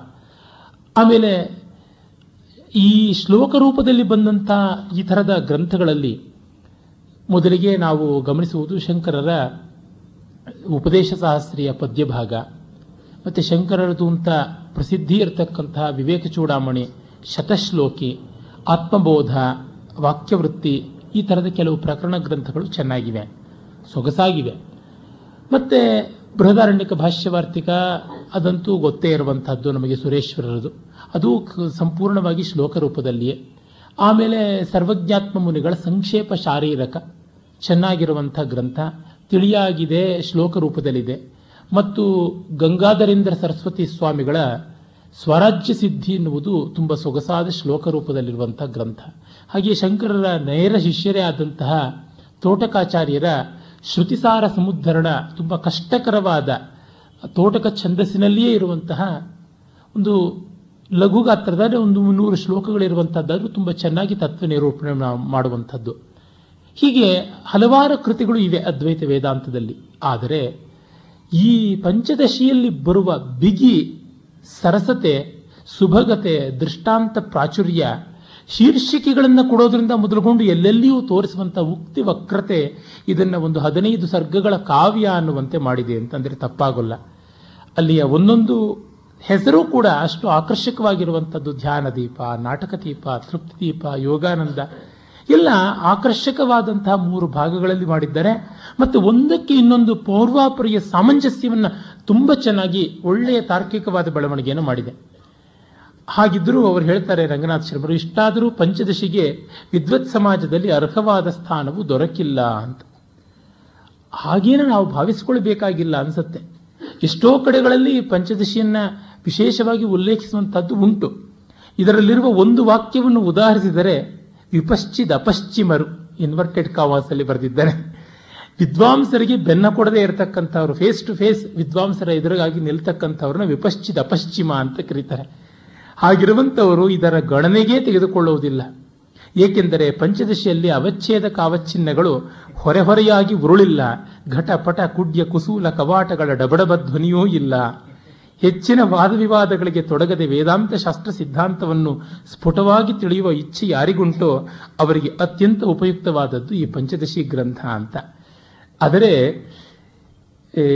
ಒಂದು ಸಂಗತಿಯಾಯಿತು ರಂಗನಾಥ ಶರ್ಮರು ಈ ರೀತಿ ಬರೆಯೋದಿಕ್ಕೆ ಒಂದು ಬಹಳ ರೋಚಕವಾದ ಸಂದರ್ಭ ಇದೆ. ಒಂದು ವಾಕ್ಯಾರ್ಥ ಗೋಷ್ಠಿಯಲ್ಲಿ ಅವರು ಪಂಚದಶಿಯ ವಾಕ್ಯವನ್ನು ಉದ್ಧರಣ ಮಾಡಿದಾಗ ಅದನ್ನು ನಿರ್ವಾಹ ಮಾಡ್ತಾ ಇದ್ದಂಥ ಯತಿಗಳೊಬ್ಬರು ಇಲ್ಲಿ ಶಂಕರರ ವಾಕ್ಯಗಳಿಗೆ ಮಾತ್ರವೇ ಪ್ರಾಮಾಣ್ಯ, ಅದೆಲ್ಲ ತರಬೇಡಿ ಅಂತ ಅಂದುಬಿಟ್ರು. ಅವರಿಗಾದರೂ ತುಂಬಾ ಗೌರವವೇ ಇರತಕ್ಕಂಥದ್ದು. ಪಂಚದಶಿಯ ಬಗೆಗಾಗಲಿ, ವಿದ್ಯಾರಣ್ಯ ಸ್ವಾಮಿಗಳ ಬಗೆಗಾಗಲಿ. ಆ ಒಂದು ವಾಕ್ಯಾರ್ಥದ ಚೌಕಟ್ಟು ಶಂಕರರ ಗ್ರಂಥಗಳನ್ನೇ ಆಧರಿಸಿಕೊಂಡು ಇರಲಿ ಅನ್ನುವಂಥ ದೃಷ್ಟಿ. ಆ ಒಂದು ವಿದ್ವದ್ ವ್ಯಾಕುಲತೆ ರಂಗನಾಥ್ ಶರ್ಮರಿಂದ ಮುನ್ನುಡಿಯಲ್ಲಿ ಕೂಡ ಈ ಮಾತನ್ನು ಹೇಳಿಸಿಬಿಡ್ತು. ಆದರೆ ಎಲ್ಲರಿಗೂ ಪಂಚದಶಿಯ ಬಗ್ಗೆ ಗೌರವ ಇರುವಂಥದ್ದೇ. ಎಲ್ಲಿವರೆಗೂ ಗೌರವ ಅಂತಂದ್ರೆ ಅದ್ವೈತೇತರವಾದ ವೇದಾಂತ ಸಂಪ್ರದಾಯಗಳಲ್ಲಿ ಒಂದು ಪ್ರತೀತಿ ಉಂಟು ಅಂತ ನನಗೆ ನನಗೆ ಗಣಿತ ವೇದಾಂತದ ದಿಗ್ದರ್ಶನ ಮಾಡಿಕೊಟ್ಟಂತ ಗುರುಗಳು ಮಣಿಕರ್ಣಿಕ ಅವರು ಹೇಳ್ತಾ ಇದ್ರು, ಶಂಕರಾಚಾರ್ಯರ ಪುಸ್ತಕ ಓದಿ ನೀವೇನು ಜಾತಿ ಕೆಡೋದಿಲ್ಲ, ಅದ್ವ ಇದು ಪಂಚದಶಿ ಓದಿಬಿಟ್ರೆ ನೀವು ಕನ್ವರ್ಟ್ ಆಗಿಬಿಡ್ತೀರಾ ಅಂತ ಹೇಳ್ತಾ ಇದ್ದಿದ್ದು ಅಂತ. ಆದರೆ ಅದನ್ನ ಪಂಚದಶಿಯನ್ನ ಯಾರೇ ಓದಿದ್ರು ಕೂಡ ಇಲ್ಲಿ ಯಾವುದೇ ರೀತಿಯಾದ ಬೈಗಳಿಲ್ಲ, ಆಕ್ಷೇಪ ಇಲ್ಲ, ಏನೂ ಇಲ್ಲ. ಹಾಗಾಗಿ ಯಾರಿಗೂ ಯಾವುದೇ ರೀತಿಯಾದ ಅನ್ಯ ಮತ, ಅನ್ಯ ಶ್ರದ್ಧೆ ಇದ್ದವರಿಗೆ ವಿಚಾರಕ್ಕೆ ಘಾಸಿಯನ್ನು ಮಾಡುವಂಥದ್ದಲ್ಲ, ಮನಸ್ಸಿಗೆ ಖೇದವನ್ನು ಕೊಡುವಂಥದ್ದಲ್ಲ. ಇಲ್ಲಿಯ ವಾದೋಪವಾದಗಳಾದರೂ ಯಾವ ಮತವನ್ನು ಹೆಸರಿಸದೆ ತುಂಬ ಲಲಿತವಾಗಿ, ಮನೋಹರವಾಗಿ ಬರುತ್ತೆ. ತಮ್ಮೊಳಗೇ ನಡೆಯುವಂತಹ ಪ್ರಶ್ನೋತ್ತರಗಳು, ವ್ಯಾಸಂಗ ಮಾಡುವ ಜಿಜ್ಞಾಸುವಿನ ಮನಸ್ಸಿನಲ್ಲಿಯೇ ಬರುವಂತಹ ಪ್ರತ್ಯುತ್ತರ, ಪ್ರಶ್ನೆಗಳು ಈ ರೀತಿಯಾಗಿ ತೋರುತ್ತವೆ. ಹಾಗಾಗಿ ಇದು ಒಂದು ರೀತಿ ಲೌಡ್ ಥಾಟ್ ಅಂತ ಹೇಳಬಹುದು. ಬಹುಶಃ ವಿದ್ಯಾರಣ್ಯರು ತುಂಬ ಪರಿಪಾಕದ ವಯಸ್ಸಿನಲ್ಲಿ ಅವರೆಲ್ಲರ ಬದುಕಿನ, ಅವರ ತಮ್ಮೆಲ್ಲ ಬದುಕಿನ ಸಾರ ಸರ್ವಸ್ವವನ್ನ ಈ ಗ್ರಂಥದಲ್ಲಿ ಇಟ್ಟಿದ್ದಾರೆ ಅನ್ಸತ್ತೆ. ಕಾರಣ, ಇಲ್ಲಿ ಸಿಗುವ ದೃಷ್ಟಾಂತಗಳನ್ನು ನೋಡಿದ್ರೆ ಅದು ಅಗ್ರಿಕಲ್ಚರ್ದಿರಬಹುದು ಚಿತ್ರದ್ದಿರಬಹುದು ನೃತ್ಯದ್ದಿರಬಹುದು ನಾಟಕದ್ದಿರಬಹುದು ಮಕ್ಕಳ ಗಲಾಟೆಗೆ ಸಂಬಂಧಪಟ್ಟಂತೆ ಇರಬಹುದು ರಾಜನೀತಿಗೆ ಸಂಬಂಧಪಟ್ಟಂತೆ ಇರಬಹುದು ಒಂದು ಸ್ವೀಪ್ ಅಂತ ಏನು ಹೇಳ್ತಾರೆ ಎಲ್ಲವನ್ನ ತೆಗೆದುಕೊಳ್ಳುವಂತಹದ್ದು ಆಗಿದೆ. ಇರಲಿ. ಈಗ ನೇರ ಗ್ರಂಥಕ್ಕೆ ಹೋಗೋಣ. ಆರಂಭದ ಶ್ಲೋಕವನ್ನ ನಿನ್ನೆ ಸಾಮಾನ್ಯವಾಗಿ ಹೇಳಿದ್ದೆ. ಮೊದಲಿಗೆ ವಿವೇಕ ಅನ್ನುವ ಶಬ್ದವೇ ತೆಗೆದು ಬಿಡಿಸಿ ಇಡುವಂಥದ್ದು ಅಂತ. ಅಂದರೆ ಎಲ್ಲವೂ ಅಖಂಡವಾದದ್ದು. ಅದನ್ನ ಬಿಡಿಸಿ ನೋಡದೆ ನಮಗೆ ಅನುಭವಕ್ಕೆ ಬಾರದ ಕಾರಣ ನಾವು ಒಟ್ಟಿಗೆ ಹೇಳ್ತಾ ಇದ್ದೀವಿ ಪ್ರತ್ಯೇಕ ಮಾಡ್ತಾ ಇದ್ದೀವಿ. ಇರುವುದು ಅದು ಒಟ್ಟಿಗೆ ಅನ್ನುವುದನ್ನು ಅದನ್ನು ಸ್ಪಷ್ಟಪಡಿಸಿದ್ದೆ. ಆ ಒಂದು ದೃಷ್ಟಿಯಿಂದ ಇವರು ಮೊದಲಿಗೆ ಆರಂಭ ಮಾಡ್ತಾರೆ. ಸಂವಿತ್ ಅನ್ನುವುದು ಮೊತ್ತ ಮೊದಲು ನಾವು ಕಂಡುಕೊಳ್ಳಬೇಕಾದಂಥದ್ದು. ಅದು ಸಂವಿತ್ ಅಂದರೆ ಏನು? ಎಲ್ಲವನ್ನ ಸಿಪ್ಪೆ, ಹೊಟ್ಟು, ಕಸ, ಕಡ್ಡಿ ತೆಗೆದುಹಾಕಿದರೆ ಉಳಿದುಕೊಳ್ಳುವಂಥದ್ದು. ಎಲ್ಲ ಉಪಾಧಿಗಳನ್ನು ಕಳಚಿದ್ರೆ ಉಳ್ಕೊಳ್ಳುವಂಥದ್ದನ್ನೇ ಸಂವಿತ್ ಅಂತ. ಅದು ಜ್ಞಾನ ಅಂತಲು ಅದನ್ನೇ ಆನಂದ ಅಂತಲೂ, ಅದನ್ನೇ ಸತ್ ಅಸ್ತಿತ್ವ ಅಂತಲೂ ಹೇಳ್ತೀವಿ. ವಿಶೇಷವಾಗಿ ಅದನ್ನು ಸಂವಿತ್ ಅಂತ ಕರೆಯುವಂಥದ್ದು, ಶಾಸ್ತ್ರದಲ್ಲಿ ಪ್ರಸಿದ್ಧಿ ಇರುವಂಥದ್ದು. ಶಬ್ದಸ್ಪರ್ಶಾದಯೋ ವೇದ್ಯ ವೈಚಿತ್ರ್ಯ ಜಾಗರೇ ಪೃಥಕ್ ತಥೋ ವಿಭಕ್ತ ತತ್ಸಂವಿದ್ಯೈಕರೂಪ್ಯಾನ್ನ ಬಿದ್ಯತೆ ಅಂತ. ನಮ್ಮ ಎಚ್ಚರದಲ್ಲಿ ಯಾವುದು ಪ್ರಪಂಚ ಕಾಣಿಸುತ್ತೆ ಶಬ್ದ ಸ್ಪರ್ಶ ಮೊದಲಾದ ಇನ್ಪುಟ್ಸ್ ಬರುತ್ತೆ, ಅವೆಲ್ಲ ಕೂಡ ಪರಸ್ಪರ ತೆಗೆದಾಕ್ತಾ ತೆಗೆದಾಕ್ತಾ ಬರ್ತಾ ಇದ್ದರೆ ಬುದ್ಧಿ ಅದನ್ನೆಲ್ಲ ಅನಲೈಸ್ ಮಾಡ್ತಾ ಬರ್ತಿದ್ರೆ ಉಳಿಯುವಂತಹದ್ದು ಸಂವಿತ್. ಅಂದ್ರೆ ಏನದು? ಯಾವ ರೀತಿ ಉಳಿಯುತ್ತೆ ಅಂತಂದರೆ ಒಂದು ಸಣ್ಣ ಉದಾಹರಣೆಯನ್ನು ನೋಡಬಹುದು ಈಗ ಈ ಒಂದು ಮೇಜು. ಈ ಮೇಜು ಯಾವುದರಿಂದ ಆಗಿದೆ? ಮರದಿಂದ ಆಗಿದೆ ಅಂತ. ಈ ಮರ ಎಲ್ಲಿಂದ ಬಂತು? ಮರ ಅಂತಂದರೆ ಟಿಂಬರ್ ಅನ್ನುವ ಅರ್ಥದಲ್ಲಿ ಚೌಬೀನೆ. ಚೌಬೀನೆ ಬಂದದ್ದು ವೃಕ್ಷಗಳಿಂದ. ವುಡ್ಸ್ ಅಂತ ನಾವೇನು ಕರಿತೀವಿ? ಕಾಡಿನ ಮರಗಳಿಂದ, ಟ್ರೀಸ್ ಅಂತ. ಅವು ಎಲ್ಲಿಂದ ತಮ್ಮ ಸಾರವನ್ನ ತೆಗೆದುಕೊಂಡವು? ಮಣ್ಣಿನಿಂದ ತೆಗೆದುಕೊಂಡವು ಅಂತ. ಅಂದರೆ ಈ ಟೇಬಲ್ ಮೂಲಭೂತವಾಗಿ ಮಣ್ಣೆ. ಮಣ್ಣಿನ ಮತ್ತೊಂದು ವಿಕಾರ. ಮಣ್ಣಿನಲ್ಲಿಯೇ ಆದಂಥ ಮಡಿಕೆಗೂ, ಈ ಟೇಬಲ್ಗೂ ಏನೂ ಮೂಲಭೂತವಾದ ವ್ಯತ್ಯಾಸ ಇಲ್ಲ. ಅಂತ ಹೀಗೆ ನಾವು ಅವುಗಳ ಮೇಲೆ ಇರ್ತಕ್ಕಂಥ ಅಟ್ರಿಬ್ಯೂಟ್ಸ್ನೆಲ್ಲ ತೆಗೆದು ಕಳಚಿ ಹಾಕ್ತಾ ಹೋಗುವಂಥದ್ದನ್ನು ಅದನ್ನು ವಿವೇಚನೆ ಅಂತ ಕರಿತೀವಿ. ಅದನ್ನ ವಿವೇಕ ಅಂತ ಕರಿತೀವಿ, ಹಾಗೆ ಮಾಡುವ ಬುದ್ಧಿಯನ್ನು ವಿವೇಕ ಅಂತ ಕರಿತೀವಿ, ಹಾಗೆ ಮಾಡುವ ಕೆಲಸವನ್ನು ವಿವೇಚನೆ ಅಂತ ಕರಿತೀವಿ. ಮತ್ತೆ ಅದರ ಫಲವಾಗಿ ಉಳ್ಕೊಳ್ಳುವಂಥದ್ದೇನು? ಇದೆಲ್ಲವೂ ಮಣ್ಣೆ ಅಂತ. ಮೃತ್ತಿಕೇತ್ಯೇವ ಸತ್ಯಂ ಅಂತ ಉಪನಿಷತ್ತಿನ ಮಾತು ಬಂತಲ್ಲ, ಹಾಗೆ ಅಲ್ಲಿಗೆ ಬಂದು ನಿಲ್ಲುತ್ತೆ. ಮತ್ತೆ ಈ ಎಚ್ಚರ, ಅಲ್ಲಿ ಅನೇಕ ವಿಧವಾದ ಅನುಭವಗಳು ನಮಗಾಗುತ್ತವೆ. ಅವುಗಳೇ ಬೇರೊಂದು ರೀತಿಯಲ್ಲಿ ಸ್ವಪ್ನದಲ್ಲಿ ಆಗುತ್ತವೆ. ಸುಷುಪ್ತಿಯಲ್ಲಿ ಅವು ಎರಡೂ ಇಲ್ಲ ಅಂತ. ಆದರೆ ಎಚ್ಚರದಲ್ಲಿದ್ದ ನಾನೇ, ಕನಸಿನಲ್ಲಿದ್ದ ನಾನು ಹೌದು ಅನ್ನೋದು ನಮಗೆ ಗೊತ್ತಾಗ್ತಾ ಇರುತ್ತೆ. ಅದರಿಂದಲೇ ನನಗೆ ಒಂದು ಕನಸು ಬಂದಿತ್ತು ಅಂತ ನಾವು ಹೇಳ್ತೀವಿ. ಆ ಕನಸಿನಲ್ಲಿ ನಾನು ಎಲ್ಲಿಗೆ ಹೋಗಿದ್ದೆ, ಅಲ್ಲಿಗೆ ಹೋಗಿದ್ದೆ ಅಂತ ಹೇಳ್ತೀವಿ. ಮತ್ತೆ ನನಗೆ ಚೆನ್ನಾಗಿರೋ ನಿದ್ರೆ ಬಂದಿತ್ತು ಅಂತ ಹೇಳ್ತೀವಿ. ಹೀಗಾಗಿ ಎಚ್ಚರದಲ್ಲಿ, ಕನಸಿನಲ್ಲಿ, ಗಾಢ ನಿದ್ರೆಯಲ್ಲಿ ವ್ಯವಹೃತನಾಗ್ತಾ ಇರತಕ್ಕಂಥ ನಾನು ಒಬ್ಬನೇ ಅಂತ. ಅದನ್ನ ಸಂವಿತ್ ಅಂತ ಕಡೆಗೆ ಕರೆಯುವಂಥದ್ದು. ಈ ಎಚ್ಚರದಲ್ಲಿ ನಾನು ಇಂಥವನು ನಾನು ಅಂಥವನು ನಾನು ಈ ರೀತಿಯಾಗಿ ಮಾಡ್ತಾ ಇದ್ದೀನಿ ಅನ್ನೋದೇ ಹೆಚ್ಚು ಕಡಿಮೆ ಬೇರೆಯ ದೇಶಕಾಲಗಳಲ್ಲಿ ಕನಸಿನಲ್ಲಿಯೂ ಕಾಣಿಸುತ್ತೆ. ಆದರೆ ಗಾಢನಿದ್ರೆಯಲ್ಲಿ ಆ ಎರಡು ಬಗೆಯ ದೇಶಕಾಲಗಳು ಇರೋದಿಲ್ಲ. ಜಾಗೃತ ದೇಶಕಾಲಗಳು, ಸ್ವಪ್ನ ದೇಶಕಾಲಗಳು ಇರುವುದಿಲ್ಲ ಆ ಒಂದು ಸ್ಥಿತಿ ಸಾಕ್ಷಿಯಾದಂಥದ್ದು ಅದು ನೋಡ್ತಾ ಇರುತ್ತೆ. ಇದಕ್ಕೆ ಸುಷುಪ್ತಿ ಇದೆ ಅಂತ. ಆ ಸಾಕ್ಷಿ ಚೈತನ್ಯವನ್ನ ಕೂಟಸ್ಥ ಅಂತಲೂ ಹೇಳ್ತಾರೆ. ಅದನ್ನೇ ಕೇವಲ ಚೇತನ ಅಂತ ಕರಿತೀವಿ, ಅದನ್ನು ಆತ್ಮ ಅಂತಲೂ ಹೇಳ್ತೀವಿ. ಅದು ಸಂವಿತ್ ಅಂತ ಅಲ್ಲಿ ತೆಗೆದುಕೊಳ್ತಾರೆ. ಮತ್ತೆ ಶುದ್ಧ ಜ್ಞಾನ ಅಂತಂದರೆ ಹಾಗೇನೆ. ಯಾವುದೇ ಒಂದು ಕ್ವಾಲಿಫಿಕೇಶನ್ಸ್ ಇಲ್ಲದೆ ಇರುವಂಥದ್ದು, ನಮಗೆ ಸ್ವಲ್ಪ ಮುಂದೆ ಹೋಗ್ತಿದ್ದಂತೆ ತಾನಾಗಿ ಅದು ಗೊತ್ತಾಗುತ್ತೆ. ಈಗ ಒಂದರ ಮೇಲೆ ಇನ್ನೊಂದರ ಮೇಲೆ ಪ್ರಶ್ನೆ ಹಾಕ್ತಾ ಹೋಗ್ತಿದ್ದಂತೆ ಅದಷ್ಟೇ ಅಂತ ನಾವು ನಿಲ್ತೀವಲ್ಲ, ಅಲ್ಲಿಗೆ ಬರುವಂತಹದ್ದು ಜ್ಞಾನಗಳ ಬಗ್ಗೆ ಹೇಳುವುದಿದ್ದರೆ ಒಂದು ಸಣ್ಣ ಉದಾಹರಣೆ ಕೊಡೋದಿದ್ರೆ, ಇದು ಸಂಸ್ಕೃತ ಭಾಷೆಯ ಜ್ಞಾನ, ಇದು ಕನ್ನಡ ಭಾಷೆಯ ಜ್ಞಾನ ಅಂತಿರೋದು ಭಾಷೆಯ ಜ್ಞಾನ ಅಂತಾಗುತ್ತೆ. ಭಾಷೆಗಳ ಮೂಲಕ ಬರುವಂಥದ್ದೇನೋ? ಅದು ಕೇವಲ ಜ್ಞಾನ ಅನ್ಬೇಕಾಗುತ್ತೆ. ಈಗ ಜಲ ಅಂತ ಕರೆದಂಥದ್ದು ಸಂಸ್ಕೃತ ಭಾಷೆಯಿಂದ ಬಂದಂಥ ಜ್ಞಾನ. ನೀರು ಅನ್ನೋದು ಕನ್ನಡ ಭಾಷೆಯಿಂದ ಬಂದದ್ದು, ವಾಸರ್ ಅನ್ನೋದು ಜರ್ಮನ್ ಭಾಷೆಯಿಂದ ಬಂದಿದ್ದು, ಅಕ್ವಮ್ ಅನ್ನುವಂಥದ್ದು ಇದರ ಲ್ಯಾಟಿನ್ ಭಾಷೆಯಿಂದ ಬಂದದ್ದು, ಹೈದ್ರಮ್ ಅನ್ನುವಂಥದ್ದು ಗ್ರೀಕ್ ಭಾಷೆಯಿಂದ ಬಂದಿದ್ದು ಅಂತ ಹೀಗೆ ಹೇಳ್ಕೊಂಡು ಹೋಗ್ತಾ, ಅದು ನೀರು ಅನ್ನೋದಕ್ಕೆ ಅಲ್ಲಿಗೆ ಬಂದು ನಿಲ್ಲುತ್ತೆ. ಆ ನೀರು ಅನ್ನುವ ಒಂದು ಜ್ಞಾನಕ್ಕೆ ಬಂದದ್ದು, ಕಡೆಗೆ ನೀರನ್ನ ಕುಡಿದ್ರೆ ನಮಗೆ ಬಾಯಿ ಬಾಯಾರಿಕೆ ಹಿಂಗುತ್ತೆ. ಹಿಂಗದಾಗಿ ಏನಾಗುತ್ತೆ? ನೆಮ್ಮದಿ ಆಗುತ್ತೆ. ನೆಮ್ಮದಿ ಎಂಥದ್ದು ಅದು ಎಂಥದ್ದು ಅಂತ ಹೇಳೋಣ, ನೆಮ್ಮದಿ ಅಂದರೆ ನೆಮ್ಮದಿ ಅಷ್ಟೇ ಅಂತ. ಅಂದರೆ ಎಲ್ಲ ಜ್ಞಾನಗಳು ನೆಮ್ಮದಿ ಎನ್ನುವ ಆನಂದದಲ್ಲಿ ಪರ್ಯವಸಾನವಾದ ಮೇಲಿಂದ ಇದೆ. ಆ ನೆಮ್ಮದಿಯ ತಿಳುವಳಿಕೆ ಬಂತಲ್ಲ ಅದು. ನೆಮ್ಮದಿಯ ತಿಳುವಳಿಕೆ ಹೇಗಿರುತ್ತೆ? ಅದು ನೆಮ್ಮದಿಯಾಗೇ ಇರುತ್ತೆ ಅಂತ. ಕೇವಲ ಜ್ಞಾನ ಹೇಗಿರುತ್ತೆ? ಅದು ಕೇವಲ ಆನಂದವಾಗಿಯೇ ಇರುತ್ತೆ ಅಂತ. ಅಲ್ಲಿಗೆ ಬಂದು ನಿಲ್ಲುತ್ತೆ. ಆ ರೀತಿಯಾಗಿ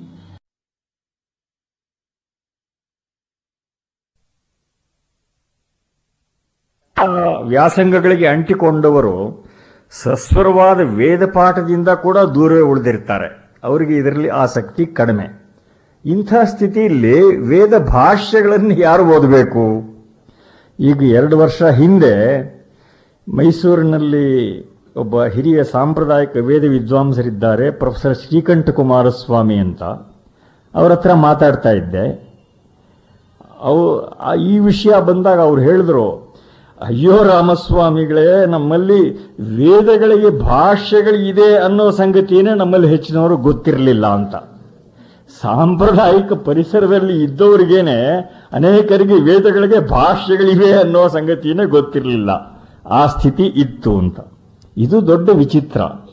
ಏಕೆಂದ್ರೆ ಇವರು ರಾಧಾಕುಮುದ್ ಮುಖರ್ಜಿ ಅವರು ಹೇಳ್ತಾ ಇದ್ದ ಹಾಗೆ, ವೇದ ವಾಂಗ್ಮಯದಲ್ಲಿ ಮಾನವ ಸಂಸ್ಕೃತಿಯ ಉಗಮನ ಮಾತ್ರವಲ್ಲದೆ ಆ ಸಂಸ್ಕೃತಿಯ ಪರಾಕಾಷ್ಠ ಸ್ಥಿತಿ, ಪರಾಕಾಷ್ಠ ಸ್ಥಿತಿಯನ್ನು ಕೂಡ ನಾವು ಕಾಣ್ತೇವೆ. ಇಂಥ ಅಮೂಲ್ಯ ವಾಂಗ್ಮಯ ನಮ್ಮ ತಾತ್ಸಾರಕ್ಕೆ ಗುರಿಯಾಗಿದೆ. ಆದರೂ ದಯಾನಂದರು, ಭಗವಾನ್ ರಮಣರು, ಅರವಿಂದರ ಅನುಯಾಯಿಗಳು ಮೊದಲಾದವರ ಸ್ವತಂತ್ರ ಪ್ರಯತ್ನಗಳಿಂದಾಗಿ ವೇದ ಭಾಷೆಗಳ ಕಡೆಗೆ ಕಳೆದ ಶತಮಾನದಲ್ಲಿ ಅಲ್ಪ ಸ್ವಲ್ಪ ಗಮನ ಹರಿಯೋ ಹಾಗಾಯಿತು. ಔಂಧ್ ಪ್ರಾಂತದಲ್ಲಿದ್ದು ಅಲ್ಲಿಂದ ಗುಜರಾತಿನ ಸೂರತ್ನಲ್ಲಿ ಹೋಗಿ ನೆಲೆ ನಿಂತ ಪಂಡಿತ ಶ್ರೀಪಾದ ದಾಮೋದರ ಸಾತವಳೇಕರ್. ಆಮೇಲೆ ಇದು ರಾಜಸ್ಥಾನ ಜೈಪುರ ಆಸ್ಥಾನದಲ್ಲಿದ್ದ ಮಧುಸೂದನ ಓಜಾ, ವಾರಾಣಸಿಯಲ್ಲಿದ್ದ ವಾಸುದೇವ ಶರಣ ಅಗ್ರವಾಲ, ಇಂಥ ಹಲವರು ವೇದ ಭಾಷ್ಯದ ಅಧ್ಯಯನ ಪ್ರಸಾರಕ್ಕೋಸ್ಕರ ತಮ್ಮ ಜೀವಮಾನವೆಲ್ಲ ಮುಡುಪಾಗಿಟ್ಟರು ತುಂಬ ಉನ್ನತ ಮಟ್ಟದ ಕೆಲಸ ಮಾಡಿ ಹೋಗಿದ್ದಾರೆ. ಭಾರತದಲ್ಲಿ ದೀರ್ಘಕಾಲೀನ ವಿಷನ್ ಅದನ್ನು ಜೀವಂತ ಇರಿಸಿಕೊಂಡು ಅದರ ಊರ್ಜಿತತೆಗೆ ಕೌಟಿಲ್ಯರು, ಶಂಕರಾಚಾರ್ಯರು, ವಿದ್ಯಾರಣ್ಯರು, ಇಂಥ ಸೀಮಾ ಪುರುಷರು ಶ್ರಮಿಸಿದ್ದರಿಂದ ನಮ್ಮ ಸಂಸ್ಕೃತಿ ನಾಗರಿಕತೆ ಈಗಲೂ ಉಸಿರಾಡೋದಕ್ಕೆ ಸಾಧ್ಯ ಆಗಿದೆ. ಇದನ್ನು ನಾವೆಲ್ಲ ಮನವರಿಕೆ ಮಾಡ್ಕೋಬೇಕು. ಆದ್ದರಿಂದ ನಮ್ಮಿಂದ ಆದಷ್ಟು ಅವರ ಸಾಧನೆಯನ್ನು ಅಭ್ಯಾಸ ಮಾಡಿ ಅವರ ಯೋಗ್ಯ ವಾರಸುದಾರರಾಗೋದಕ್ಕೆ ಪ್ರಯತ್ನ ಪಡೋಣ. ಇಂಗ್ಲಿಷಿನ ಕವಿ ಟಿ ಎಸ್ ಎಲಿಯಟ್ ಅವನ ಆಶ್ ವೆಡ್ನೆಸ್ಡೇ ಕಾವ್ಯದಲ್ಲಿ ಇದೇ ಮಾತು ಹೇಳ್ತಾನೆ. Redeem the time, redeem the unread vision in the higher dream. ಇದು ಎಲಿಯಟ್ ಕವಿ ಅಲ್ಲಿ ಹೇಳ್ತಾನೆ. ಹೀಗೆ ಈ ದಿಕ್ಕಿನಲ್ಲಿ ನಮಗೆ ಮಾರ್ಗದರ್ಶನ ಮಾಡಿರುವ ಶತಾವಧಾನಿ ಡಾಕ್ಟರ್ ರಾ ಗಣೇಶ್ ಅವರಿಗೆ ಗೋಖಲೆ ಸಂಸ್ಥೆಯ ಪರವಾಗಿ ತಮ್ಮೆಲ್ಲರ ಪರವಾಗಿ ಕೃತಜ್ಞತೆಯನ್ನು ಅರ್ಪಿಸ್ತಾ ಇದ್ದೇನೆ. ಈ ಉಪನ್ಯಾಸ ಮಾಲೆಗೆ